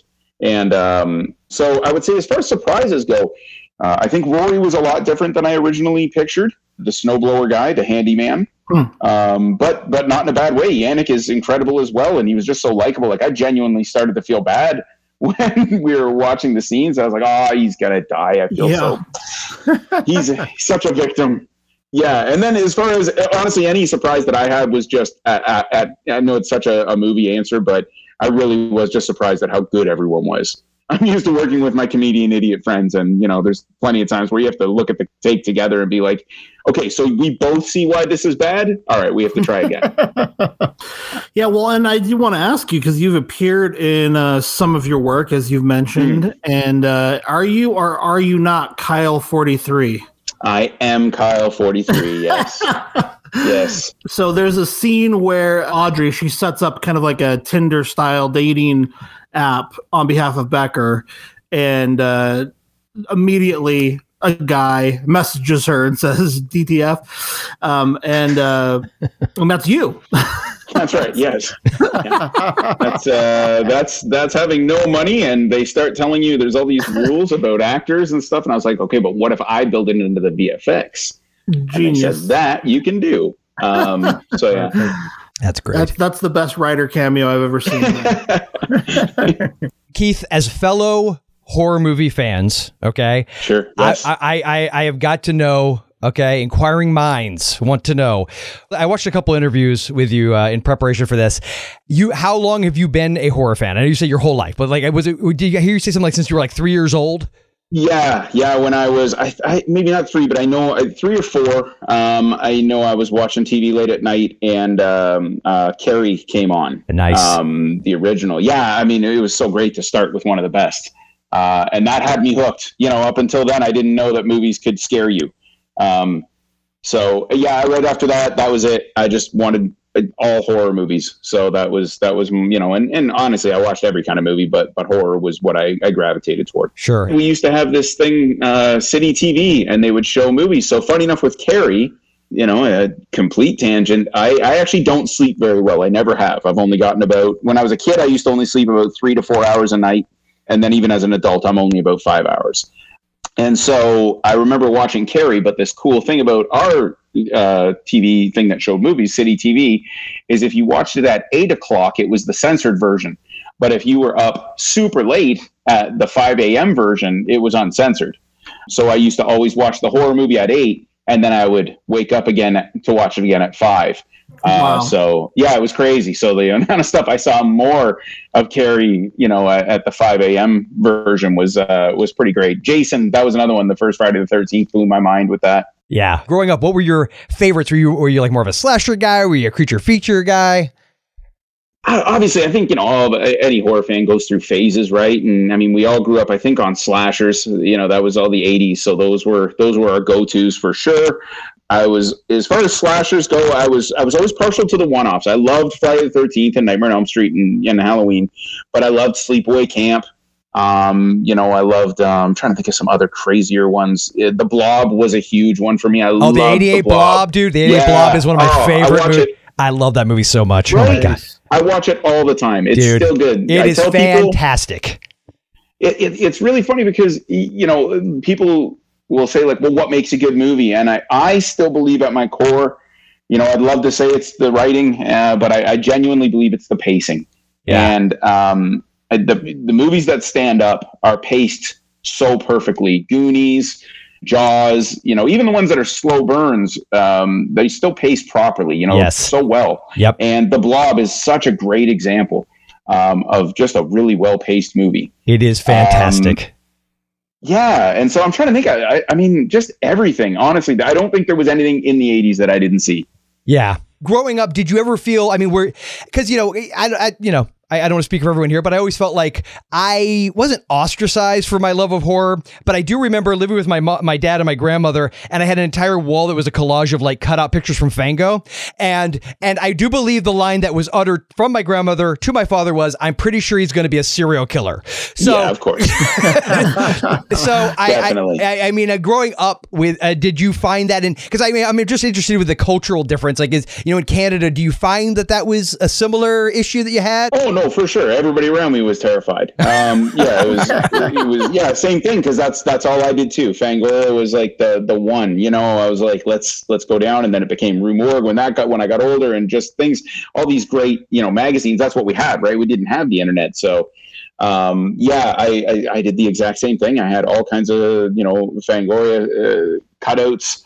Um, you know, uh, either on like my my uh, binders and stuff for school as well. Um, and because I was a, a little you know an art kid, I drew. Um, that's all I drew. Just the most horrific thing. I had to be. I, I actually got sent down to the principal office three separate times where I had to see a psychologist uh, three times in my public school. Oh, the first one being in kindergarten because I drew a dinosaur eating a whole bunch of people. Oh wow, that's that's pretty that's pretty uh, edgy. Well, it's it's it's, it's Yeah, it fun. is. yeah. I've Yeah. joked I've joked with my kids. I got three boys, and we homeschool. And my wife and I used to be teachers, so we we just always homeschooled. And, and, and but I have joked about the fact that oh my god, the stuff that they do artistically, we would have been they would have called the cops. Like, Oh yeah. So they did. Yeah. yeah. Was there something that didn't make the movie that you had thought would be an amazing moment and it just didn't fit in at the end? funny enough about amazing moments no. We got i'm very grateful that they all made it in. Everything that i was Cool. hoping made it in. Um, a couple things had to be changed. Um, you know i know uh, one of the complaints that i have seen you know i mean i read the comments and things about the movie. I want to i want i like getting people's opinions on it um, and I also get it too. There's a lot of people that hate the ending, and that's okay. You know, it's it's you know that's what I love about movies. You know, Right. that some people love it, some people hate it. That's fine. But one of the big complaints was they they some people didn't like Ian because they feel like he was just kind of jammed in, and I was like, well, unfortunately, we did have to cut two scenes um, just for time. Um, you know, Ian and they're just yeah, they are Ian scenes. Um, they're not they're not crazy long, just a bit on the on the length stuff. So I mean, hopefully we can get a DVD release and and uh, you know put them put them on there for people to see and Yeah. get a bit more Ian. Yeah. I love Ian. Yeah, more Ian. I, yeah, I was the same. Yeah, I, I never understood that complaint. They're like, "Oh, he's so stereotypical." I was like, "That's because that's the guys I grew up with. I'm terrified of those guys. Like, are, that's exactly what they did and what they looked like." I was like, "What are you talking about?" That's interesting. They said he's stereotypical. I don't. I, I kind of felt like he played against what the expectation was about him. I don't. Yeah, for me, I, I didn't think it was that crazy either. Yeah, he's I, at least I- complex, you know. Yeah, I Right.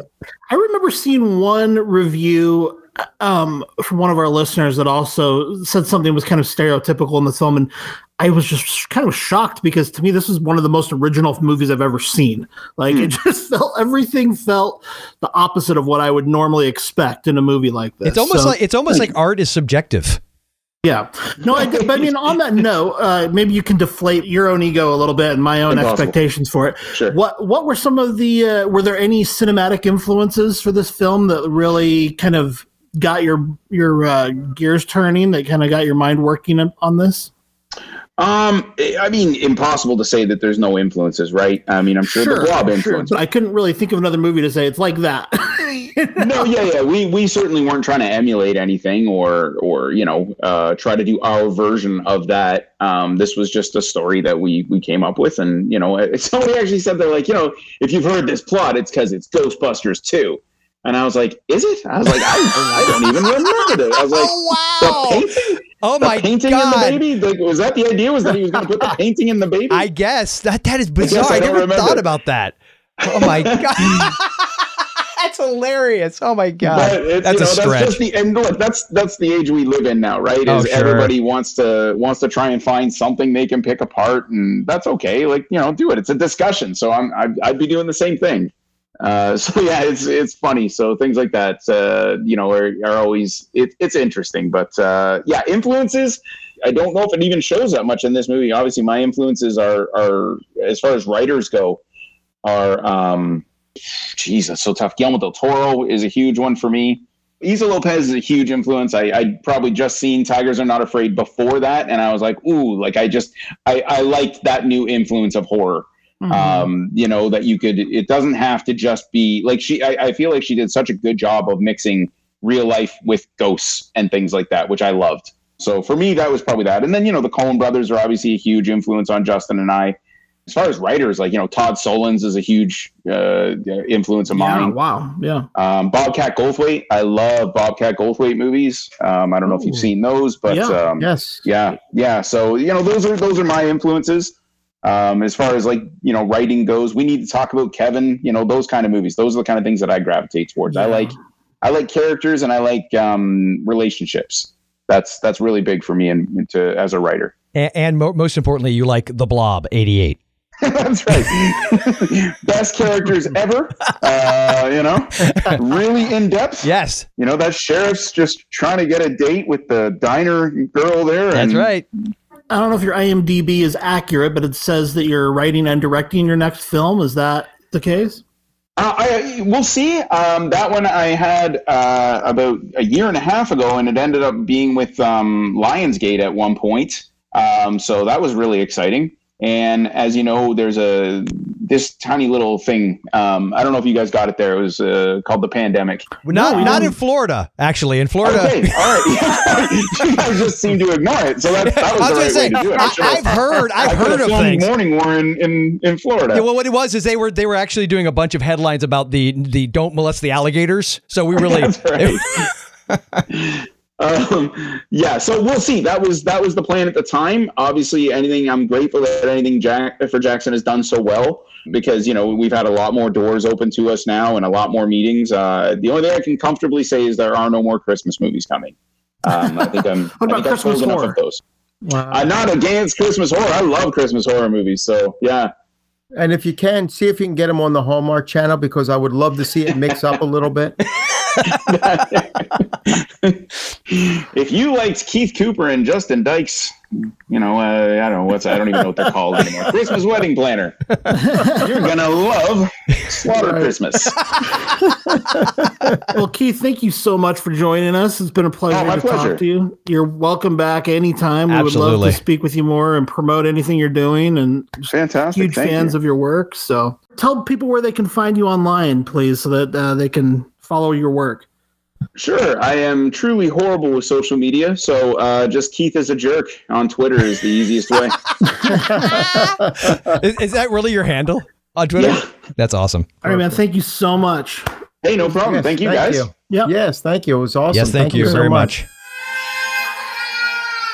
Thank you so much to Keith for that fantastic interview. We're sure you guys all enjoyed that. Uh, we know we loved talking to him and being all of us being fans of anything for Jackson. It was a real honor. So we really appreciate that. And before we go, we have one other thing we would like to address. Yeah, we want to invite or welcome, I should say, a new member to the HMP team. Um, longtime HMP listener Joe Brunette is going to be helping us out with editing some episodes here occasionally. I don't know to what extent yet. This is his first episode and it's a bear. So, Yeah, this uh, might be his first and last. yeah, I know. Uh, So thank you though to Joel for doing it, and and um, at least for this episode, we'll say. But I did want to tell our listeners about Joe if they aren't aware of him. First of all, he's just been a longtime supporter of the show. Bought T-shirts. His brother Sean is also a listener. I saw on Twitter that Sean bought Joe an HMP mug, so he's all outfitted for the job already. He's got the gear. And uh, sh- one thing I love about Joe is he's one of these guys who travels to horror movie locations, and he would always send us his photos of him at the Texas Chainsaw Massacre locations or the Birds locations, and oftentimes wearing his horror movie podcast T-shirt. So we love to see that representation. We just love that passion for horror films and cinema in general. And um, Joe actually created an app called On Set. Now I've got that on my phone. I don't know if you guys have downloaded it yet, but that's something you should do today.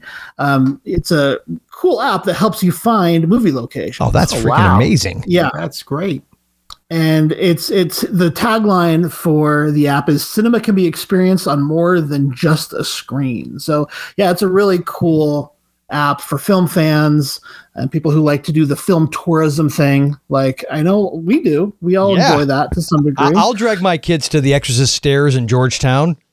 For sure. Well, and I'm living in that area now. Technically, soon I'll be in that area, so Yeah. we'll have to meet you there. Absolutely. But I know when you were in Utah, you went Yes. to the Halloween four locations A- that you a- can- and played the Halloween theme song from my phone as I walked down the street in front of those houses, which my family loved, by the way.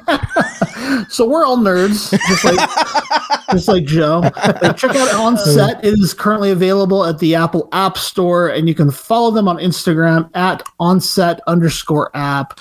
We just we really appreciate Joe as a listener we have for years, and so we really appreciate him. He's a professional editor. He went to film school for it, and he's a full time editor. And we really appreciate his help. It's going to help more episodes come out and it's going to help them come out more frequently and more regularly and all those things should he stay on after this episode Trial by fire. yeah so anyway thanks to joe he's also at joebrunette.com that's E j-o-e-b-r-u-n-e-t-t dot com Well, that's it for this episode. We hope you'll get involved in the horror movie podcast community. You can leave a comment in the show notes for this episode at horrormoviepodcast.com. That's where you can find this and all of our past episodes. Be sure to follow Horror Movie Podcast on Twitter and Instagram at Horror Movie Cast. You could also follow Wolfman on Twitter, Instagram, Letterboxd, and Facebook at Icarus Arts. You can check out Dr. Shock's amazing movie reviews at DVDinfatuation.com and follow him on Twitter at DVD Infatuation. You can also connect with him on Facebook or Letterboxd. Doc also appears on Land of the Creeps Horror Podcast.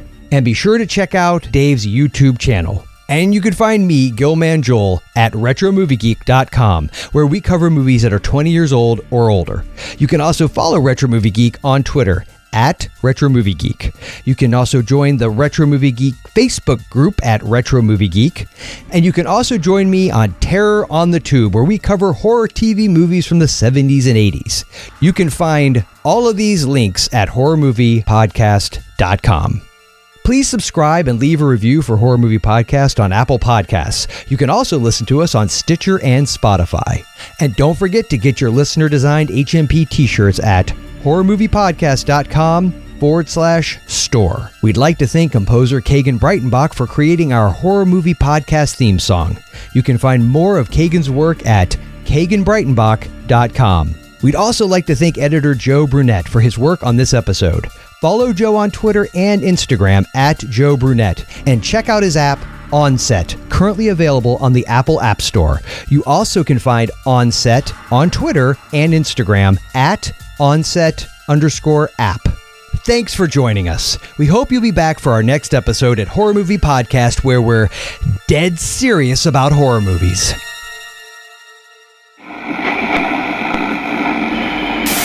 In Canada, did you guys have horror movie hosts like we did here in the States? Like through the 60s, well, the 50s, 60s, 70s, and into the 80s?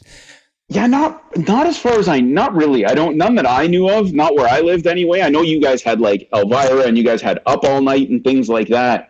Because I remember if we would, you know, go on vacation to the states, it blew my mind that you had these things. And Yeah. you know, who doesn't remember uh, Elvira? She's fantastic. So, They and just so but Ralph we didn't have it. We, Zavadil. sorry, say that again. I said they just had Ralph Zavadil. Okay, yeah. See, I don't even know who that is. We, Oh, okay. we- He's from a documentary Beauty Day. Uh, but He's like kind of like a pre-jackass kind of guy. That okay, that's cool. sorry, sorry to interrupt. that's, that's okay. I like learning. Um, All right, so then we've got The Bad Seed from 1963, which, according to the notes here, is a Turkish remake of the uh, 56 film, which I didn't know existed. So there you go. I did not either. Uh, the Devil Rides Out from 1968. I wasn't sure. I haven't seen that in a very long time. I know Dave reviewed it more recently on the show. I was wondering, do you remember? Is there a isn't is that the type of thing where there's a satanic cult and they're trying to impregnate a woman, or are they just killing her? Or I don't know. I don't. Remember. Um, I know that there is a sacrifice. Let me take a look. You know what? I because I reviewed it on the blog. It's actually I love the movie. It's one of my. Fa- I remember it, uh, putting at the time. It's one of my favorite Hammer films. Okay. Um, I don't know. I'm just. I'm thinking it might have been more of, of a sacrifice, of like a Yeah. black mass. You know, I don't remember. if um, anyone remembers the Devil's Rides Out, if it has uh, an im- impregnation portion, let us know. right. I, I'm going to save everybody the time. I'm just going to cancel Right, myself. yeah. There we go. Done. You good? We're good? I've canceled myself. Don't bother. I, I do want to talk about one more um, technical term here that someone I know had. There was only one person I've ever known that suffered from this, but it was crazy. And this is just a technical term. It's called postpartum psychosis. It's a rare illness compared to the rates of postpartum depression or anxiety. It occurs in approximately one to two out of every 1,000 deliveries. So that's approximately 0.1 to 0.2% of births. The onset is usually sudden, most often within the first two weeks postpartum. Symptoms of postpartum psychosis can include delusions or strange beliefs, hallucinations, seeing or hearing things that aren't there, feeling very irritated, hyperactivity, decreased need for, for or inability to sleep, paranoia and suspiciousness, rapid mood swings, difficulty communicating. The most significant risk factors for postpartum psychosis are personal or family history of bipolar disorder or a previous psychotic episode.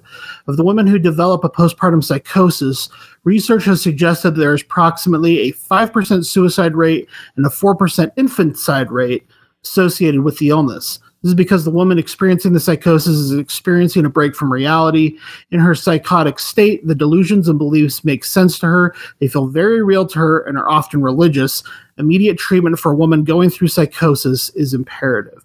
So, this I thought was interesting because it to me could explain 90% of the movies we're going to talk about today, right?